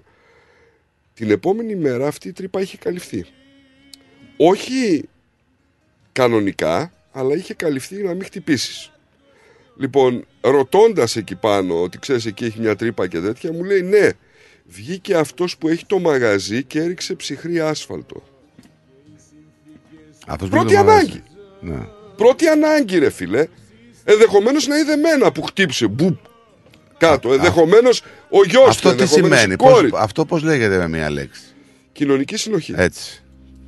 Λοιπόν, πάμε λίγο και εδώ να δούμε κάποιες ειδήσεις από τα δικά μας. Έχουμε μία έφηβη με αυτισμό να έχει χτυπηθεί σοβαρά από αυτοκίνητο, να την εγκαταλείπει ο οδηγός. η, η κοπέλα, η έφηβη, έχει υποβληθεί σε πολλαπλές χειρουργικές επεμβάσεις για κατάγματα. Η αστυνομία λέει ότι ο οδηγός, το οποίο φαίνεται να είναι ένα μικρό σκουρούχρωμο hatchback, δεν σταμάτησε να βοηθήσει την έφηβη και η αστυνομία κάνει έκκληση για οποιαδήποτε πληροφορία. Είπαν ότι ο οδηγός πολλοί δεν γνώριζαν ότι είχαν χτυπήσει, είχε χτυπήσει κάποιον. Είχε ξαπλώσει η κοπέλα στο δρόμο, κάτι τέτοιο είχε γίνει. Δεν κατάλαβα τώρα. Τώρα δεν ξέρω τι ακριβώς. Περπατούσε, λέει, στο δρόμο και. Όποιος έχει πλάνα λέει, Παρασύρθηκε. από DAS κάμερα, ε, οι πληροφορίες ή πληροφορίες σχετικά με το ατύχημα, να σε επικοινωνήσει με την ε, αστυνομία. Ε, Πυρκαγιά έχουμε μεγάλη από τις 9 χθες το βράδυ.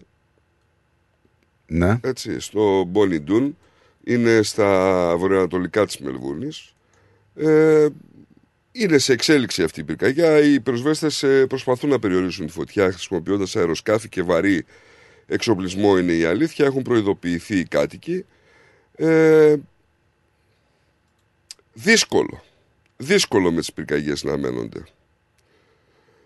Για να δούμε τώρα τι θα γίνει και εκεί πέρα. Είναι, είναι λίγο περίεργη η κατάσταση. Δεν σου κρύβω. Πάμε, Ε, πριν πάμε στην κυρία Αντριάννα, να πούμε ότι η αποστολή και η λήψη γραμμάτων από το, με το χι- ταχυδρομείο ε, σιγά σιγά να πούμε ότι θα έχουμε πρόβλημα με το post. Θα έχουμε πρόβλημα καθώς ε, πολλοί δεν ρωτάνε αν φτάνει το τέλος για την αποστολή γραμμάτων με το ταχυδρομείο. Λέει, να, δούμε, να δούμε και αυτό.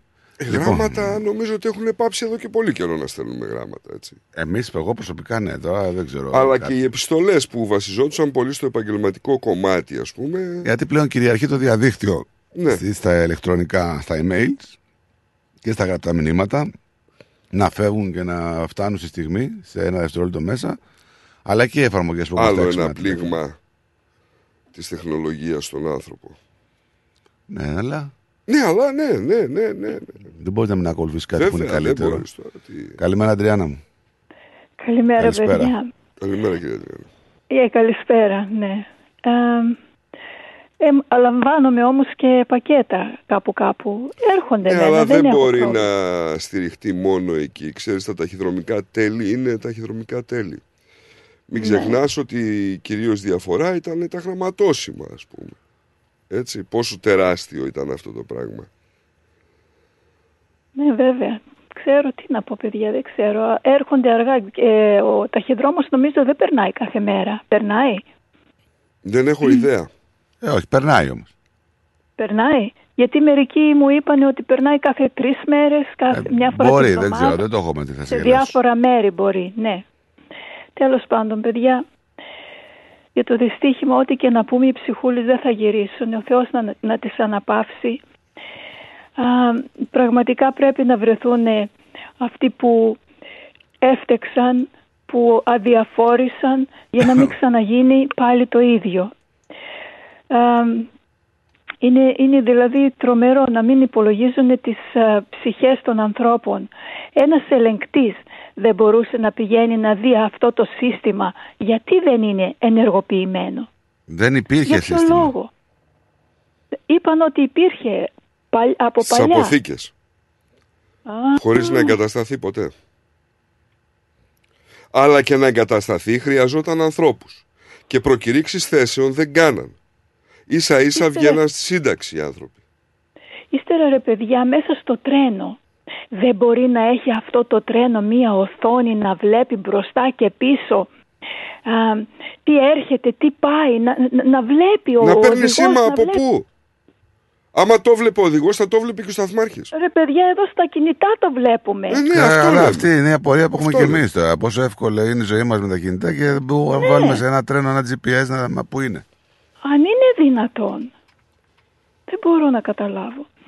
Ε, θα ήθελα να πω έτσι μια εμπειρία που είχα όταν είχα πάει στην Ελλάδα και πήραμε το τρένο από Αθήνα Θεσσαλονίκη.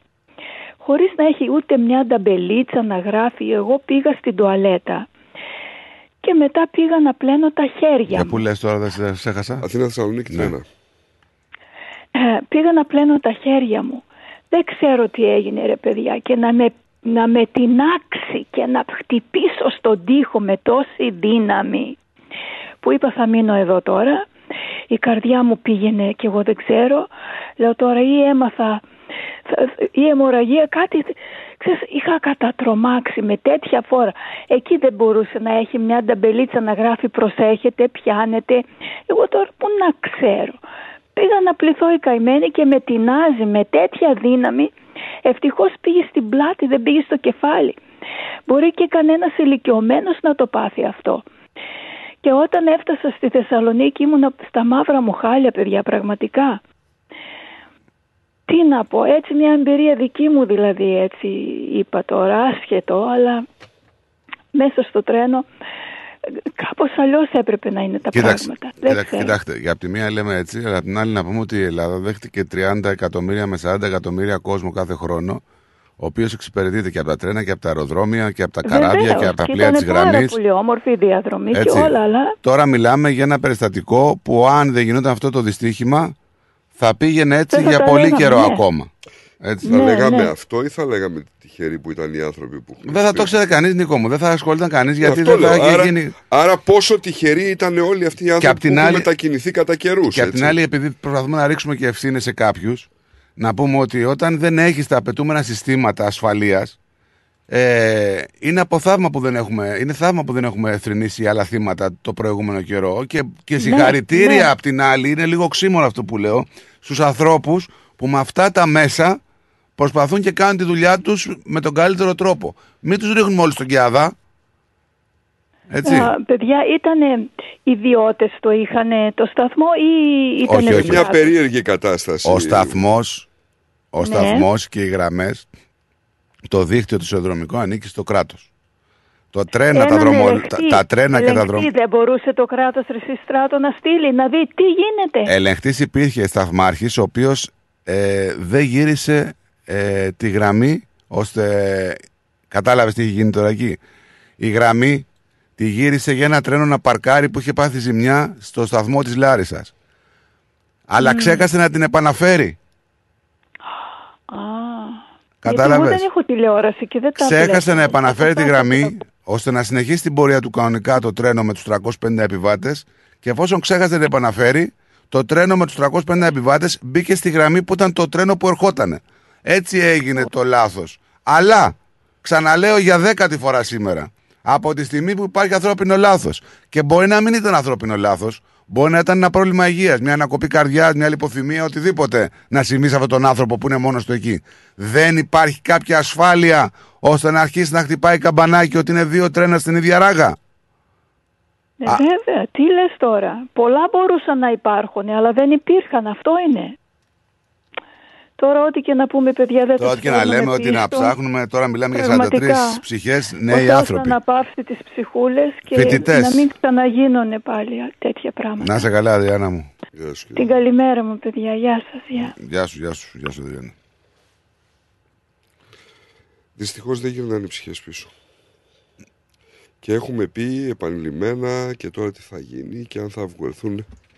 Τι θα γίνει, τι θα γίνει. Δεν μπορεί να γίνει κάτι, Νίκο μου. Και για να γίνει κάτι, δηλαδή, να φτάσουμε στο σημείο να πούμε αυτά που είπε ο συγκεκριμένος, πώς τον είπαμε, ο δημοσιογράφος. Ο Τσίμα, Τσίμα, Τσίμα. Ε, εντάξει τώρα, να σου πω κάτι. Ε, τι να πούμε.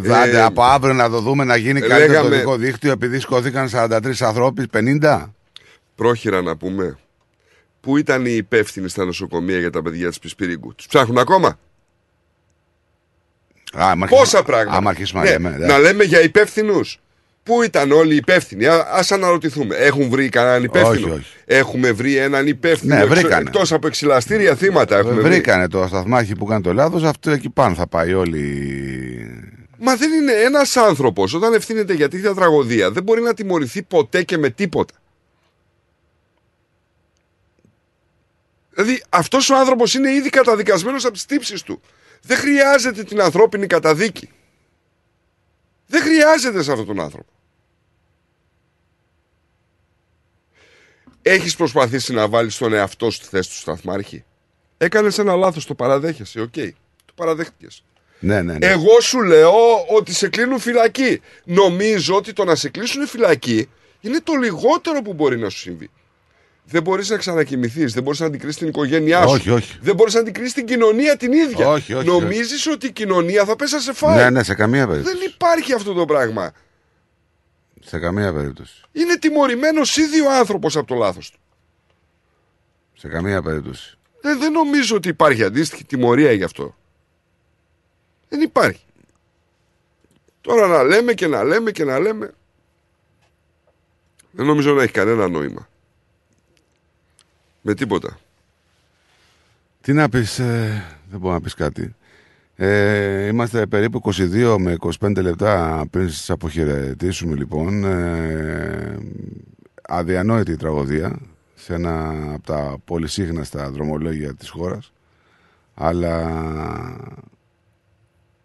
η μεγαλύτερη εικόνα είναι στο βάθος παιδιά που ήρθε αυτό το δυστύχημα να αποκαλύψει μια ολιγορία πολλών χρόνων η οποία ξεγυμνώθηκε έτσι με λυγκιώδεις ρυθμούς και ξέρασε ουσιαστικά όλες τις ανοιχτραχιαστικές λεπτομέρειες που εκτελήσονται από χθες το πρωί μπροστά μας.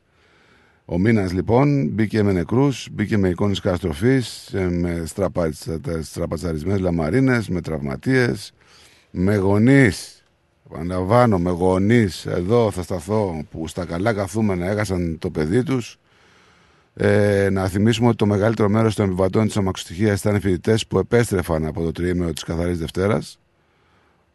Πόσο κρίμα που το δυστύχημα έγινε μια μέρα που τα λεωφορεία και τα τρένα είναι γεμάτα νιώτη και έτσι, ε, νέους ανθρώπους. Πάντα οι ατυχείς συμπτώσεις ε, ντύνουν τις τραγωδίες με τα πιο μελανά χρώματα. Τι να πεις, τι να αναλύσεις. Είναι μάταιο αυτό που κάνουμε και εμείς τώρα, αλλά είμαστε έτσι λίγο εξοργισμένοι. Το κακό έγινε και κάποιοι βρέθηκαν στο κέντρο του κακού. Ε, οι πρωταγωνιστές της τραγωδίας ξέρετε ποιοι είναι. Και εμείς οι υπόλοιποι είμαστε θεατές ενός δράματος πραγματικά και δεν ξέρω πώς θα εξελιχθεί. Δεν ξέρω πώς θα εξελιχθεί, πού θα βγει και τι θα γίνει στις επόμενες ημέρες. Ε, ας ελπίσουμε να μην ξεχάσουμε και βάζουμε, βάζω και τους εαυτούς μας μέσα, όλους εμάς. Και όπως λέει και ένας φίλος, και βέβαια υπήρχαν συστήματα παρακολούθησης, αλλά για τα τηλέφωνα. Α, ναι, εκεί ήταν όλα, μα όλα λειτουργούσαν. Κανέναν υπεύθυνο βρήκαμε από το φαντ που είχε ιδρύσει ο άλλος. Ποιος; Όχι. Ποιος; Ο πρώην βουλευτής. Ο βουλευτής μάλλον, ο πρώην ε, κομματικοποιημένος. Όχι. Δεν βρέθηκε ούτε και υπεύθυνος. Πιστεύεις- Έτσι, πιστεύεις θα- πώς θα βρει. του δώσανε ας πούμε αυτή τη... την ευκολία το να έχει ένα φαντ. Έτσι.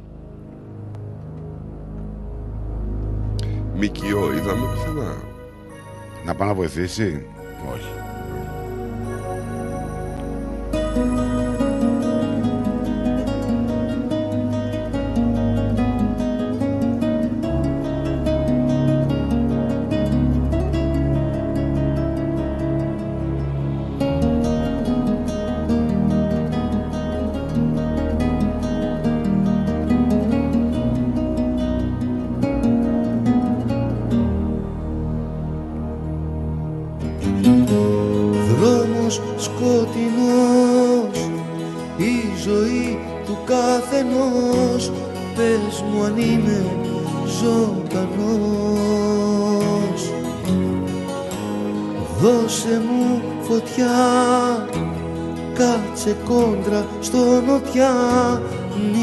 Ψάχνεις άλλο πια.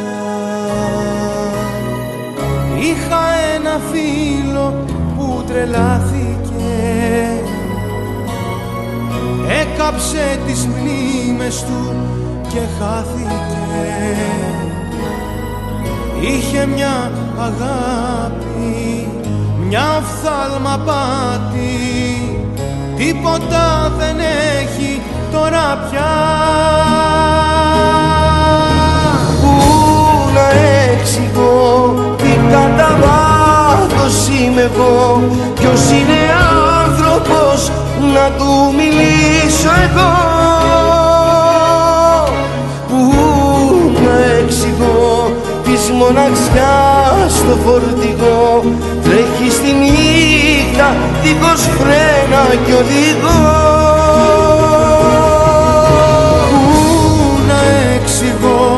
τι κατά βάθος είμαι εγώ. Ποιος είναι άνθρωπος να του μιλήσω εγώ; Πού να εξηγώ της μοναξιάς το φορτηγό Τρέχει στη νύχτα δίχως φρένα κι οδηγό Δρόμος σκοτεινός η ζωή του καθενός.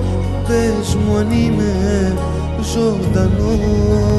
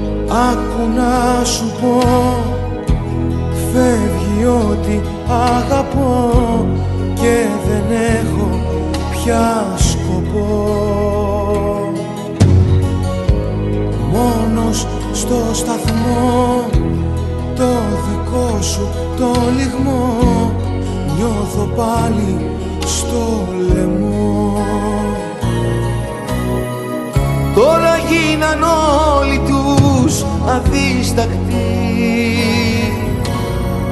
Κι είναι η ψυχούλα μου παρήσακτη Είχα μια αγάπη, είχα μια αγάπη. Κι άλλο θάλμα πάτη. Τίποτα δεν έχω τώρα πια. Πού να εξηγώ τι κατά βάθος είμαι εγώ Ποιος είναι άνθρωπος να του μιλήσω εγώ. Πού να εξηγώ της μοναξιάς το φορτηγό Τρέχει στη νύχτα δίχως φρένα κι οδηγό. Πού να εξηγώ τι κατά βάθος είμαι εγώ Ποιος είναι άνθρωπος να του μιλήσω εγώ; Πού να εξηγώ της μοναξιάς το φορτηγό; Τρέχει στη νύχτα δίχως φρένα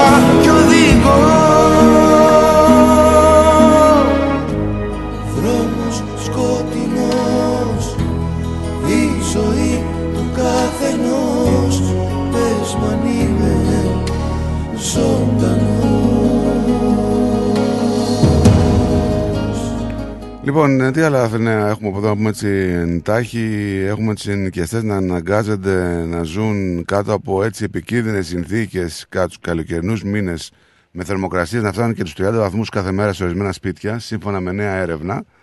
Ε, το αυξημένο κόστος ενέργειας σημαίνει ότι πολλοί ενοικιαστές υποφέρουν εκτρά σύμφωνα με την έκταση της ε, ομάδας υπεράσπισης ε, για τους ενοικιαστές. Οι θερμοκρασίε λέει μέσα σε 77 ενοικιαζόμενα σπίτια σε όλη την Αυστραλία, από ό,τι λένε ερευνητές κατά τη διάρκεια του καλοκαιριού που πέρασε, ε, από, έως τα τέλη Φεβρουαρίου, κατά μέσο όρο οι εσωτερικέ θερμοκρασίε ήταν πάνω από 25 βαθμούς για το 40% του χρόνου ή πάνω από 9 ώρες τη μέρα και πάνω από 30 βαθμούς για μία ώρα την ημέρα. Γιατί επειδή δεν ανοίγανε. Ε, λόγω οικονομίας. Λόγω οικονομίας. Δεν ανοίγανε air condition δηλαδή, να πέσει θερμοκρασία στο σπίτι. Πάρα πολύ ωραία. Ε, τι άλλο έχουμε; Ε, έχουμε και άλλα νέα που μας έρχονται. Έχει πολλά νέα, αλλά δεν ξέρω. Δεν, ε, εγώ είμαι με κόμπο στο λαιμό βασικά. Ε, Έχουμε τον, ε, τον πληθωρισμό να πέφτει. Έχουμε τον Υπουργό Οικονομικών της Αυστραλίας, τον Jim Chalmers, να προειδοποιεί ότι θα είναι ακόμα μια έτσι, χρονιά απρόβλεπτη. Όσον αφορά στα πιο πρόσφατα οικονομικά δεδομένα, να πούμε ότι η οικονομική ανάπτυξη επιβράδυνε, ο πληθωρισμός υποχώρησε μεν λίγο, αλλά παραμένει στα ύψη. Η αποταμίευση για αυτούς που μπορούν να κάνουν ε, αποταμίευση μειώνεται. Στα θετικά για τους ιδιοκτήτες προσμετράται ότι οι τιμές στα ακίνητα σταθεροποιούνται και για τους έχοντες και ότι οι τόκοι των καταθέσεων αυξήθηκαν. Είπαμε χθες και για τις δύο μεγάλες τράπεζες της Αυστραλίας, όπου θα αυξήσουν τα επιτόκια συγκεκριμένα θα αυξήσουν τα επιτόκια συγκεκριμένα και όταν λέω συγκεκριμένα σε συγκεκριμένους πελάτες, τους νέους πελάτες. Δεν ξέρω γιατί το κάνουν αυτό η Commonwealth και η NZ. Ε, η NZ. Ε, τι εννοούμε με αυτό, θα σας πω αμέσως. Λοιπόν, ε, όπως ε, λένε λοιπόν ε, οι πληροφορίες, ε, οι καινούργοι πελάτες θα έχουν πιο ψηλό επιτόκιο και να, να σας θυμίσω ότι προ, περιμένουμε την επόμενη τρίτη τη συνεδρίαση που προφανώς θα έχουμε και άλλη αύξηση των επιτοκίων. Έτσι. Τι να σου πω, αυτό τώρα με τα επιτόκια γίνεται ε, ένα πάρτι από τις ε, τράπεζες από ό,τι καταλαβαίνω. Να σου πω Υπάρχει ότι ένας ανταγωνισμός τεράστιος. και η Commonwealth και η NAB ανακοίνωσαν ε, ότι άξαν τα επιλεγμένα επιτόπια για τους νέους πελάτες και οι αλλαγές αυτές έρχονται πριν από την άλλη προβλεπόμενη αύξηση των επιτοκίων που θα ε, κάνει η Αποθεματική Τράπεζα την επόμενη Τρίτη. Ε, η Commonwealth θα άξισε το κειμενόμενο επιτόκιο για το στεγαστικό της δάνειο για νέους ιδιοκτήτες και επενδυτές με καταθέσεις 30% ή περισσότερο. Έτσι, είχαμε δύο ανθρώπους να χάνουν τη ζωή τους σε ένα σοβαρό τροχαίο στο Lincoln Cup, ε, στα νότια της ε, Αυστραλίας. Η αστυνομία κλήθηκε, είχαμε σύγκρουση δύο αυτοκινήτων ε, σε αυτοκινητόδρομοι, σε διασταύρωση εκεί της Εθνικής Οδού του στο Βέιρ, περίπου σε 7.30 ώρα το πρωί της Τετάρτης. Διαβάζω ένα πολύ ενδιαφέρον άρθρο που έχει και κάποια στατιστικά μέσα. Αφορά τη Μελβούρνη, η οποία μένει προσκολλημένη, λέει, στην υπέροχη φήμη, αλλά μάλλον δεν είναι έτσι ακριβώς γιατί αυτή τη στιγμή έχει προσκοληθεί σε μια τρομερή φήμη. Ε, η μετάφραση, το χάνεις στη μετάφραση στην πραγματικότητα υπάρχει το πρόβλημα των δύο πόλεων. Δηλαδή είναι η ιστορία των δύο πόλεων. Είναι το, η Μελβούνη και τα άλλα μέρη. Ενώ η Μελβούνη βρίσκεται στην πρώτη τρίτη ε, θέση μεταξύ πόλεων μεσαίου μεγέθους για εμπειρίες επισκεπτών αντίθετα η περιφέρεια της Μελβούνης και εννοούμε τα, τα suburbs που υπάρχουν έξω από το Crate είναι τόσο υποβαθμισμένα που κανένας δεν θα ήθελε να ζήσει εκεί. Δηλαδή πέφτει στην 48η θέση από αυτό.